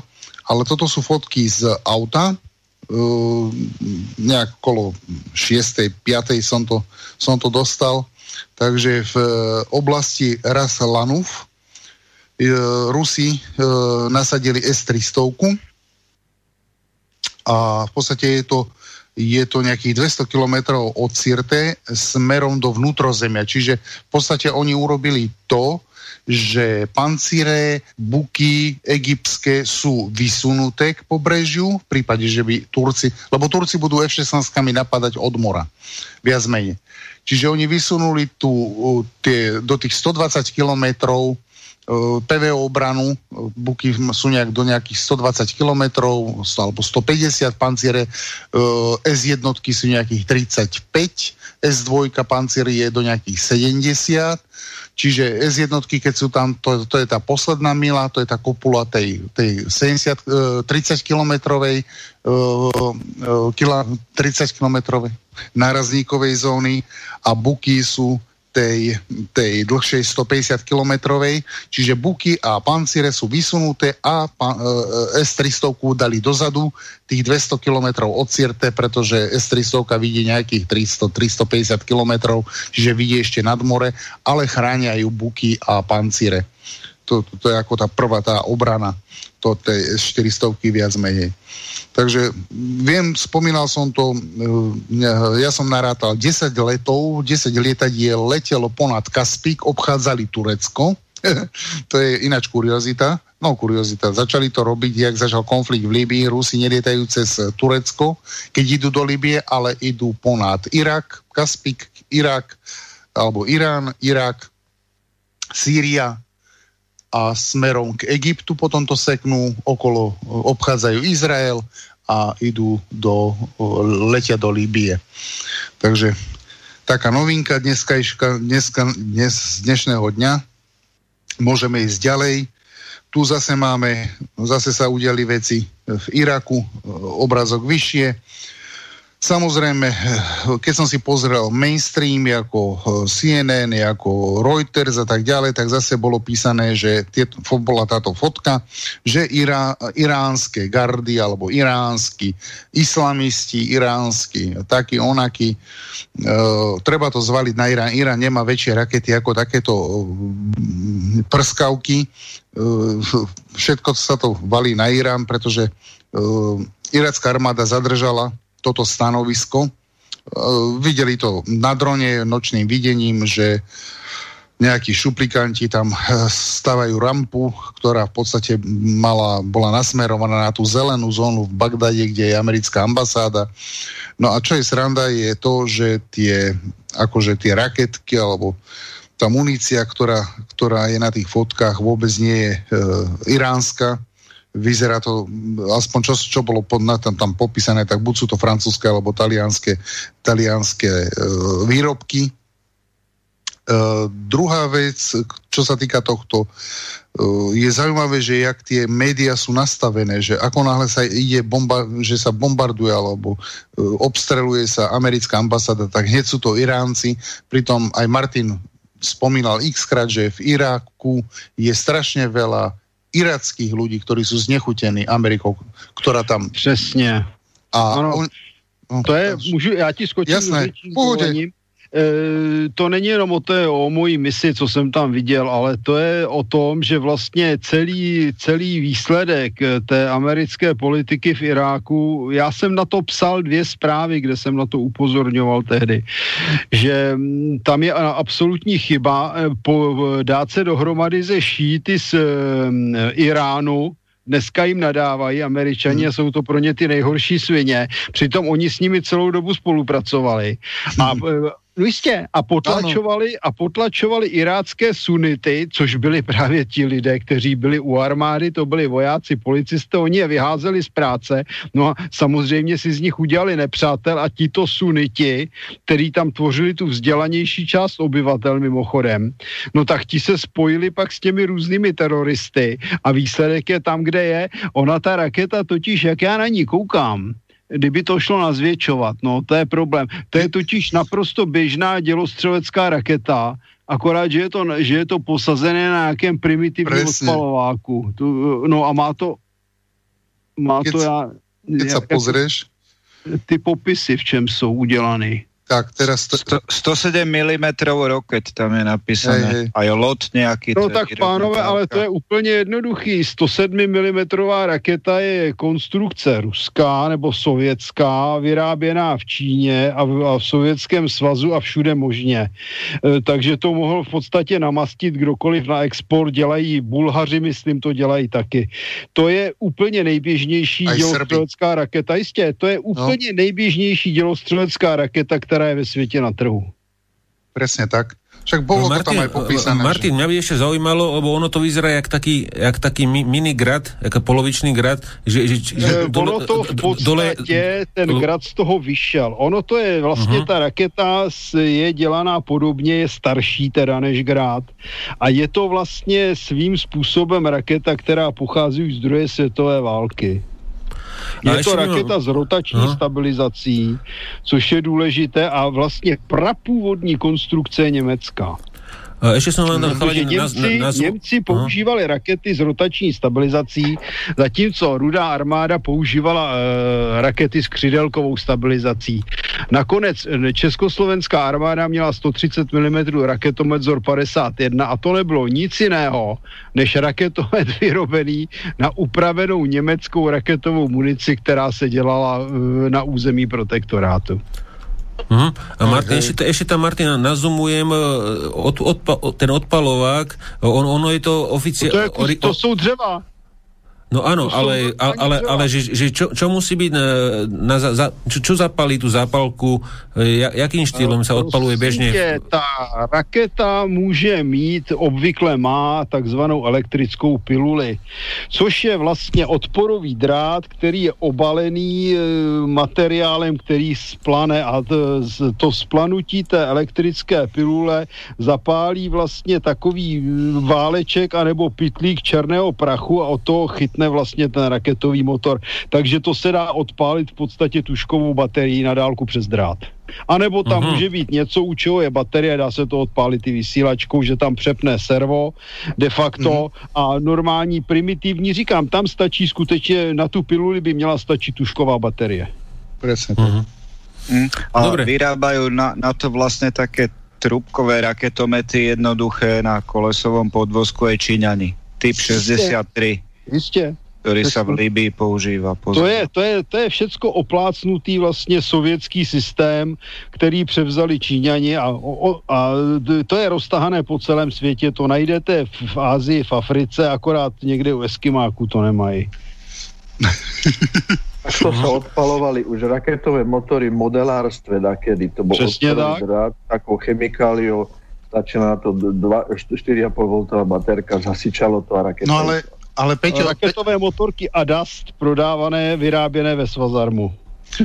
Áno. Keď, keď hovoríte o tých, raketo, tý, o tých raketomodelároch, však to je vynikajúce, že takíto modelári sa naučia modelovať e, raketky v Iraku a potom sem prídu ako imigranti. To sú kozmické veci, to treba len, aby sme ich na vysoké školy dali. To sú tie raketové techniky. A nás nepotrebujú rakety. Dobre, pokračujeme ďalej na opekačku. Hej. Áno, opekačka, to je korona. Na jednej americkej lietadlovej lodi, nemohli vystúpiť, tak koronovali, mali ka- celá loď karanténu niekde v Ázii, nejaká loď to bola, už si nepamätám presne aká, tak im tam rýchlo zasobovacia loď dovliekla potraviny, lebo im dochádzali, nemohli sa ani priblížiť e, k, ne- k Austrálii, k nikomu, tak im druhá vojenská loď dovliekla e, strávu, potravu, lebo im dochádzala, tak im donesli prasiatka, tak si robili piknik. Takže to je naprosto ďalej. neuvěřitelné, že, že může takové letadlové lodi docházet potravady. Tam mají nakonec několik měsíců potraviny. Tak asi jim to došlo, no. Hrůza, nepořádek. Takže to, to sú zase z Libanonu uh, tie fotky, kde to, lokalizácia, kde to buchlo. Poďme ďalej, však ohľadne toho to sme, to sme, to sme v podstate hovorili. No. Nejaký pancier ME námorná verzia Áno, to je veľmi zaujímavé. To je veľmi zaujímavé. Uh, no, mám to tu, už aj ja. To môžeš pustiť video. Martin, dobre sa kúkaj. Takže Rusi sa e, nasrali a e, prerobili pancír. A tuto, áno. A tuto by som, fakt, je tu to, taká te- technická záležitosť, že v čom je problém najväčší je to klasický pancír, e, no klasický, áno, neexportný samozrejme, ale toto je ten pancír, e, o ktorom sa bavíme, ako keby pancír S2, ktorý má až 70 km, pretože more je rovné a vy tým pádom ďaleko nepriateľ vás veľmi dobre vidí. Preto vy potrebujete vysunúť, mať rakety čo najdlhšieho dole. Ale tohle je námořní systém kaštan. Nie, nie, to je pancír ME. E, to je ale skutečně s, těma, s, tě, s tím tohle řešení vychází z námořního systému kaštanu. Áno, áno, je to podobné. No a tuto to začína tá radarová časť, ktorá je veľmi zaujímavá. Tuto to môžeš stopnúť. Keď sa pozriete, sú to ploché radary. Už sme to tu v relácii Aha, hovorili. Áno. A sú to čisto aj sa radary, budú dávať do tejto námornej verzie. Keď sa pozriete dobre, to, to je na tom trenažéri. No problém u tohto radaru uh, takto, keď sa kymáca loď, lebo to je veľmi podstatné. Aj sa radar sa vychyluje elektronicky, jak vertikálne, tak horizontálne. Ale keď sa vám loď nakláňa a on zachytí cieľ a loď bude naklonená, tak te, on zamerá ten cieľ, ale nebudú, vys, nebudú dobre, zaraden, dobre udané súradnice, pretože tým, že sa kymáca, tak podstate e, dostávate skreslené informácie na monitor, na displej. A toto potrebujú jak mechanicky ustabilizovať, tak sa pozrite, jak, to, jak hydraulika pracuje, to je jedna vec. A druhá vec, musia to ešte aj elektronicky dostabilizovať. Čiže... Ak... Jako letecký trenažér. Presne. Presne. A oni vlastne simulujú tie výky, pri tých výkyvoch ma niekde pobliž lieta dron, tam to hovoril ten Rus, lietali tam drony, kolom dokola lietali drony, mali presne, ako mali, boli nám displej označené jednotka, dvojka, ako mali svoje číslo a oni vlastne kalibrovali takto, že software, e, hydrauliku a tieto veci to už mali doladené, ale e, potrebovali softverovo to ešte doladiť, aby tie ciele, keď má vystreliť tým smerom raketa, byť navedená a vy, vám sa takto antena e, kymáca, tak vy neviete ten lúč zaostriť na ten cieľ, lebo sa vám ten, ten, celý, ten, celá tá antena hýbe. Takže oni potrebovali uh, korekciu robiť digitálnu ešte, uh, čo je veľmi zložité u týchto ASR radarov, pretože on v podstate skenuje, on má možno, že 3 nanosekundy vyšle lúč ne, ne, určitým smerom a už sa viac tomu nevenuje. Hej? Takže je to veľmi časovo veľ, veľmi zložité na elektroniku toto. No a vyzerá to tak, že sa im to podarilo a už v podstate majú začať skúšky bojové a reálnom, reálne na nejaké lodi to dajú a malo by to ísť do výzbroje. Takže veľmi zaujímavé toto bolo a hlavne ten pokec okolo toho, keďže trocha rusky viem, tak veľmi dávajú si na tom záležať asi pravdepodobne. Môžeme ísť ďalej. Takže po pancire, no a toto bolo zase Idlib. Um, Turek, no, Turek uh, niečo hľadal, ale niečo veľmi, toto bolo abnormálne. Ja sledujem tieto tieto rôzne príspevky, aj, aj flyradar, aj ten ruský, um, čo je radar, čo majú podobné flyradaru, ale toto bolo, keby po niečom pátrali a bolo to veľmi zaujímavé. Ten dron bol vo vzduchu 16 mm, alebo 18 hodín. Neviem, či niečo mm, Turci, mm, či ten dron, to nebol malý dron, to bola tá Anka, niečo väčšie. A takto to vyzerá, hlavne som si to všimol nad Izraelom.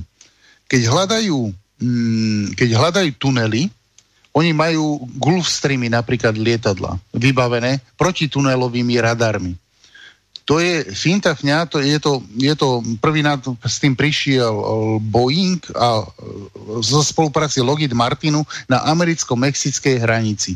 Američania totižto ako prvý na svete to klobúk dole sa im podarilo na družicu, začnem tou družicou, na družicu namontovať um, špecifický tzv. rofar, E, je to špecifický radar o určitej vlnovej dĺžke. On najprv ten radar z tej družice a aj z toho lietadla musí zistiť, aká je tam podložie, aká je tam zemina. Na základe tých reflexných vlastností tej zeminy mení jemne frekvenciu, až dosiahne to, že pre, presvieti, ako keby presvietil hlbšie do zeme. A potom sa im začnú niekoľko metrov pod zemou zjavovať dutiny normálne vidia tunely. Tak takto presne to vyzeráva. Niekedy tieto Gulfstreamy vydávam, Izraelčania takto oblietávajú hranicu. Oni idú od Jordánska. Martin, ty budeš vedieť, okolo toho jazera letia hore až do Libanonu a naspäť a takto štrekuje možno aj 14-15 hodín a v podstate oni vedia zmapovať takto tie tunely. A potom ich zalievajú betónom, jak sme tu už raz ukazovali. Takže... Uh, pardon. No? Uh, jakou má hloub, jaký má hloubkový dosah ten letecký radar? No, tak ten, čo viem, alebo čo raz sa vyfarbili Izraelčania, Američania vedia ísť do 3 do 4 metrov. Mm-hmm a Izraelčania, tam je, to, tam je tá hora, tam, sú, tam je to dosť kamenisté, vieš, medzi Mexikom a ano. Amerikou je piesok viac menej, hej, ten je jemnejší, ale hen tam je žula, jak je Izrael, tak tam, jak máš vlastne Golany, to sa natláčalo, tá, tá zemská kôra, takže tam to bude tvrdšie, tam to môže byť, neviem, možno Izraelčania zase dali silnejší gerec zdroj, lebo radar závisí od prúdu, hej, viac menej. No a Izrael je vždycky okrok popredu proti Amerike, to vieme sami, lebo robia samých pre, výrobky sami pre seba. No takže tiež si myslím, že 3 metre určite no, po světě. A oni mají zemní radary, které dosáhnou 12 metrů, Izraelci. Je to možné? Ja Proto mají palestinci velký problém, protože musí kutat, eh, kutat ty tunely Strašne minimálně hlboko. 12 metrů pod zemí. Áno, tie tunely ukazovali zábery sú niekedy, a to je hodne hlboko. To normálne je cesta Normálne, normálne sa tam vozia na motorkách dole do tej štoly. No, viem, že oni to tam kutají deti. No áno, áno, aj to som videl. Protože to a palestinské vedení to jsou takový hajzly, že si najímají děti, aby za ně dělali tuhle špinavou práci a sami si válí šunky. Je to smutné. No a toto v tom Idlibe, hovorím, presne to mi kopíruje tie lety, to je to, čo, čo mi hlavne v tom Idlibe išlo, kde sú muničáky asi pravdepodobne, lebo Turci, tu, e, ešte takto v rýchlosti, Turecko má s pár skupinami v Idlibe nepriateľské vzťahy.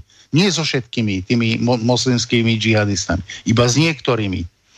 A on po niektorých týchto uh, sme si mohli všimnúť, že tam pár uh, bolo zabitých, takže zbombardoval ho dron a tak ďalej. Takže Idlibe má Erdogan z nejakých, alebo Turecko má nepriateľov, sú to moslimovia, sú to džihadisti, sú to fanatici, hrdlorezi, ale nie sú Turecku až tak lojálni. Alebo niektorým osobám. No tak ich likvidujú a hľadajú takto, takto tie muničaky, ktoré sú zakopané pod zemou. Alebo tie tunely.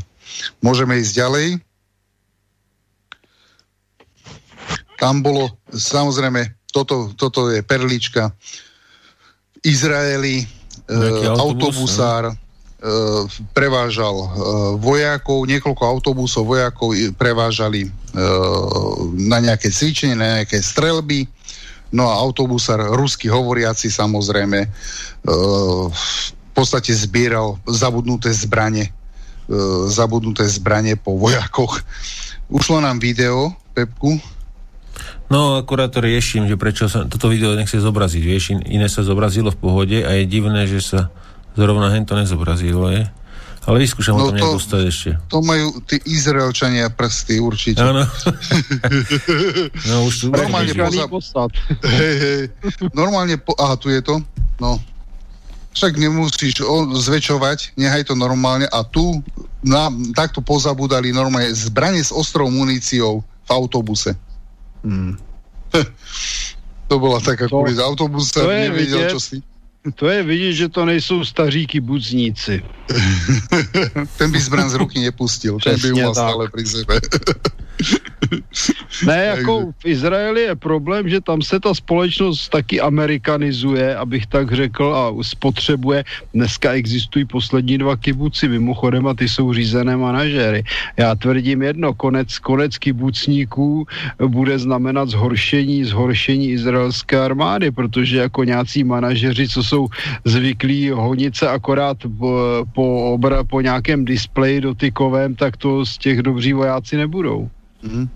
A ináč kibuce to je vlastne náhrada kolchozu ruského z toho to vychádzalo ináč. E, relativně ano, ale tam, oni tam teď řeší obrovský problém, či těch kibuců byly stovky, ale hlavně oni měli za povinnost vlastně živit svoje důchodce a hmm. po té, co skončili, tak najednou ty důchodci jaksi tu podporu nemají a vláda se oháněla tím, že jim nic nedá, protože kibuci jaksi se slíbili, že se o ně postarají, takže tam je to dost velký problém a hmm. skutečně základ jako izraelské pěchoty izraelských tankových vojsk byli z velké části kibucníci, kteří tam přišli vlastně po, po druhé světové válce a budovali tam zemědělství. To byli jaksi lidé, kteří skutečně jako makali ručně a byli to tvrdáci a e, tu svoji půdu si bránili. A to, to, tam dochází k, jako k nepříjemné změně. Já jsem zrovna nedávno zaregistroval, že už se jim tam roztahují euromarxisti, no tak to bude radost. No. V ďalšej správe, no, v ďalšej to... správe to, uh, Američania kúpili od Izraela dve batérie, dve batérie Iron Domu a poslali si preto e, ukrajinskú Mriu a hmm. AN 225 a vyzerá to, vyzerá to, že asi to potrebujú do Iraku kvôli tým obstrelom, čo tam majú stále ale možno, že aj na doma niekde, neviem. Neviem, ty Martin, máš informácie, že kam, e, na čo to amici potrebovali? Na, kam to chcú? Domov, domov. Ja bych to viděl Irák, Irák, Irák, Afganistán, zatím teda.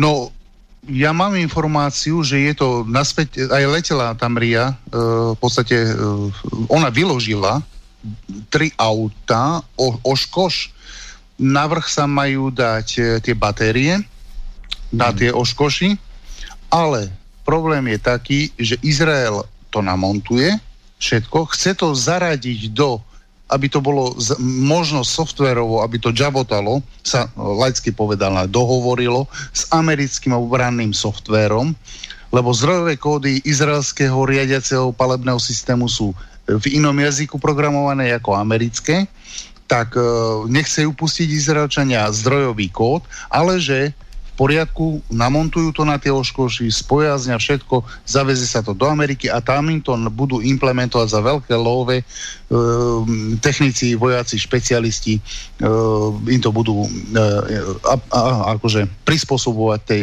americkej, e, americkej obrane, PVO obrane. Mm. Chce, chce ju to, patriot, patrioty asi od patriotov ustúpia. Vyzerá to tak. No takhle, on ten Iron Dome má zase nižší dosah, že jo. Patriety to jsou zbraně s velkým dosahem. Já se domnívám spíš, že se oni se pokoušejí udělat něco, co si před chvílí vzpomínal, že vlastně kolem toho, kolem těch baterií Patriotů budou spíš ty Iron Domy, aby, aby práskali po těch malých cílech. Hej, hej, len potrebujú to na softverovo, že celý problém není problém hardware namontovať, to urobia roboši no, za pár týždňov. Problém. Ale problém je zlúčiť tú kompatibilitu softverov. To je problém. Najväčší. A, a ne malej. No. Teď si vemte, že Američanům se podařilo získat vlastně Tamaru, já nevím přes koho, přes Moldávy nebo od koho to koupili svého času. No a stejně s tím nic nedokázali udělat, protože nezvládli se na, na, napchatnost do, do softwaru.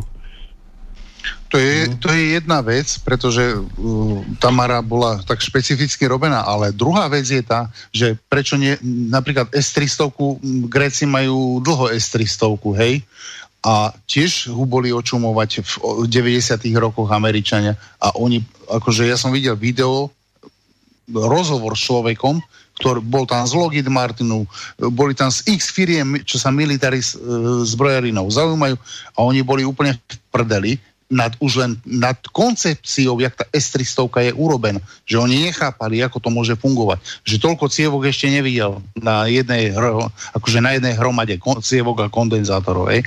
lebo Rusi mali iný pohľad aj matematický, ako majú Američania.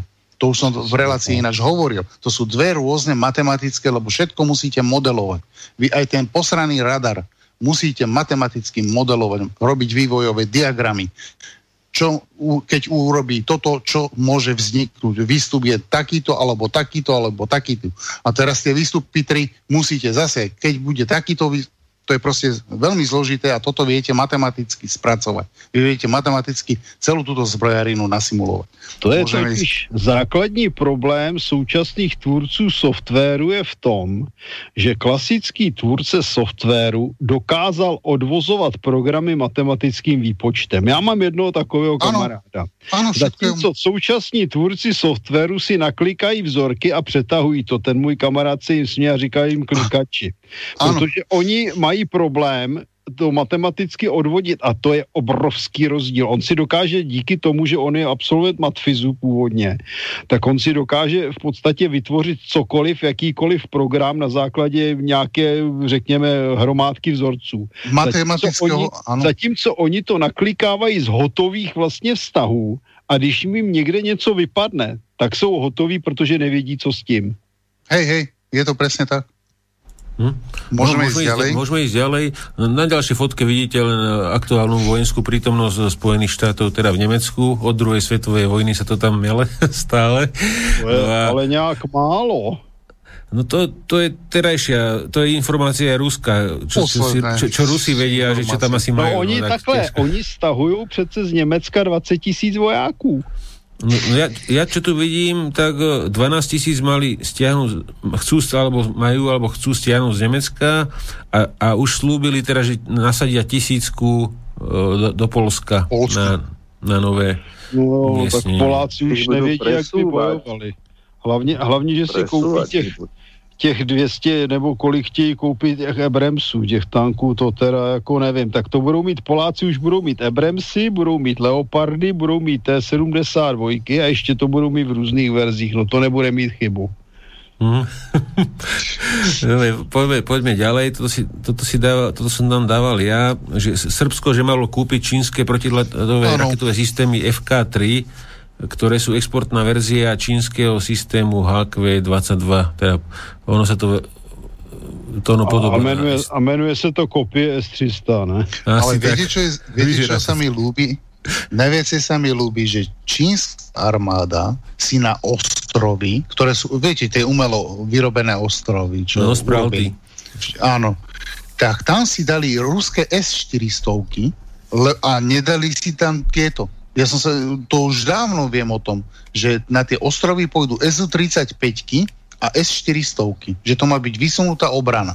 A normálne čínska, čínsky generáli povedali, že oni dajú radšej overené e, stroje tam a overenú rádio PVO techniku, ako ich nové produkty, s ktorými asi nie sú spokojní.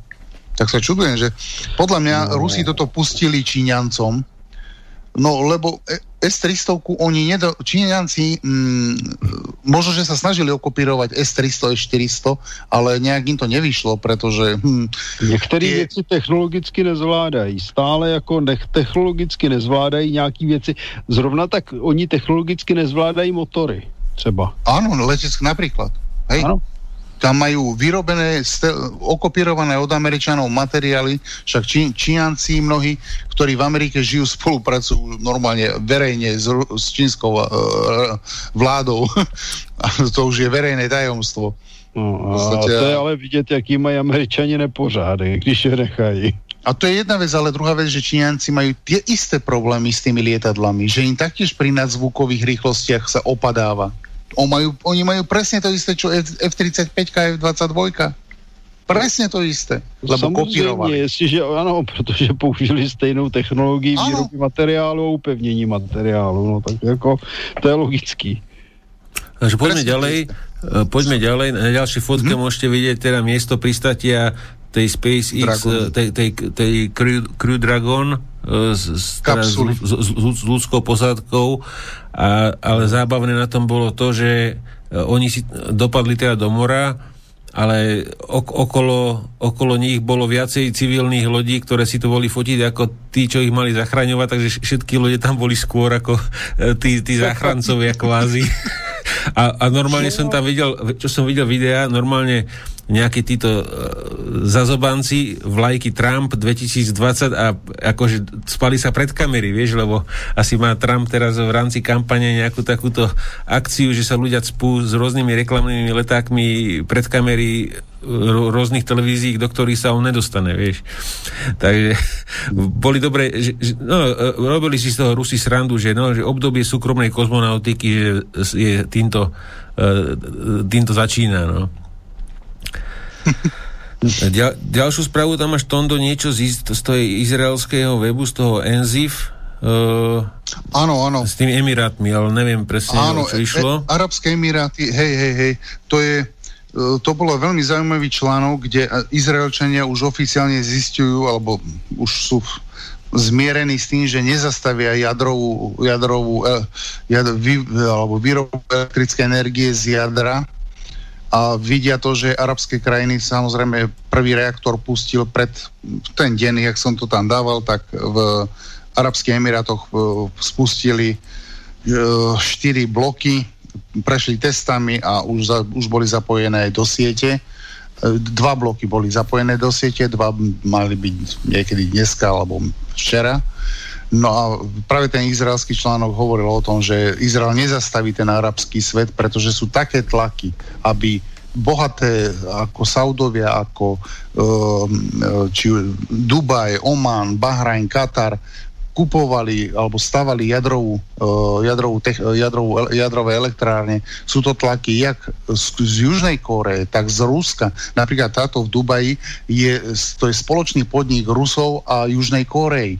Južná Korea si zobrala to najlepšie z amerických reaktorov, francúzských a Rusov prizvali na svoje, alebo na, výpo, na takú výpomoc, kde Rusi dodávali tiež nejaké komponenty a v podstate e, pod hlavičkou Južnej Korei nejakej juhokorejskej firmy to celé postavili a práve bezpečnostná e, ten bezpečnostný analytik hovoril, že proste Izrael nemá šancu toto zastaviť. Že jednoducho ten no, teoreticky svet... by mohl, kdyby jim na to hodil jadernou bombu, ale to by se, to by se asi všichni okolí už úplně zbláznili, to nejde. No, no hm? jednoducho ne, nezabrania tomu a čo bola taká kuriozita, E, ešte k tomuto článku, pre, že prečo sa e, na základe tohto e, tohto jadrového reaktora sa stiahol, Arabské Emiráty sa stiahli z Jemenu. A viete, z akého dôvodu? Ich tak jemne naznačil Irán, že keď sa z Jemenu nesiahnete a napadli by ste nás Američanmi, tak to tam fúkneme bombu do toho reaktora. Tak sa pr- potom z, Je- z Jemenu d- Arabské Emiráty stiahli. Takže to bol jeden jeden z dôvodov stiahnutia Arabských Emirátov z Jemen, z, zo Severného Jemenu. No, a môžeme... Kto, kto im to tam ovláda, alebo teda obsluhuje? Uh, asi miestny teda No miestni Einsteini tam... Asi nie. Podľa mňa Pokud mluvíme o Emirátech, tak to dělají určitě zahraniční technici. Presne tak. Asi ty to Korejci. Jestli to tam dělá Korea, no tak to dělají Korejci. Víš... jako já, co si vzpomínám, teď někde, kde to bylo, no tam měli normálně, v letectvu lítali anglický piloti. Áno. A ešte taká vec, je tam veľa z Ruska a Ukrajiny e, jadrových technikov. Jistě, protože oni je slušně zaplatí, oni si tam slušně vydělají, no tak co by tam nejeli, ne? Tak, tak. No poďme ďalej. Čo tam máme? No to je, o, o, že, že zo Syrie mali ísť nejaké kornety pre Hizbalách. Áno, áno, áno, je, ďalšia varka prišla, áno. Hizbalách dostal kornety a išlo to, no to je sranda, že e, čo urobili, no, je to na základe bombardovania. E, Izrael si nedá pokoj, vieme, e, Rusi pustili, e, uvoľnili Irán, Iránu ruky. Stalo sa to pred, posled, po, pred nie teraz posledným, ale pred tým bombardovaním, lebo Rusi zase ako sa vyjadrili, že vôbec Izrael nebombardoval žiadny Hizbalách, a bombardoval korektnú sírskú armádu. Tak čo, do, čo nastalo? Ba, Asad dostal povolenie, lebo to musí povoliť, či Rusi súhlasia s tým, je tam zmluva, takisto ako S-400 nemôže Turecko dať do Ameriky, lebo tak takisto majú ošetrené toto, že s ruským súhlasom otvorili, Bašar Asad otvoril sklady, Hizbalahu predali za facku, za nákupné ceny pomaly, e, predali mŕte kornetov Hizbalahu a tento hneď odrifloval do Libanonu na, na izraelské hranice, lebo Merkavu jedine, jedine, čo majú overené v reálnom boji, Merkavu zloží jedine kornet čo zatiaľ vedia. A čo sa aj Izraelci najviacej boja. A preto hneď na to reagoval e, veľvyslanec Izraela v Moskve. To bol druhý článok, kde e, akože požiadal požiadal. Bolo niekde na nejakom stretnutí, nie v Kremli, ale niekde na úrade vlády nejakom, požiadal Šojgu, so Šojguom stretnutie a s, s Lavrovom alebo s nejakými tam tými diplomatmi alebo poddiplomatmi, že prečo dávajú Hizbalahu takéto smrtonosné zbranie, keďže no, ako tie kornety sú fakt dobré, no. Bohužiaľ, pozne, viem že nejakých 30 tankov s tým z, za dve hodiny, v neviem kto, ktorom roku to bolo, M4, Merkavy štvorky, to tam sklatili Izraelu. To bolo jatky. Poďme no, ďalej. protože ty Merkavy šly bez zajištění a oni je nabrali z boku. No. To, jako, to, to je, uděláš v podstatě s každým tankem a s každou raketou. Jestliže ty tanky napadneš z boku, oni nemají podporu pěchoty a letectva. To byl izraelský bordel, že dostali nářez. Len najväčšia sranda je to, že tí, tí, tá dievčina, ktorá to chválila, aké sú merkavy perfektné, to som tu púšťal, alebo sme si púšťali to video, tak ja som potom ešte jedno video mal, ale nevedel som ho v tom okamžiku nájsť. To bol, mal zakrytú tvár, mal uh, okuliare a kuklu. Uh, bol to izraelský nejaký vojak alebo nejaký špecialista z nejak, proste bol zahalený, mal mundur na sebe a ten povedal veľmi takú zvláštnu vec, že ten ich systém aktívnej ochrany totálne totálne zlyhal. On nevěděl s tými, že ani nevystrelil. Ano, ano, jsme, a to jsme přesně u toho, že, se, že, se, že selhal systém aktivní obrany a neměli zajištění zároveň, protože no. kdyby tam měli pěchotní zajištění, tak tomuhle nemohlo dojít. Oni se spolehli na tenhle systém a teď jde o to, proč jim ten systém nefunguje. No to je to, že Kornet um, je, lebo ono sa hovorí, že on je tandemový, ale on je, je až on je až... Áno, ja, ja viem, že EMK, však to je to, čo, to čo, o, čo, čo písali v tom článku. Ale on je, ten Rus hovoril, potom iné video, že oni sú až triple. Totižto on, tie kornety e, majú ešte, ta, jak by som to, že aj keď má aktívnu ochranu, tak on, o, oddelujú sa pred dopadom ako keby bl- bleskom si odfotil taký, také, také svetlo, on ten cieľ zistí, že pri nejakej vzdialenosti musí odhodiť z plášťa e, nejakej časti alebo odletí čosi z neho a vtedy tá aktívna ochrana, on ho tak o, vlastne oblbol, že ona no. vystrelila niekde úplne inde a rana prišla od alebo niektorá vôbec nestihla zareagovať. Takže oni oblbli, tie kornety vedia oblbnúť tú, tú izraelskú v podstate tú, tú aktívnu ochranu. No a poďme ďalej. To, na toho gen, generála, či čo to tam bolo, či ide si pe, Pepku, ja aj to sú tí v Anglicku, že? Multikulturalisti. Áno. Ja, toto, je, toto je ten uh, Ježiš, no, to, to, generál porúčik sa no. vyjadril to len tak na okraj sa vyjadril, volal sa Grigori Omelčenko, veľmi známy, aspoň v tých sovietských, že, že Zelenský e, je, je babkou v rukách sionistov skutočných vládcov sveta.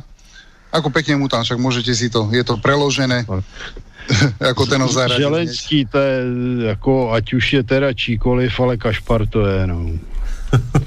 Takže... A, no a ale povedal zaujímavú hypotézu, že že vlastne, že Áno. Že, že, že, že, chcú, že, že, že sa chcú vytvoriť nový Jeruzalém na Ukrajine, na Dnepri, že ano, v prípade, ano. že by v prípade, to že by tu...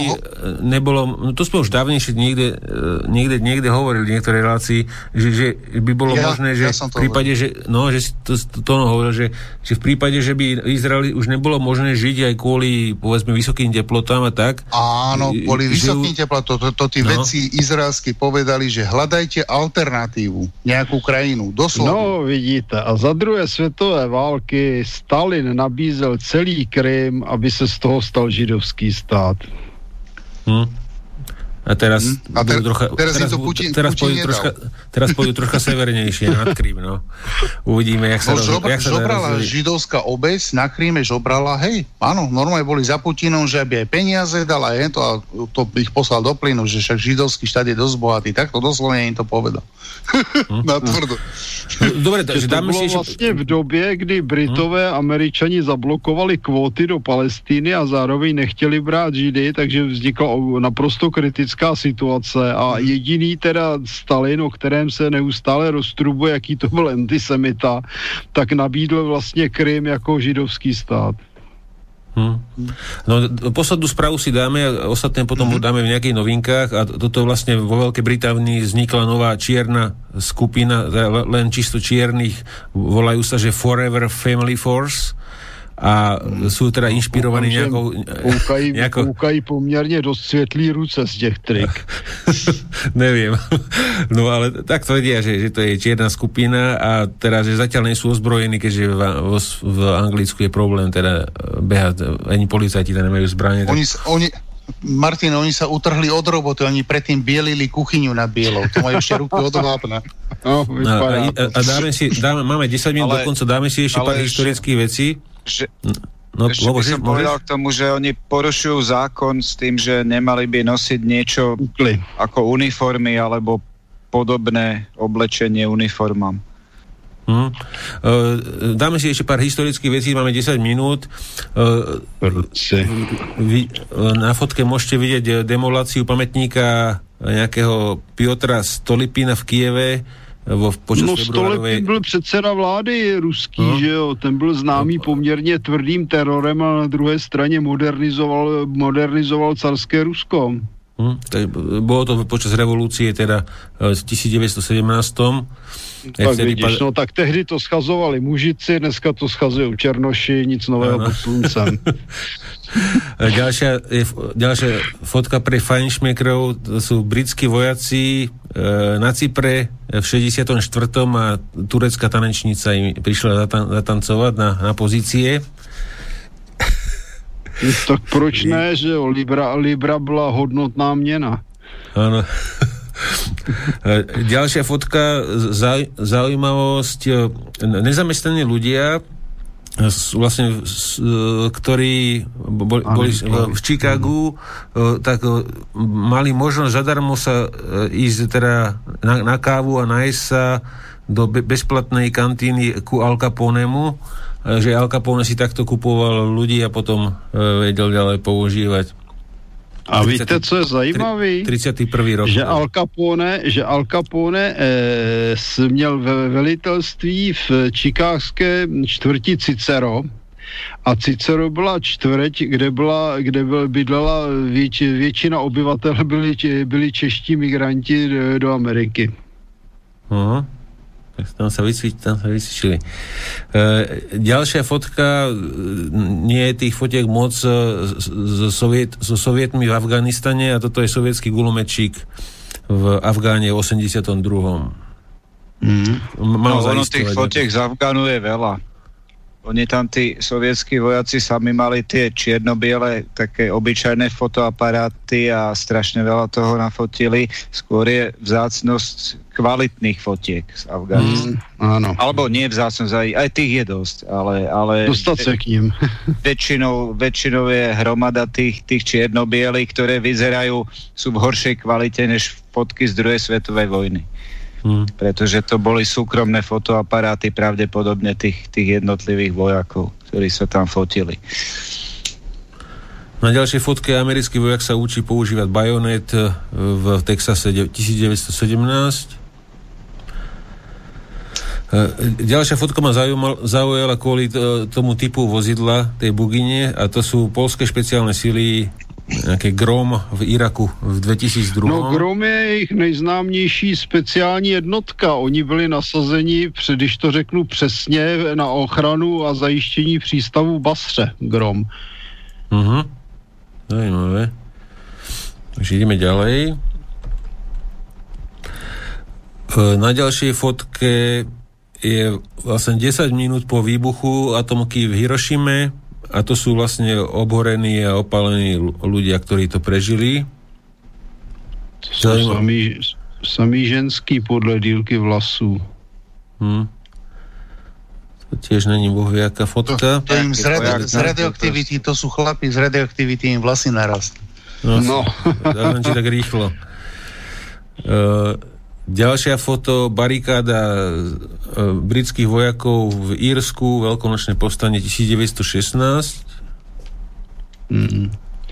To bylo moc pěkné, tam se britská armáda proslavila tím, že tam postříjeli nějaký civilisty, kteří nic nedělali.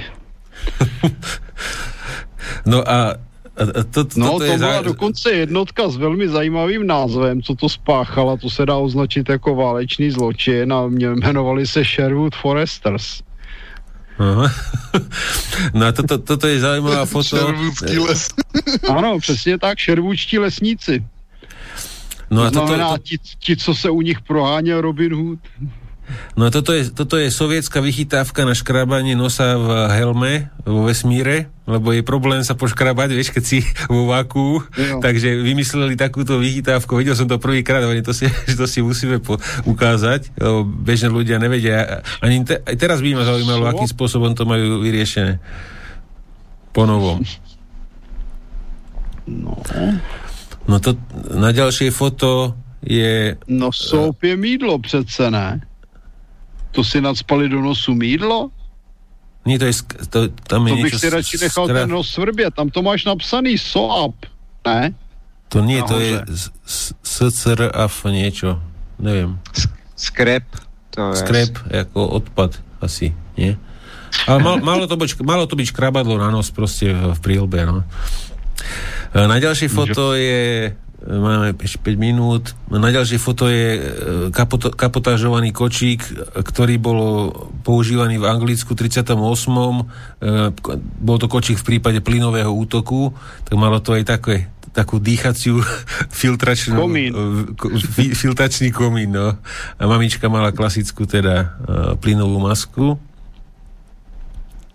No proto detsko to musel byť zážitek. Teda. No a o, o, a tuto vám nepoviem, čo to je, môžete chalani hádať, e, že čo, čo je vidno na ďalšej foto. Mm, no je to ja. na písku. No, ale... Mně se zdá, je, že je to, to je kráter, po... to je jak buď povrch měsíce, nebo nějaká taková opíť, anebo testy jaderné po výbuchu. Testy jadrové, hej, v áno, zlaté áno, presne tak, je to, je to kráter podzemného jadrového výbuchu v Nevade, uh, Spojené štáty americké 96. rok. Mm. To oni tam chodili po tej ceste, tam šošovicu rozhádzali, tá sa nabila radioaktivitu a potom predávali do digitaliek. Baterky. Srandujem. No, no toto, je, toto je zaujímavá foto, vlastne je to fotka z prvej svetovej vojny a uh, vojaci si uctievali pamiatku padlých koní ktorých boli obrovské množstva v prvej svetovej vojne. Takže už v tej dobe, teraz sa tomu hovorí moderne, že flash mob, alebo takto, že sa robia, ľudia robia rôzne tvary, že podporujú nejaké väčšinou BLM a podobné akcie, ale teda v tej dobe to... No, no. Když si sa tomu říkalo Spartakiáda. Áno. no. E, na ďalšej taky, fotke... Taky som na jedný cvičil. Ďalšia fotka je tiež z prvej svetovej vojny a vlastne vojaci si robili srandičky a, a obliekali teda kostry, za seba sa dávali v lietadlách. No, hlavně je zajímavý, že ten, že ten pilot má teda na hlavě čepi, no přesně, že má rakouskou čepici, jak tu čepici teda měl, udržel na hlavě za letu teda. Nevím. To je asi len na, to má, na fotenie. To, to má sekundovým lepidlom prilepené. asi nejak to zdrátovali dokopy. Ja. A ďalšia, ďalšia fotka, e, to bolo to bolo zaujímavé. To je vlastne, to je kôž na opitých ož, ož, na ožranov. V 60 rokoch 20. storočia si ba, bary prenajímali v Istambule ľudí, ktorí prenášali v týchto košoch ožratých ľudí domov. No, to sa pro nás teda. Ešte, vidíš, ešte, ešte pinda, ešte pinda okolo ľuďom. Zpívá, zpívá, hele, my když jsme, já když jsem sloužil v Kuwaitu a měli jsme tam 28. říjen, teda náš národní svátek, tak jsme tam sezvali řadu známých a naše velvyslankyně neměla blbější nápad, než tam pozvat nějak tamní místní dizidenty, jo. to bylo taky úžasný. A já jsem tam uspořádal náramný večírek, protože jsem všem vysvětlil, že Bombay je speciální nápoj amerických e, Seals, takže jsem jich tam většinu opil, z, opil bombejem, to je vlastně modrý gin, ono to není zase nic tak zvláštního. No a nicméně, což to, to bylo všechno legrace. Ale legrace přestala, protože dizidenti se ožrali a jezdili po Kuwait City a vykřikovali z oken auta u, urážky panovnického domu. Hmm. No a, a, a, u, a ukončíme to, nech máme minútu dokonca, posledná vec, posledná vec, čo tu mám, tak uh, toto boli vzorky... Bossa, ne? Áno, áno, pre, pre NSDAP a pre SS. A najstaršia značka odevanej spoločnosti v Európe z, z roku 23 Uh, že podnikateľ a modný návrhán Hugo Boss sa pripojil k NSDAP a zostal lojálny k nacistom až do samého konca. Hugo Boss bol považovaný za obľúbeného modného návrhána Adolfa Hitlera a, no, konec a, konců ty uniformy německý nevypadaly špatně, řekněme si to no, na rovinu. A spoločnosť navrhla a našila uniformy pre Wehrmacht a SS a aj pre ma, Plně pro všechny. Já mám, já mám originál ten německý manuál uniform a tam to skutečně udělali, nevím jestli teda pro Hitlerjugend, ale jinak pro dospělí to snad udělali pro úplně všechny, včetně uh-huh. státních úředníků. Ale tam jsou tam sú konkrétne osoby, tam je Himmler, Denic, neviem, či, či to není Heidrich tam vpravo dole. Ježiš, pro, propaganda musí byť. Ale tak chalani, už, už máme čas na vypršal, takže musíme končiť a, a posledná, posledná fotečka Elizabe, Eliz, Elizabeta II poslala e-mail, prvý e-mail v 76. roku. Takže ešte rok predtým, než som sa narodil. No, to neviem, či poslala e-mail, ale Po, povedzme, že áno. No, dobre. Takže... Uh, dobrú noc. Dobrú noc, Áno, dobrou, tešilo nás. Uh, ja, ja sa s vami tiež lúčim zo štúdia Mijava. Uh, na začiatku sa omlúvame teraz za tie problémy s tým zvukom, ale už som asi prišiel na to, čím to bolo, tak na budúce už by to malo byť OK. A takže dobrou všetkým a dáme vám vedieť, keď sa budeme najbližšie počuť. Táto relácia vznikla za podpory dobrovoľných príspevkov našich poslucháčov. I ty sa k ním môžeš pridať. Viac informácií nájdeš na www.slobodnyvysielac.sk Ďakujeme.